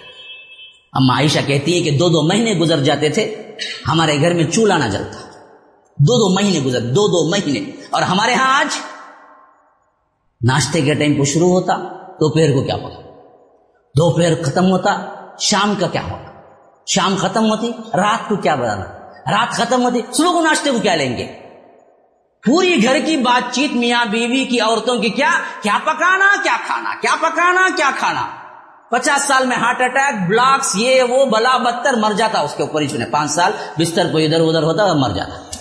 خالی کھانا۔ صبح سویرے سے شروع ہوتا، کیا پکانا، کیا کھانا؟ دین کا کیا کام کرنا؟ مسلمانوں پہ حالات کیا ہیں؟ بگڑی ہوئی قوم کو کیسے سدھارو؟ کبھی کوئی میاں بیوی مل بیٹھ کے سوچے، جھگڑے ہوتے، تمہیں سونا لے کو دیتے نہیں، میک اپ لے کو دیتے نہیں۔ ہاں؟ انہیں بولتا، پیسہ کم ہے، میں کیا جی کروں؟ کتنا جی کما بولے لگا وہ دوں انہیں بولتی نہیں، میں جیب میں سے اٹھا لوں گی۔ یہ خالی بات ہے۔ گھروں کی بات ہے کیا بولو؟ یہ لڑائی جھگڑے کیا؟ میں پانچ سو روپئے رکھا تھا، نہیں دکھتے کون اٹھائے؟ تمہیں اٹھا رہیں گے مانو۔ میں نے اٹھائی، نہیں نہیں اٹھائی۔ یہی گھر۔ یہ اتنا ہی زندگی لاہور والا قوت اگر یہی زندگی گزارنے کے لیے آئے ہم، کتنی سطحی سوچ ہو گئی، دیکھیے ہماری میرے بھائیوں حالانکہ آپ کو ہنسی آ رہی لیکن دل درد کر رہا ہے۔ ہم نے کبھی زندگی کو جانا ہی نہیں کہ کیوں؟ اللہ کے رسول نے یہ پیغام کبھی نہیں دیا کہ اس کے پیچھے یہ سب زمن ہے، آئے گا، جائے گا۔ مقصود کیا تھا؟ دعوت توحید ناشتہ کیا کھائے؟ سیرت میں نہیں ملتا کچھ بھی۔ جو ملا کھا لیا جی۔ پہلے تو تین وقت کبھی کھائے نہیں اللہ کے رسول دن تین وقت کبھی کھائے نہیں۔ بلکہ اما عائشہ تو کہتی ہیں کہ اللہ کے رسول نے پوری زندگی کبھی پیٹ بھر کے نہیں کھایا۔ پوری زندگی۔ اور دو دو مہینے ہمارے گھر میں چولہا نہیں جلتا۔ پوچھا گیا اما پھر کیا کھاتے آپ لوگ؟ کہا کہ دو کالی چیزوں کو۔ پوچھا گیا، کیا؟ ایک پانی، ایک کھجور۔ کبھی ایک کھجور مل گیا، تھوڑا پانی مل گیا، بس کافی۔ دن دن گزر گیا، دن۔ وقت گزرا نہیں، دن گزر گیا، پورا دن گزر گیا۔ بس، دو کھجور، تھوڑا سا پانی۔ اللہ کے رسول صلی اللہ علیہ وسلم ایک مرتبہ دوپہر کو عرب عموماً دوپہر کو نہیں نکلتے۔ آج بھی کیا ہے، یہی سسٹم ہے۔ دوپہر میں وہ آرام کرتے ہیں، خیر اللہ جس کو بولتے دوپہر میں دکانیں بند ہوتی ہیں آج بھی۔ تو عرب دوپہر میں بہت ہی ضروری کام سے نکلتے تھے، نہیں نکلتے، عمومی طور پر۔ دوپہر کے چلچلاتی دھوپ میں اللہ کے رسول مدی مکے میں نہیں، مدینے میں، جبکہ عمارت قائم ہو چکی تھی خلی خلافت اور پیسہ مال غنیمت سب آتا تھا۔ ایسے ماحول میں بھی اللہ کے رسول دوپہر کے وقت نکلے۔ تو حضرت ابو بکر ملے۔ کہا کہ اللہ کے رسول اس وقت۔ کہا کہ ابو بکر تم بھی اس وقت۔ دوپہر میں تو نکلتے نہیں۔ کہا کہ اللہ کے رسول بھوک نے اتنا ستایا اتنا ستایا۔ کئی دن کا بھوکا ہوں۔ کچھ کھانے کو نہیں ملا۔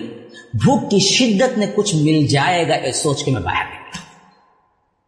اللہ کے رسول نے کہا کہ صدیق جس وجہ سے تم نکلے ہو، اسی وجہ سے میں بھی نکلا میں بھی تین دن کا فاقہ ہے۔ بھوک نے تنگ کیا اور تمام امہات المومنین میں پوچھا بھیجا کچھ ہے؟ کچھ نہیں ہے تو میں بھی کوئی مل جائے تو کچھ کھا لیں گے بول کے نکلا۔ ابھی یہ دونوں باتیں کر رہے تھے کہ حضرت عمر آئے۔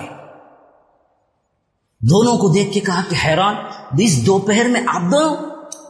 کہا کہ بتاؤ تم کیوں آئے پہلے؟ کہا کہ اللہ کے رسول کئی دنوں کا فاقہ ہے، بھوک کی شدت نے مجھے باہر نکالا۔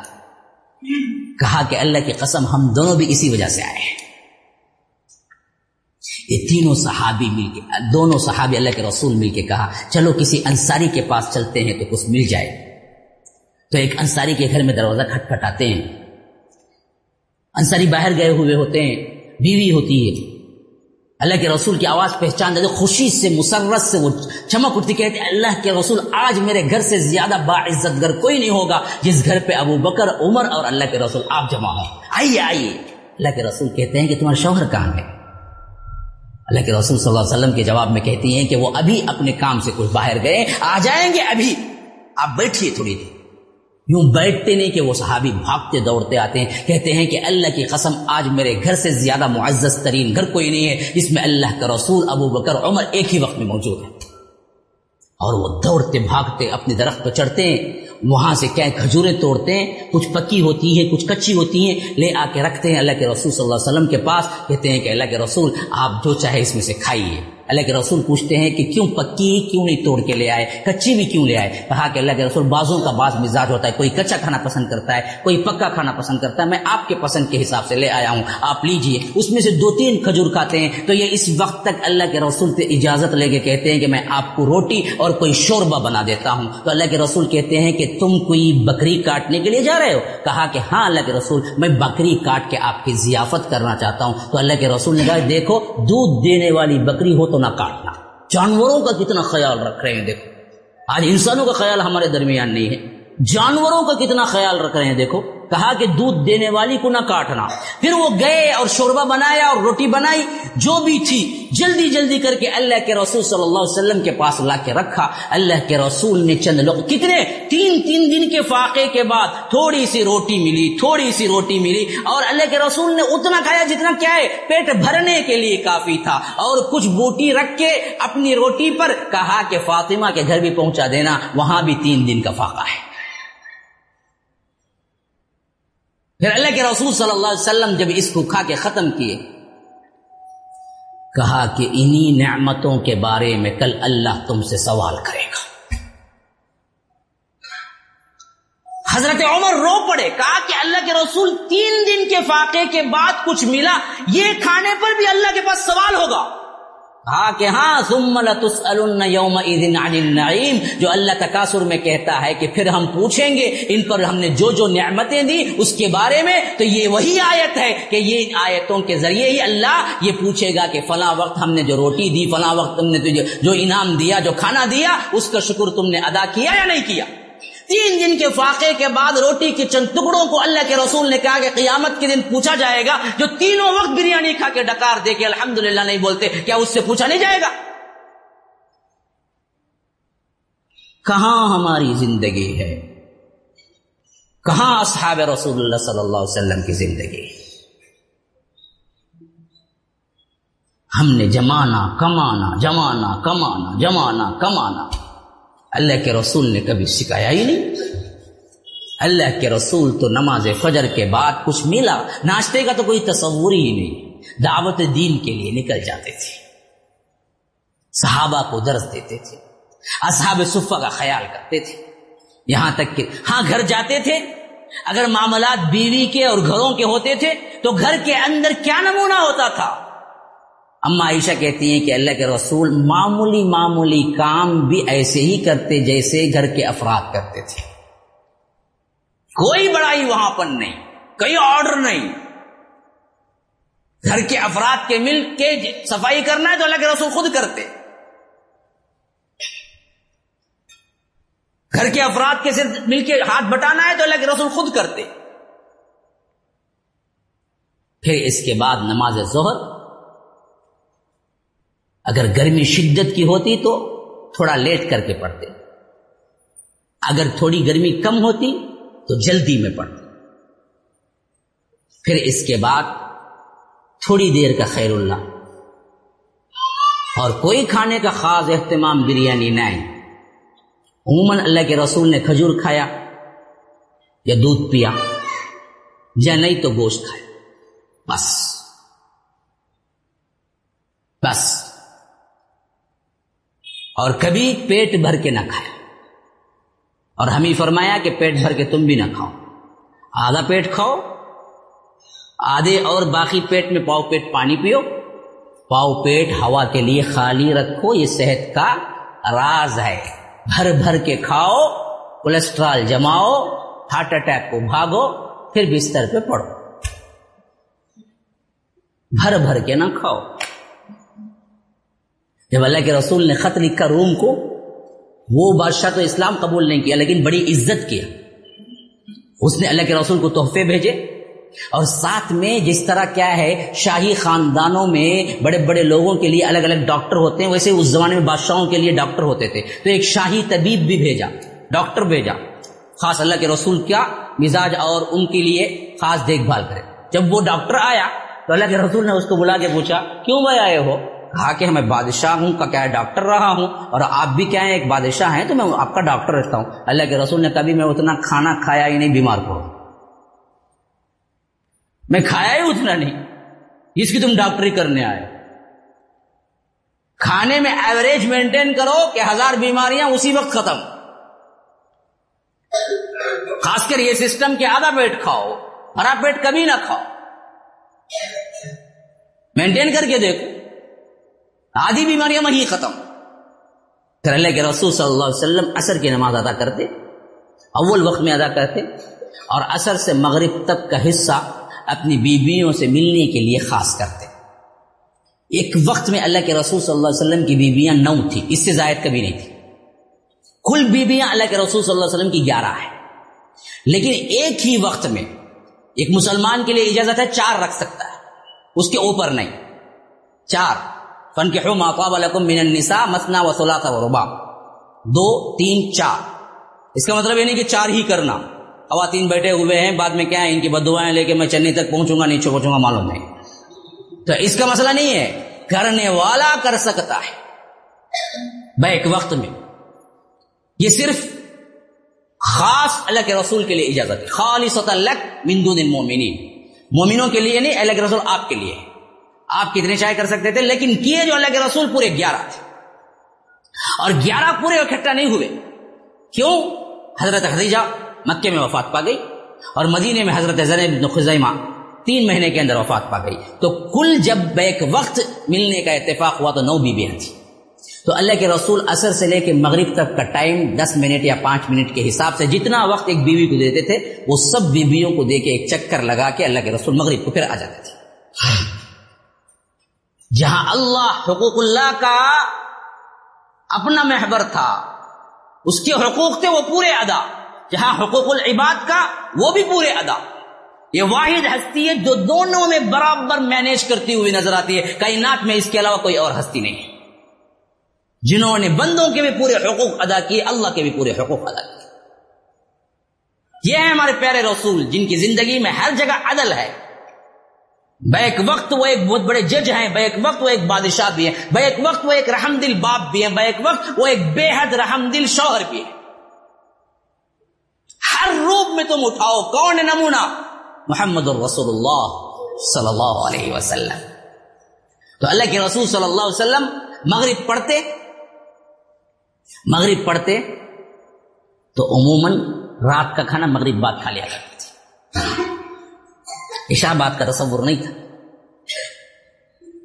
تاکہ ہاضمہ بھی ہو، رات کو سکون سے نیند بھی آئے، اور جو بندہ بالکل ابتدائی اوقات میں یوں سمجھ لیجیے کہ نو دس بجے تمام کھانے، پینے، نماز متر سب سے فارغ ہو کے سوتا ہے، آپ سو کے اٹھ کے دیکھ لیجیے، خود بخود تمہاری آنکھ پانچ بجے کھل جائے گی، کوئی اٹھائے یا نہ اٹھائے۔ بہترین نیند ہو جاتی۔ ہے تو عمومی طور پر اللہ کے رسول صلی اللہ علیہ وسلم مغرب پڑھا کے اس کے بعد کھانا کھا لیتے تھے۔ اور کھانا بھی کیا ہے لواز اللہ کے رسول نے کبھی زندگی میں دو سالن اکٹھے نہیں کھائے۔ دو سالن اکٹھے نہیں کھائے۔ ہمارے شادیوں میں گیارہ سالن رکھتے ہیں خالی۔ تو کتنے سالن پہلے کیا کہتے؟ رومانی سیمی کہتے۔ اس کے بعد کیا؟ رومانی روٹی کہتے۔ اس کے بعد کیا؟ مرغئی تل کو کہتے۔ اس کے بعد مرغئی کا چکن کا مسالہ۔ اس کے بعد کیا ہے بریانی آتی اس کے بعد پھر آئس کے چار پانچ قسمہ۔ پھر کیا ہے اس کے بعد بیڑے کے چار پانچ قسمہ۔ وہ سب رکھا تو شادی۔ نہیں تو کیا شادی کرا جی؟ بخیل جی نے۔ اتنے آئٹم رہے گا تو شادی کرا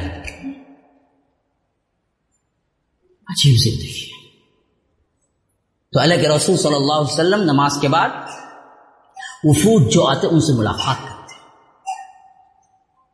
بہت سے لوگ ملنے کے لیے آتے بہت سے وفود آتے کسی کو ٹہرانے کا، کسی کو یہ کہنے کا کہ اتنا انتظار کرو، آج میٹنگ پوائنٹ نہیں ہے، بڑے مصروف شخصیت ہیں۔ ہاں ہاں ملیں گے ملیں گے، ایک ہفتہ انتظار کر۔ یہاں ذرہ بڑا نہیں ہوتا اسے میٹنگ پوائنٹ لگ جاتے اپوائنٹمنٹ لے کے آنا ہے بھائی۔ کائنات کے سردار تھے، کوئی اپوائنٹمنٹ نہیں تھا۔ ہاں؟ کوئی محل، کوئی دربان نہیں تھا۔ پھر کیا تھا؟ کھڑے ہو تو چھت لگتی تھی، پڑے ہو تو سر زبار کو لگتا تھا۔ وہی گھر تھا۔ دو افراد اما عائشہ اور اللہ کے رسول، پورا لمبا ہو کے سو نہیں سکتے تھے اما عائشہ کہتی ہیں۔ جب اللہ کے رسول تحجد کو کھڑے ہوتے، تو میرے لیے جگہ اتنی ہی بچتی کہ میں کنارے ہو کے سو جاؤں اور پاؤں آڑے آتے۔ سجدہ جاتے تو اللہ کے رسول پاؤں کو حرکت دیتے تو میں اٹھا لیتی، پھر سجدہ کرتے، پھر میں پاؤں لمبا کر لیتی، جگہ نہیں تھی۔ حجرا اتنا چھوٹا تھا، جگہ نہیں تھی۔ اور اوپر چھت کئی کی تھی، کھجور کے پتوں کی تھی، بارش پڑا، خطرہ پڑا، تو نیچے پورا جلتھل ہو جاتا تھا۔ نیچے پورا جلتھل ہو جاتا تھا۔ کبھی جوڑے بنا کے نہیں رکھے۔ ایک جوڑا ہوتا اسے پیون لگتے تو پھر کوئی جوڑا ہوتا۔ ہونا تو کبھی کبھی ایک جوڑا بھی نہیں ہوتا۔ تہبند باندھے ہوئے، بیٹھے ہوئے انصاری صحابی دیکھتی ہیں، اللہ کے رسول کا اوپر کا کپڑا ہے۔ صحابیہ کو ہونا آ جاتا ہے۔ شرحبیل بل حسنا جن کی اماں ہیں، وہ اپنے ہاتھ سے بنتی ہیں ایک چادر۔ کہتی ہیں کہ بیٹا آج شاید اللہ کے رسول کے پاس اوپر کا چادر تک نہیں ہے۔ یہ چادر تو فتن جا کے دیکھ وہ چاہتے ہیں، دیتے ہیں۔ تو اللہ کے رسول کو ضرورت ہوتی ہے تو وہ خوشی سے اللہ کے رسول اس تحفے کو قبول کرتے ہیں اور اپنے اوپر اوڑھتے ہیں۔ ابھی اوڑھ کے کچھ دیر نہیں ہوتی، ایک صحابی آتے ہیں، کہتے ہیں کہ اللہ کے رسول کیا ہی خوبصورت چادر ہے۔ تو اللہ کے رسول نکال کے اوڑی دے دیتے ہیں۔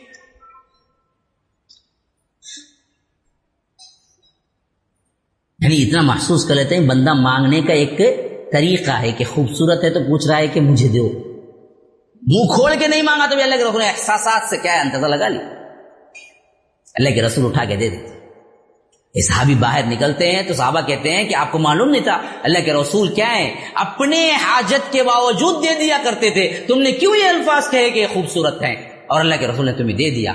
کہا کہ نہیں، بات یہ نہیں ہے، اصل بات یہ ہے کہ میں کب مروں گا؟ ابھی قریب میں غزوہ ہے، ہو سکتا ہے اسی غزبے میں میری موت ہو جائے۔ میں چاہتا ہوں کہ وہ چادر جو اللہ کے رسول کے بدن کو لگی، میرا کفن بنے۔ اس وجہ سے میں نے مانگے۔ صحابہ کی یہ محبت، اللہ کے رسول کا یہ اثار کیا زندگی ہے جو نظر آتی ہے جو اللہ کے رسول نے ہمیں دیا ہے؟ کیا مطمئن، کیا اطمینان والی، نہ کوئی جھگڑا، نہ کوئی سوال، نہ دنیا۔ نہ گھر بنایا، نہ کبھی کمایا، نہ دیا، نہ چڑھایا، نہ جمع کیا جو کچھ بھی تھا، اسی پہ اطمینان۔ کوئی چیز نہیں تھی۔ اللہ کے رسول نے سب سے بیکار کام کوئی ہے، تو وہ بندے کا اپنے گھر کو بنانا ہے۔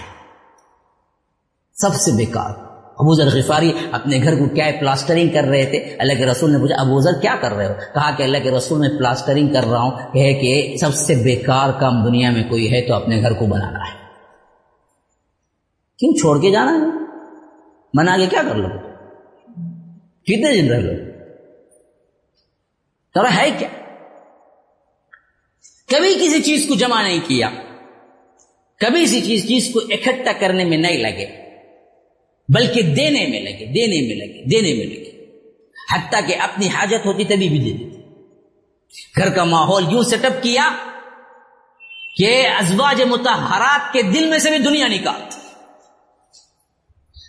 وہ واقعہ میں سناؤ۔ کتنا وقت ہے میرے پاس۔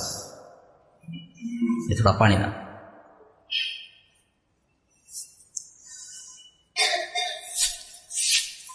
غزوہ بدر واقعی تنگی میں تھا۔ غزوہ احد واقعی تنگی میں تھا۔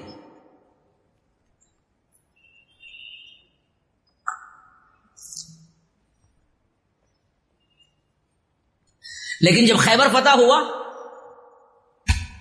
اللہ نے اتنا دیا مال غنیمت، اتنا دیا اتنا دیا، ہر صحابی کے حصے میں کچھ نہ کچھ زمین آئی، اتنا دیا۔ لیکن اللہ کے رسول نے کچھ نہیں دیا، سب کو بانٹ دی اب بعض ازواج متحرات کے پاس یہ سوال پیدا ہوا۔ حجی بدر میں تو ہم واقعی تنگی میں تھے وحد میں تنگی میں تھے، خندق میں تنگی۔ لیکن اب اللہ نے دے دیا ہے اتنا، تو ہمارا بھی خرچہ ذرا بڑھا دینا چاہیے۔ نا امہات المومنین بھی اللہ کی بندیاں ہیں نا جی۔ عورت ہونے کے ناطے کچھ نہ کچھ تو ہونا ہی نا۔ تو سب اکٹھے ہو گئے۔ کہا کہ اللہ کے رسول، آپ ماہانہ جو خرچہ دیتے ہیں، وہ ہمیں بس نہیں آتا۔ کچھ بڑھا کے دو۔ جیسے ہر شوہر سے بیوی مانگتی ہے، اللہ کے رسول سب سے کم دیتے تھے۔ یعنی ہمیشہ فاقہ ہوتا تھا۔ لیکن یہ جب تک تھا، جب تک تھا ہی نہیں۔ جب آیا خیبر کے بعد، تو ازواج متحرات نے سوچا کہ مانگنے میں کیا حرج ہے۔ تو سب اکٹھے ہو کے کہا کہ اللہ کے رسول ہمارا جو پہلے ہے، وہ پہلے ہی تنگ ہے۔ اب تو اللہ نے بہت دیا ہے۔ تھوڑا بڑھا کے دو۔ یہ بڑھا کے دینے کا مانگ اللہ کے رسول کو اتنا ناپسند آیا کہ اللہ کے رسول نے ایک ماہ تک بیویوں سے ایلا کر لیا۔ آپ کو معلوم ہے؟ شریعت میں ہے ایلا، ایک لفظ ہے ایلا۔ ایلا ایک مہینے سے چار مہینے تک کر سکتے ہیں، بس اس سے زیادہ نہیں۔ یعنی شوہر بیوی سے الگ رہ سکتا ہے۔ اور یہ کام اللہ کے رسول نے کیا تھا۔ للذین یؤلون من نسائهم تربص اربعۃ اشہر فان فاؤ فان اللہ غفور رحیم۔ سورہ بقرہ کے اندر اللہ نے فرمایا، تم عورتوں سے اگر ایلا کرنا چاہو تو چار مہینے کی مدت ہے آخری۔ اس کے بعد یا تو بلا لینا یا تو طلاق دے دینا۔ لٹکا کے نہیں رہا لیکن اللہ کے رسول نے یہ ایلا کیا۔ جیسے ہی اللہ کے رسول کو معلوم ہوا کہ ازواج خرچ زیادہ مانگتی ہیں، تو اتنا اللہ کے رسول کو غصہ آیا دنیا مانگنے پر۔ کبھی کسی کو اللہ کے رسول نے ان کو کبھی ذلیل یا کوئی لفظ ایسا نہیں کہا جس سے درد ہو، لیکن ایسی شخصیت نے تمام بیویوں سے نہ جانے کی میں بیویوں کے پاس نہیں جاؤں گا، قسمیں کھا کے، اللہ کے رسول نے قسم کھا کے اوپر بالا خانے پہ چلے گئے۔ گھر کے اوپر ایک چھت تھا، وہاں چلے گئے۔ لوگوں میں مشہور ہو گیا کہ اللہ کے رسول نے تمام بیویوں کو طلاق دے دی۔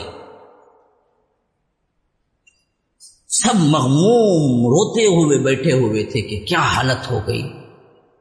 پتا نہیں اللہ کے رسول کسی سے بات نہیں کر رہے تھے اس وقت۔ حضرت عمر کہتے ہیں کہ میں پہلا شخص تھا جو جا کے بات کی۔ میں بالا خانے پہ چڑھا، بلال وہاں پر کھڑے ہوئے تھے، اللہ کے رسول کی طرف سے نمائندہ بن کے۔ میں نے کہا کہ بلال، ذرا میرے لیے اجازت لو کہ عمر آیا ہے۔ وہ گئے، واپس آئے۔ اللہ کے رسول جلال میں اجازت نہیں ہے۔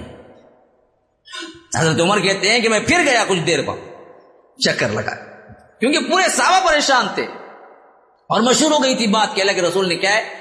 طلاق دے دی، سب بیوی جس میں ان کی بھی بیٹی بھی تھی وہ بکر کی بیٹی بھی تھی۔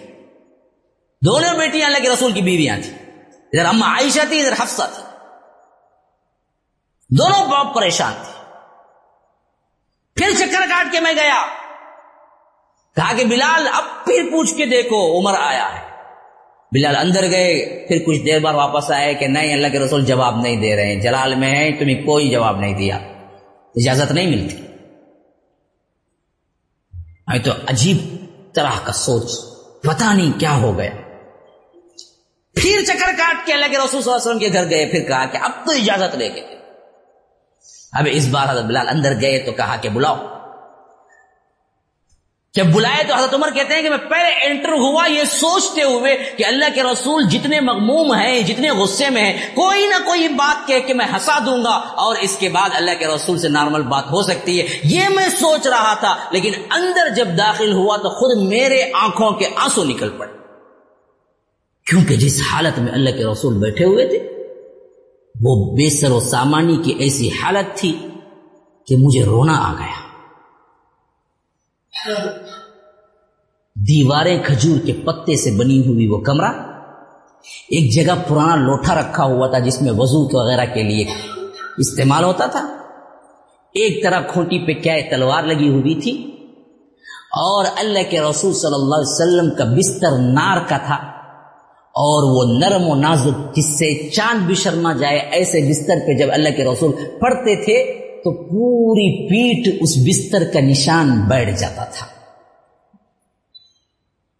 اور اللہ کے رسول کے جسم مبارک پہ میں رسیوں کے نشان دیکھا، تو میں اپنا آپ کھو بیٹھا کہا کہ اللہ کے رسول، یہاں خیسر و کسرا ہے جو کہ کیا مزے کے مزے لوٹ رہے ہیں دنیا کے۔ ہر آسائش ان کے لیے ہے۔ اور ایک دنیا اور آخرت کے سردار آپ ہیں، جس کے گھر میں نہ کوئی اچھی چیز ہے، نہ کوئی بستر ہے، نہ کوئی اور خادم ہے، اور آپ کا بستر کے نشان آپ کے پیٹھ پہ ہے۔ اس سے مجھے رہا نہیں جا رہا۔ کہا کہ عمر، کیا تم کو یہ پسند نہیں کہ وہ لوگ دنیا لے جائیں اور میں آخرت لے جاؤں؟ مجھے دنیا سے کیا لینا دے مالی ولی دنیا۔ مجھے دنیا سے کیا لینا؟ کن فت دنیا کا ان کا غریب او عابر و سبیل۔ دنیا میں اس طرح رہو جس طرح کا اجنبی رہتا ہے، مسافر رہتا ہے۔ آپ سفر کے لیے نکلے یہاں سے۔ بیچ بیچ کہیں چائے کے لیے کھڑا کیا۔ درخت دیکھا سایہ درخت میں کچھ دیر بیٹھے چائے پیے۔ تو اب آپ وہاں بیٹھے بیٹھے یہ لگا لیں گے کہ اے سی لگا لو جی یہاں پر بہت گرمی ہو رہی ہے۔ نہلی لے کے آؤ جی یہاں پر دو بیٹھنے کے لیے، دو منٹ بیٹھنے کے لیے تو کیا بولے گا؟ پاگل ہو گئے ہو، دو منٹ بیٹھنا ہے۔ اس میں اے سی کا ایکو اس میں نہلی کا ایکو نکلا ہے یہی دنیا ہے یہ دو منٹ کا وقفہ ہی ہے تمہارے لیے یہ دنیا۔ تم یہاں نہیں آئے پہلے، تم پہلے سے تھے۔ اللہ نے آدم کو پیدا کیا تو اسی وقت تمہاری روحوں کو نکال لیا تھا تمہارے پیٹوں سے۔ وَإِذْ أَخَذَ رَبُّكَ مِن بَنِي آدَمَ مِن ظُهُورِهِمْ ذُرِّيَّتَهُمْ وَأَشْهَدَهُمْ عَلَىٰ أَنفُسِهِمْ أَلَسْتُ بِرَبِّكُمْ؟ قَالُوا بَلَىٰ. ہم سب تھے۔ حضرت آدم کو بنا کے جب اللہ نے پورا کیا، اسی وقت حضرت آدم کی پیٹ سے پوری ذریعت کو نکالا۔ جس میں میں بھی تھا، تم بھی تھے، سب بھی تھے۔ دنیا میں صرف روح اور جسم ملا۔ یہ وقفہ ہماری پچھلی زندگی کے مقابلے میں ایک سیکنڈ کا ہی ہے۔ پھر ایک دور آئے گا، پھر جسم اور روح الگ ہو جائیں گے، جسم مٹی میں مل جائے گا لیکن روح پھر رہے گی۔ پھر ایک دور آئے گا، پتہ نہیں برزخ کا وہ کتنا عرصہ ہے جس میں رہے گے، پھر اس کے بعد جسم اور روح مل جائیں گی، پھر ایک زندگی جنت کی یا جہنم کی شروع ہو جائے گی۔ تو ان تینوں مراحل میں جو پہلے عالم اروا میں تھے، پھر دنیا میں ملے، پھر کٹیں گے برزخ میں، پھر حشر میں ملیں گے اس کے مقابلے میں دنیا میں جو رہا انسان، اس کی زندگی کے ایک دو دن کا بھی کم عرصہ تھا جو رہا۔ اس ڈیڑھ دو دن کی زندگی کو ہم نے کیا سمجھ لیا؟ یہی رہنا ہے سمجھ لیا۔ یہی گھر سمجھ لیا۔ تو اللہ کے رسول نے کہا، مجھے کیا لینا ہے اس سے؟ تم کیوں روتے ہو؟ مجھے کچھ لینا ہی نہیں ہے دنیا سے۔ تو اللہ کے رسول سے پوچھا، عمر نے اللہ کے رسول کیا آپ نے اپنی بیویوں کو طلاق دے دی؟ کہا کہ نہیں نہیں میں طلاق نہیں دی، میں ایلا کیا ہوں۔ میں قسم کھائی ہے کہ ایک مہینے تک میں بیویوں کے پاس نہ جاؤں گا۔ جب اطمینان ہوا حضرت عمر، وہ خوشی خوشی واپس پلٹے اور اعلان کیا کہ اللہ کے رسول نے کسی بیوی کو طلاق نہیں دی ہے۔ بس اللہ کے رسول قسم کھائے۔ ایک مہینے کی مدت مکمل ہوئی۔ تو سب سے پہلے نیچے اترے تو عائشہ سے گئے۔ اور وہ مہینہ انتیس کا تھا اس دن۔ اما عائشہ بھی دیکھیے کہ کتنا زیادہ شریعت کا خیال رکھ رہی ہے۔ جب اللہ کے رسول آ کے انتیسویں دن ملے، خوشی تو بہت تھی کہ اللہ کے رسول آ کے ملے، لیکن شریعت کا اس سے زیادہ خیال تھا کہ اللہ کے رسول کو پوچھا کہ یا رسول اللہ، آپ نے تو ایک مہینے کی قسم کھائی تھی، لیکن ٹوینٹی نائن میں آ گئے نا آپ۔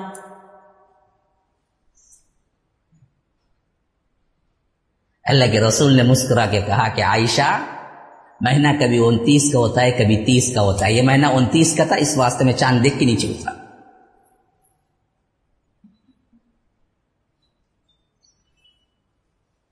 پھر اس کے بعد کہا کہ عائشہ، دیکھو، اگر بڑھ کے خرچ ہونا ہے نا، سوچ لو۔ دنیا ہی ہونا ہے میں تمہیں آزاد کر دیتا ہوں۔ جاؤ، کسی اور سے کیا ہے اپنے گھر میں رہو، خوشی سے رہو، جتنا چاہو دنیا لے لو۔ میرے ساتھ رہنا ہے، اللہ اور رسول کو اختیار کرنا ہے، تو خرچہ اتنا ہی ملے گا جو پہلے دے رہا ہوں۔ اب کون راضی ہوتا ہے؟ دیکھو مشورہ کر کے سب بتا دے۔ اما عائشہ نے کہا کہ مشورہ کیا کرنا ہے؟ اللہ کے رسول، آپ کے ساتھ رہنا ہے، مشورے کی کوئی ضرورت نہیں مجھے۔ میں اللہ اور رسول کو اختیار کرتی ہوں، دنیا کو چھوڑتی ہوں۔ یہ پورا واقعہ سورہ احزاب کے اندر موجود ہے۔ یا نساء النبی لستنک احد من النساء ان اتقیتن فلا تغضان بالقول فیتمع الذي في قلبه مرض وقلن قولا معروفا وقرن في بيوتكن ولا تبرجن تبرج الجاهليه الاولى واقمن الصلاة واتينا الزكاه واطعنا الله ورسوله انما يريد الله ليذهب عنكم الرجس أهل البيت ويطهركم تطهيرا پورے احزاب کے ومن یقنط کے پورے آیات انہی واقعی کی طرف اشارہ ہے۔ خالی تھوڑا سا بڑھ کے خرچ مگے تو اللہ کے رسول نے اتنا بڑا اقدام۔ اٹھایا پھر تو تمام ازواج متحرات نے رجوع کیا اور کہا کہ اللہ کے رسول، ہم کبھی نہیں پوچھیں گے کوئی دنیا ہمیں رسول چاہیے، بس اس کے علاوہ کچھ نہیں آپ فاقے میں رکھیں یا کچھ بھی رکھیں۔ تو اللہ نے اعلان کیا کہ جتنی بیویاں آج آپ کے ساتھ ہیں، وہ پوری کی پوری بیویاں تمہارے لیے جنت میں بھی ہیں۔ پھر کسی بیوی کو تم چاہ کے بھی طلاق نہیں دے سکتے۔ اسی وجہ سے حفصہ کے بارے میں آتا ہے کہ اللہ کے رسول نے ارادہ کر لیا تھا طلاق دینے کا، لیکن جبرائیل آئے اور کہا کہ اللہ کے رسول، یہ آپ کی جنت کی بھی بیوی ہے، آپ طلاق نہیں دے سکتے۔ یہ سب واقعات ہمیں پتہ ہی نہیں۔ ہم کو تو مسئلے مسائل نے گھیر رکھا ہے، بس۔ لڑتے رہو، مرتے رہو۔ ہاں۔ پڑھو، علم حاصل کرو، جانو۔ یہ نہیں ہے۔ فرقوں میں بڑھ گئے ہم۔ حالانکہ اللہ کا تو اعلان یہی ہے نام کے اندر۔ ان الذين فرقوا دينهم وكانوا شيعا لست منهم في شيء جنہوں نے اپنے دین میں فرقے کیے اور جماعتیں بنائی اللہ کے رسول، کسی جماعت میں، کسی فرقے میں آپ نہیں ہیں۔ آپ مسلمانوں کے ساتھ ہیں۔ جو فرقہ بنا کے کٹے گا، وہ آپ سے دور۔ لست منهم في شيء اور بعض لوگ بولتے کہ الو بھی تو فرقہ۔ نہیں نہیں کون بولا فرقہ؟ یہ فرقہ نہیں ہے۔ یہ مسلک ہے، یہ عقائد ہیں، یہ اہل السنہ ہے۔ افریقہ کے اندر بھی کوئی جنگلی کے اندر، جنگل کے اندر، تنہائی میں بھی کوئی اللہ اس کے رسول کو مان کے چلنے والا ہے تو وہ الحدیث ہی ہے۔ بلال اہل الحدیث ہے خباب الحدیث ہے ابو بکر اہل الحدیث ہے عمر ابو الحدیث ہے، عثمان اہل الحدیث ہیں۔ یہ وہ سنت کا عقیدہ ہے، وہ اللہ کے رسول کا دیا ہوا عقیدہ ہے، جس پر چلنے کا نام اہل الحدیث ہے، یا سلفی ہے اصحاب الحدیث ہے، یہ فرقہ ہے ہی نہیں۔ کوئی جب فرقے بنے، اس وقت یہ سب ہم نہیں ہیں۔ یہ بولنے کے لیے ہمیں یہ لفظ اختیار کرنا پڑا۔ صرف یہ بتانے کے لیے کہ ہم ان سب ضلالت کے فرقوں میں نہیں ہیں، گمراہ فرقوں میں نہیں ہیں۔ یہ بولنے کے لیے ہم نے یہ لفظ اختیار کیا، ورنہ تو کیا ہے؟ اس کے لیے کوئی کیا ہے؟ بریلوی ہو تو بریلوی کے کیا ہے؟ کیا بھائی ہے؟ شہر سے جڑا ہوا ہے۔ دیوبندی ہو تو دیوبندی کے شہر سے جڑا ہوا ہے۔ نقش بندی ہو تو نقش بندی کے شہر سے جڑا ہوا ہے۔ شہر وردی ہو تو شہر وردی کے امام سے جڑا ہوا ہے۔ ہمارا کوئی جڑا ہوا امام نہیں ہے۔ ہمارا امام وہی ہے جو پوری کائنات کا امام ہے۔ یہ فرقہ ہے ہی نہیں، صلی اللہ علیہ وسلم۔ یہ فرقہ ہے ہی نہیں۔ کون بولے فرقہ اسے یہ تو وہ صحیح عقیدہ ہے اس کو اللہ کے رسول نے پیش کیا۔ تھا جب ضلالت کے فرقے بنے تو ہم نے جو کیا، جو اللہ کے رسول نے دیا، اسی پہ ہم قائم ہیں۔ یہ کہنے کے لیے ہم نے کیا کیا؟ ان سب فرقوں میں نہیں ہیں۔ یہ بولنا مراد تھا بس۔ تو ایک بنو، نیک بنو۔ اللہ کی سیرت، اللہ کے رسول کی سیرت کو پڑھو اور جانو، اپناؤ۔ ٹوینٹی فور آورس کی زندگی، اگر مجھے ٹوینٹی فور آورس مل جائیں تو بھی ہم اللہ کے رسول کی زندگی کا حق ادا نہیں کر سکتے۔ یہ دو تین گھنٹے کے اندر میں اتنا ہی پیغام دے سکتا ہوں، مسلمانوں، فرقے نہ بناؤ، جماعتیں نہ بناؤ، حرام کریاں نہ کرو۔ اللہ کو ناراض نہ کرو، دنیا پرست نہ بنو۔ ایک بنو، نیک بنو، رسول کی اطاعت کرو۔ اللہ کی توحید کو لازم پکڑو، حرام کاریوں سے بچو۔ حلال کے اندر زندگی گزارو، خواہ وہ چار چٹنی کی زندگی کیوں نہ ہو۔ اللہ کی راہ میں رہو، اللہ کے لیے تن مندن لگاؤ۔ اللہ قبول کر لے تو جان لے لے تو یہ سب سے بڑی نعمت ہوگی۔ یا ریٹرن دنیا میں اللہ دے تو وہ سب سے بڑی نعمت تمہارے لیے سکون ہوگا۔ خاضہ وب اللہ توفیق صلی اللہ وسلم علی نبینا محمد۔ اسأل اللہ لی ولکم ولسائل المسلمین من كل ذنب فاستغفروا انه هو الغفور الرحیم۔